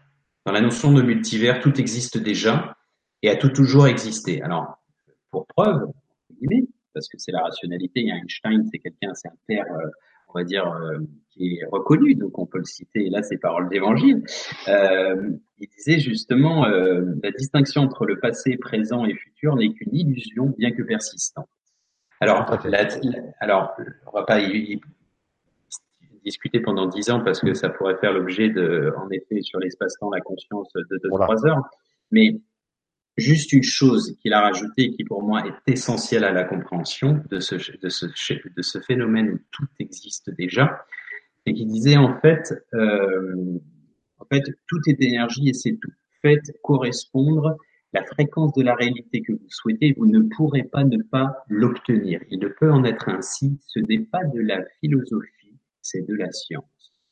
je recommence juste, faites correspondre la fréquence de la réalité que vous souhaitez, vous ne pourrez pas ne pas l'obtenir. Qu'est-ce que ça veut dire? Ça veut dire qu'en fait, tout existe déjà, avec tous les scénarios possibles et imaginables.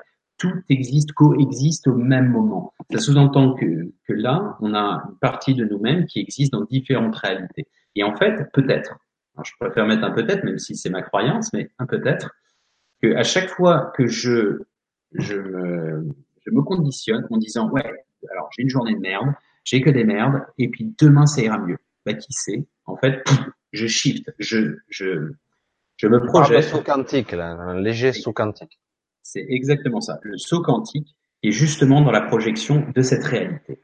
Alors, dans le saut quantique, et je voulais justement faire un petit aparté dans la notion quantique et qui se réfère en fait avec euh, la définition de Dieu et de Pascal. Pascal disait, alors Dieu, comme je l'ai dit, hein, défini, euh, ma propre définition, c'est dimension intérieure, extérieure, universelle. Mais bon, bref, lui, il le disait comme euh, Dieu, bon, conceptuel.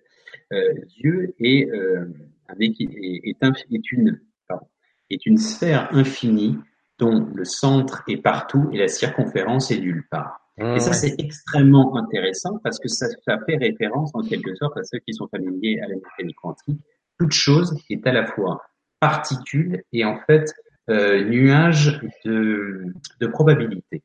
Et en fait, à chaque événement, on a un point et au-delà, on a une sphère, même une boule parce qu'elle est compacte et elle est même au-delà et en fait de probabilité. Mais en fait, à chaque fois qu'on évolue, à chaque seconde, on a un point. C'est, qu'un, c'est une pixelisation de notre réalité, mais qui n'est qu'un chemin parmi tous les chemins de la bulle. Qui sous-entend que tout existe déjà, et en fonction de notre exemple, on se projette sur ça. Et, voilà. Et ce qui est intéressant, pour ajouter juste le petit détail de ma vision personnelle, c'est qu'on a la sensation que c'est parfaitement fluide et linéaire, alors qu'en réalité, on, c'est erratique, on saute à droite et à gauche comme un cabri de, dans tous les sens, et on a voilà. l'impression que tout est parfaitement rectiligne. Un début, en fait, un présent, une fin, voilà. Et en fait, parce que aussi, on intègre à, à ce moment précis, on intègre tout le passé. Donc du coup, on a l'impression qu'il y a eu une, une espèce de, de trame de, enfin, de, de, de ligne du temps. Et, euh, et ça, en même temps, c'est, c'est, ex, c'est extrêmement complexe à comprendre, et c'est surtout, vaut mieux pas l'avoir intégré, parce qu'en fait, si tout existe à chaque seconde, et en fait, on va me dire, mais l'espace-temps, il existe quand même, parce que euh, oui, il existe, mais on a un filtre, on a un filtre, parce que sinon, bah, on aurait toutes les informations. Regardez un film. Vous avez Titanic et vous avez euh, à la fois le bisou, les mariages, euh, le suspense, euh, ils se rencontrent, enfin, tout d'un coup, ça ne veut plus rien dire, le truc. Donc, il n'y a, y a plus de cohérence à l'intérieur de ça. Mais tout existe déjà au préalable. Et ça, c'est, c'est quelque part, c'est aussi rassurant. Ça veut dire aussi, c'est pour ça que vient la, la loi de l'attraction, on, attra- on attire comme des magnettes, des, des aimants, pardon, ce à quoi on pense et ce à quoi on peur, euh, pense et ce à quoi, euh, par exemple, euh, pour lequel on a, on a peur, pardon. On l'attire également parce que l'univers n'a pas de, ce, de pas, il, a, il attire même les choses négatives. Et ça, c'est, c'est, un, c'est, un, c'est un phénomène qui se comprend à travers ce, ce schéma. Oui, en fait. J'attire ce que je vibre. Voilà, exactement. Tout simplement. Ouais. Voilà. Et dernier point, alors qui est le dixième point, symboliquement, le zéro et un, on passe des chiffres au nombre, euh, c'est euh, bah, l'introspection. Alors, qui introspection, mais qui est juste infinie parce que théoriquement, c'est le premier pas. Et je l'ai volontairement mis à la fin parce que l'introspection, théoriquement, c'est ce qu'on doit faire dans tout schéma initiatique. On doit commencer par travailler sa pierre philosophale, qui est notre propre pierre angulaire, qui permet de se mettre, de s'insérer dans une euh, ben, architecture globale. Euh, la, voûte, la voûte céleste. Et, no- et notamment la voûte céleste, en effet. Et c'est important dans ce aussi de. Alors, le principe d'introspection, ça veut dire nettoyer, nettoyer. Alors, c'est le principe d'alchimie, ça veut dire détruire. Nettoyer, deuxième phénomène, et ensuite transmuter ou, euh, euh, on va dire, ou passer à autre chose, transcender, transcendenter. Pardon. Et, euh, et en fait, il faut nettoyer ici, présentement, mais aussi, alors, avec son, son environnement, mais aussi avec son passé, et peut-être même, alors, euh, avec ses, ses passés, en fait. Il y a notamment, euh, c'est Paolo Coelho qui dit une chose assez intéressante, le karma n'est pas, en fait, euh, vous héritez de ce que vous avez fait dans le passé, c'est vous, ag- vous agissez présentement en nettoyant éventuellement votre passé pour rebondir sur un, un futur plus serein. Je suis assez, euh, assez proche de cette philosophie parce que ça me parle pas mal en fait. Ouais. De toute façon, on s'appuie sur notre passé pour euh, pour se déplacer quelque part. On a les informations. C'est vrai que, comme je dis, là on touche tellement à de domaines de conscience différents là. Euh, comme je dis souvent, on a la connaissance, on peut avoir la connaissance, mais sans la mémoire, on n'y accède pas. Donc il faut être à la fois conscient et accéder à la mémoire de ce qui je suis à cet instant précis. Voilà. Donc, c'est pour Exactement. ça que c'est compliqué. Mais, mais bon, il faut avoir la vision, c'est tout. Une fois qu'on a compris ça, si je fais un saut quantique que j'ai pas la mémoire de, je dis mais je serai désynchronisé. C'est pas possible. Ça ne peut pas fonctionner. Voilà. Exactement. En effet. Voilà, bah écoute, euh, j'ai, euh, peut-être en guise de conclusion, parce que j'ai pas forcément envie de ré, réexpliquer tous les différents points, mais euh, j'espère que les gens ont saisi un petit peu le message, qui est ben, une aspiration. Mais ça, c'est encore une fois, c'est un, c'est juste un aperçu de tout ce qui est euh, le style de vie, parce que c'est beaucoup plus complexe en soi. Mais euh, si j'avais une conclusion à faire, et euh, bah, elle est pas de moi, et d'Einstein justement, qui a dit une chose, parce que je pense pas que les gens connaissent cette citation, parce qu'elle est assez longue. Elle fait euh, peut-être euh, cinq six lignes, mais je vais juste la lire en fait, parce que je la connais pas par cœur. Et je la trouve très jolie, parce que pour moi, ça résume un peu tout ce qu'on a dit. Et il y a surtout euh, un message d'espoir à la fin. Donc, il a dit la chose suivante. L'être humain est une partie de tout ce que nous appelons l'univers, une partie qui a ses limites dans le temps et l'espace. Nous faisons l'expérience de nous-mêmes avec nos pensées, nos sentiments, nos perceptions, comme si nous étions une entité distincte et séparée du reste. Et ceci est une illusion d'optique de la conscience, et de cette illusion devient notre prison. Nous construisons une réalité dans laquelle nous n'incluons pas, par le biais de nos perceptions, nos désirs et nos sentiments, que nous-mêmes, les êtres et les lieux dont nous sommes proches. Notre tâche d'être humain est de nous libérer de cette prison et d'élargir notre cercle à l'infini pour y comprendre, dans l'amour et la, compas- la compassion, tous les êtres, la nature et l'univers dans sa beauté. La vraie valeur d'un être humain se mesure à la capacité de limiter ses limites et de vivre la totalité, la valeur infinie, l'illimité de l'être. Si l'humanité veut survivre, une manière radicalement nouvelle d'être et de penser est nécessaire. Voilà. Mm-hmm. Un bon résumé. Très joli, parce qu'en effet, il va falloir qu'on se creuse un petit peu la tête pour penser. Tu sais, euh, si je peux juste ajouter un dernier mot par rapport à ça. Euh, Bien que je sois très très croyant, je ne crois pas à la venue d'un messie, c'est-à-dire euh, un homme, parce qu'il faudrait qu'il ait euh, les épaules assez larges et probablement aussi larges que, bah, que la, la moitié de la planète. Et donc, euh, et je pense que c'est l'humanité qui se réveille, et c'est l'humanité qui retrouve individuellement son humanité, et de là qui recouvre l'humanité collective, et comme un seul homme, on se lève, mais pacifiquement, hein, et euh, on se dise, ok, qu'est-ce qu'on a fait jusqu'à présent? Allez, on collabore, et euh, bon. Après, probablement, c'est un, un, un vieux rêve de gamin, et c'est très utopiste, mais...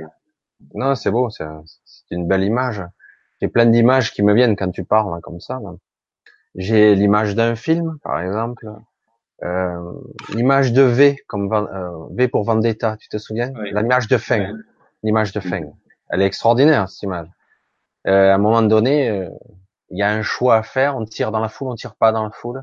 C'est symbolique puisque là, c'est juste le déclencheur de quelque chose. Mais waouh, wow.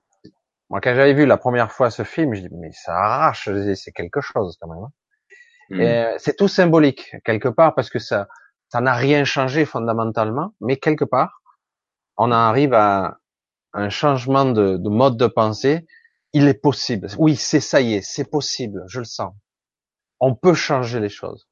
Et il faut que ça soit collectif, évidemment. Et euh, parce que si on reste enfermé dans une structure mentale de pensée étriquée, de style je suis dans ma peur, j'ai peur de mourir, j'ai peur qu'on me tire dessus, j'ai peur euh, de souffrir, de, de plus avoir d'argent, et cetera. C'est terminé. À un moment donné, il va falloir un peu s'oublier en tant que petit ego, petit soi, petit personnage, et penser plus collectif, et avoir une vision beaucoup plus globale, dire non, non, non, non, mais, mais qu'est-ce que vous allez faire? Rien. Parce que si quelque part tout le monde s'arrête, qu'est-ce qui se passe? Ouais, ben, c'est ça, c'est exactement ça. Ben, c'est passif, mais il se passe rien. Mais tout est arrêté. Comment on fait? Ah ben oui, maintenant, on va jouer selon d'autres règles. Le problème étant, ce qui m'a toujours un petit peu inquiété dans l'humain et son ego, il y a toujours un leader qui va se détacher. C'est le problème. Et euh, le leader, euh, voilà, il sera pris de soi. Alors, est-ce qu'on va avoir un leader qui sera humble? Ça va être difficile. Voilà. Mmh. C'est juste euh, cette croyance peut-être qui est en moi. Et, euh, je souhaite que tu parlais d'un, d'un Messie, euh, qu'il y aura, qu'il y aura peut-être un groupe d'individus qui sera capable. Voilà, un groupe d'individus qui aura, qui chacun aura ses une particularité, on va dire, et qui créera une sorte de une sorte d'entité pensante, résonante, euh, mmh. qui sera plus, plus juste, plus équitable, plus horizontale et plus pyramidale, comme on voit actuellement, où euh, ça converge tout au sommet, et là, ça, on a un déséquilibre mmh. qui, qui atteint bah, des proportions. C'est notamment en ça que le, la, la théorie du centième singe a toute sa raison d'être, c'est-à-dire que voilà, il y a un moment, il y a un seuil critique, une fois qu'il est outrepassé, eh ben, on a une majorité. Faut pas penser que c'est la démocratie, euh, alors, pas dans la, dans le comportement, mais il ne faut pas penser qu'il faut la moitié de la planète pour qu'il y ait un changement. Il faut un seuil critique. Et d'ailleurs, ça c'est intéressant, c'est, euh, c'est ce qu'on appelle les, le, l'effet euh, Maharati, euh, enfin le créateur de la méditation transcendantale, et Greg Braden aussi l'a repris, mais c'est, c'est un vieux truc hindou, qui dit en fait que pour qu'il y ait un, un, un changement de paradigme, il faut la racine carrée de un pour cent de la population. Ah oui. Alors, ouais. Ça fait combien? Très simple, on est sept virgule sept milliards. Euh, bah, ça fait quatre-vingt-huit mille personnes. C'est le Stade de France. Ouais, c'est pas tant que ça. Bah, oui. C'est pas, c'est pas beaucoup. Hein. Ouais, ouais, il suffit d'avoir une pensée convergente, une énergie, un égrégore particulier. Exactement, c'est ça. Qui c'est créer un égrégore. Voilà. Et qui, et qui soit pur, qui soit pur, d'intention. Ouais. Voilà, exactement. Et, euh, et des égrégores ont déjà eu lieu. Il euh, y a des gens qui ont fait, euh, par exemple, euh, des méditations à quatre mille personnes. Il y a le New York Times qui, euh, qui l'indique. C'est, euh, tu peux te regarder sur Internet, il est encore dispo. Oui, et ça s'est même enregistré sur la fréquence de Schumann, je crois. Ce genre. Ah il ouais. y a eu des fois, même sur, D'accord. à l'inverse pour les, les attentats, comme par hasard. D'accord. Euh, ce qui prouve bien que tout a une incidence directe, mmh. indirecte, si, si on sait le voir, évidemment. Parce qu'il y a des endroits où on voit la fréquence de Schumann en, à l'instant T, quoi, à peu près. Hein. Et, euh, et du coup, là, on s'aperçoit quand même qu'aussi euh, bien euh, il y a eu des, des méditations, voire des prières euh, pour les attentats. Et du coup, ouais. euh, certains ont parlé de passeurs d'âme, et cetera, et cetera. Et que paradoxalement, il n'y a pas eu de panique plus que ça. Ça s'est bien passé. D'accord. Euh, il n'y a pas eu l'hystérie ou le peut-être ce que souhaitait quelque part, parce qu'il y avait une intention quelque part de créer euh, une panique pour, un, ben, on le sait, la politique pour pour dégager, je sais plus, le, la zone de sécurité, comme ils appellent ça, la politique. D'ailleurs, on en, on en est plus sorti hein, en, en sécurité, là, je sais plus quoi, un peu bref, politique, parce que c'était la stratégie de base. Mais c'est intéressant parce que du coup, cela permet de voir que l'esprit individuel est costaud, mais c'est vrai que si on a une masse commune d'individus qui, qui tendent vers la même, la même émotion, la même intention et la même sincérité, on arrive à quelque chose de magique, presque quelque part, et ouais. qui peut changer le monde radicalement. C'est exactement ça, c'est, c'est tout à fait ça, je te dis, le, les, les, les, enfin, premier, premier août dix-neuf cent quatre-vingt-treize, quatre mille personnes font une méditation, ils ont pour objectif de baisser le taux de criminalité, les, euh, à vingt-cinq pour cent, les commissariats ont enregistré vingt-cinq pour cent de, de baisse à cette période. Il y a, en Inde, il y a des, bon, en fait, il faut vraiment être, euh, il y a des gens qui n'y croiront jamais. Il y a des gens qui se sont mobilisés, ils ont prié, enfin, on fait une méditation pour nettoyer le, la rivière. Ils ont réussi à faire. Alors, ça veut dire quoi? Là, on rentre dans la dimension quantique. Ça sous-entend que, alors, si toutes les caméras, tous les sceptiques viennent dessus, eh ben, ça marchera plus.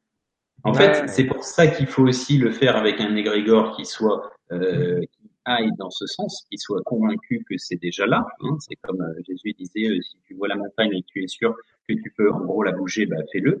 Ou qu'elle se jette dans la mer, et cetera. Et la plupart des gens n'y croiront pas. Donc euh, c'est pour ça que les gens vont se dire ouais, mais c'est bien beau ce que vous faites, et cetera. Mais euh, voilà. Mais c'est important d'être, en fait, faut être convaincu et faut être déjà, et ça c'est le, le saut quantique dont on parlait tout à l'heure et Einstein, faut être dans la gratitude et faut déjà faire des yes pour ouais, que ça. Ben, Greg Braden il l'explique très bien d'ailleurs, il explique ouais. très bien ça. Quand, ouais. euh, je sais plus si t'as vu ce, cette, euh, où il explique ce fameux chaman qu'il suit, euh, euh, et il disait, euh, le chaman qui dit, ben, je vais faire pleuvoir, et il le suit, il le suit, et il se trouve à un endroit pacifique, mais pourquoi ici perdu? Parce qu'ici, la, la frontière entre les mondes est plus fine. Ah bon? Ok. Et il se met à faire une petite danse de, je sais plus quoi, deux, trois minutes, c'est tout court, et puis il s'en va. Et puis, ils ont même pas le temps de descendre que la pluie tombe. Il dit, mais, qu'est-ce que t'as fait? euh, Je dis, euh, après, il, il se met à ricaner. Je sais plus si c'est une histoire comme ça. Il se met à ricaner. Je dis, ouais, on m'a appris comment faire tomber la pluie, mais pas comment savoir l'arrêter. Et il me dit, mais comment tu as fait? euh, Il me dit, ben, dans mon esprit, j'étais déjà en train de, de patauger ouais. dans la boue, quoi. J'étais déjà en train, je ressentais la pluie. Euh, j'étais déjà en train de, de patauger dans la bouillasse, quoi. C'est, c'est énorme. C'est-à-dire, quand même, il a la vision que l'eau est déjà là, que le sol est sec. Il en est convaincu, évidemment. Mais il le fait à un endroit spécifique. Réel ou pas, on lui a dit, on lui a transmis l'information, le savoir de cette façon-là. Mais c'est intéressant parce que ça veut dire que si je suis convaincu, si la pensée native, comme je l'appelle, la vraie pensée qui est sous la pensée, pas, ouais, je vais, je vais réussir. Et puis, derrière tout ça, la vraie pensée, c'est, ouais, je sais, je vais rater, quoi. Mais si la vraie pensée native est, est convaincue, parce qu'on te l'a transmis comme ça, euh, comme certaines personnes qui euh, aujourd'hui on n'entend pas trop parler, on parlait des anciens euh, qui avaient, qui connaissaient des secrets. En d'autres temps, on appelait ça la sorcellerie d'ailleurs. Et euh, donc on appelait telle personne et elle faisait des prières, des incantations, c'est bouillir, brûler de l'herbe, je sais pas quoi. Et puis la vache elle était sauvée ou euh, le truc, le, le veau a couché comme il faut, euh, alors que le vétérinaire il, il allait la piquer, quoi. Mm. Et euh, en fait il connaissait des petits trucs. En fait moi j'appelle ça la connaissance originelle de la nature, et cetera. Mm. Comme les incantations, moi je l'ai vu quand j'étais enfant. Je l'ai vu quand j'étais enfant. Euh, une fois, alors, alors évidemment quand on est enfant on peut avoir, on se dit peut-être que j'ai mal vu. J'ai vu ce qu'on appelait les coupeurs de feu. Moi, j'ai, j'ai vu le transfert de la chaleur. Et euh, par exemple, on mettait quelqu'un s'était brûlé fortement. Alors certains, ch- chacun ses méthodes. Ils posaient un bol sur la tête d'eau et on voyait la personne en train de faire des gestes, des gestes, et on voyait l'eau bouillir. Mmh. Ah, je dis wow, c'est quoi ça? Je dis c'est un truc. Et puis la brûlure, ben, elle cicatrisait très vite. Au lieu de se nécroser le muscle, tu sais, que ça se creuse, et cetera. Mmh. Là, je dis, waouh, wow. ça devient, okay. ça devient intéressant. Alors du coup, quand tu l'as vu toi-même, tu te... après tu... le rationnel, tu te dis, ah, pff, c'est c'est un tour de magie, quoi. Et après, mmh. tu te dis quand même, c'est intéressant. Il y a eu un transfert d'énergie. Mmh. Hein, et en fait, euh, voilà. Mais c'est passionnant. Alors, mais je suis, je suis certain que dans l'ancien temps, les soi-disant euh, personnes incultes que, qui étaient de paysans, ben ils avaient de grandes connaissances de la terre. Bien sûr. Ils savaient quand couper les arbres, ils savaient quand couper les, les récoltes. Ils savaient. Moi, je me souviens de vieux qui me disaient quand j'étais ici, là, en Ardèche, ils me disaient ah, on va avoir un hiver rigoureux. La bise est mmh. précoce cette année. Moi, je regarde le ciel, je vois rien, moi. Je vois rien du tout. Ouais, ils, a... ouais, ils avaient un regard sur l'année. Mon grand-père était agriculteur, enfin, mes grands-parents agriculteurs. Et ils avaient toujours, euh, pareil, des petits, des petits moyens de, de, de voir les indicateurs ouais. de la nature. Et ils le sentaient en plus, ils le voyaient, ils le sentaient. Et toi, tu les regardes, tu regardes, ouais, ouais bon, mm. je vois rien moi. Et ouais, ouais, et ça, euh, tu l'as dit très bien tout à l'heure. Euh, on nous mettrait sur une île déserte, nous pauvres cons, soi-disant qu'on se prétend évolué et intelligent, on serait incapable de nous démerder, quoi, de survivre. Alors que les gens qui sont euh, proches de la terre, et cetera. Ben oui, il verra, il saura trouver de l'eau, il saura trouver comment, quoi manger, euh, se bâtir une vraie, euh, un vrai endroit qui sera à l'abri du vent parce que nous on va le construire. Ah, c'est sympa, t'as vu, regarde. Et puis le premier courant d'air, ça sera envolé. Euh... Et euh, non, mais c'est, c'est, c'est passionnant parce que du coup on met en perspective notre soi-disant monde ultra connecté. Alors, c'est fabuleux, hein, et en fait, la réalité où on est complètement déconnecté de la nature. Mmh. C'est l'inverse. C'est l'inverse. Mmh. Et on nous vend ça.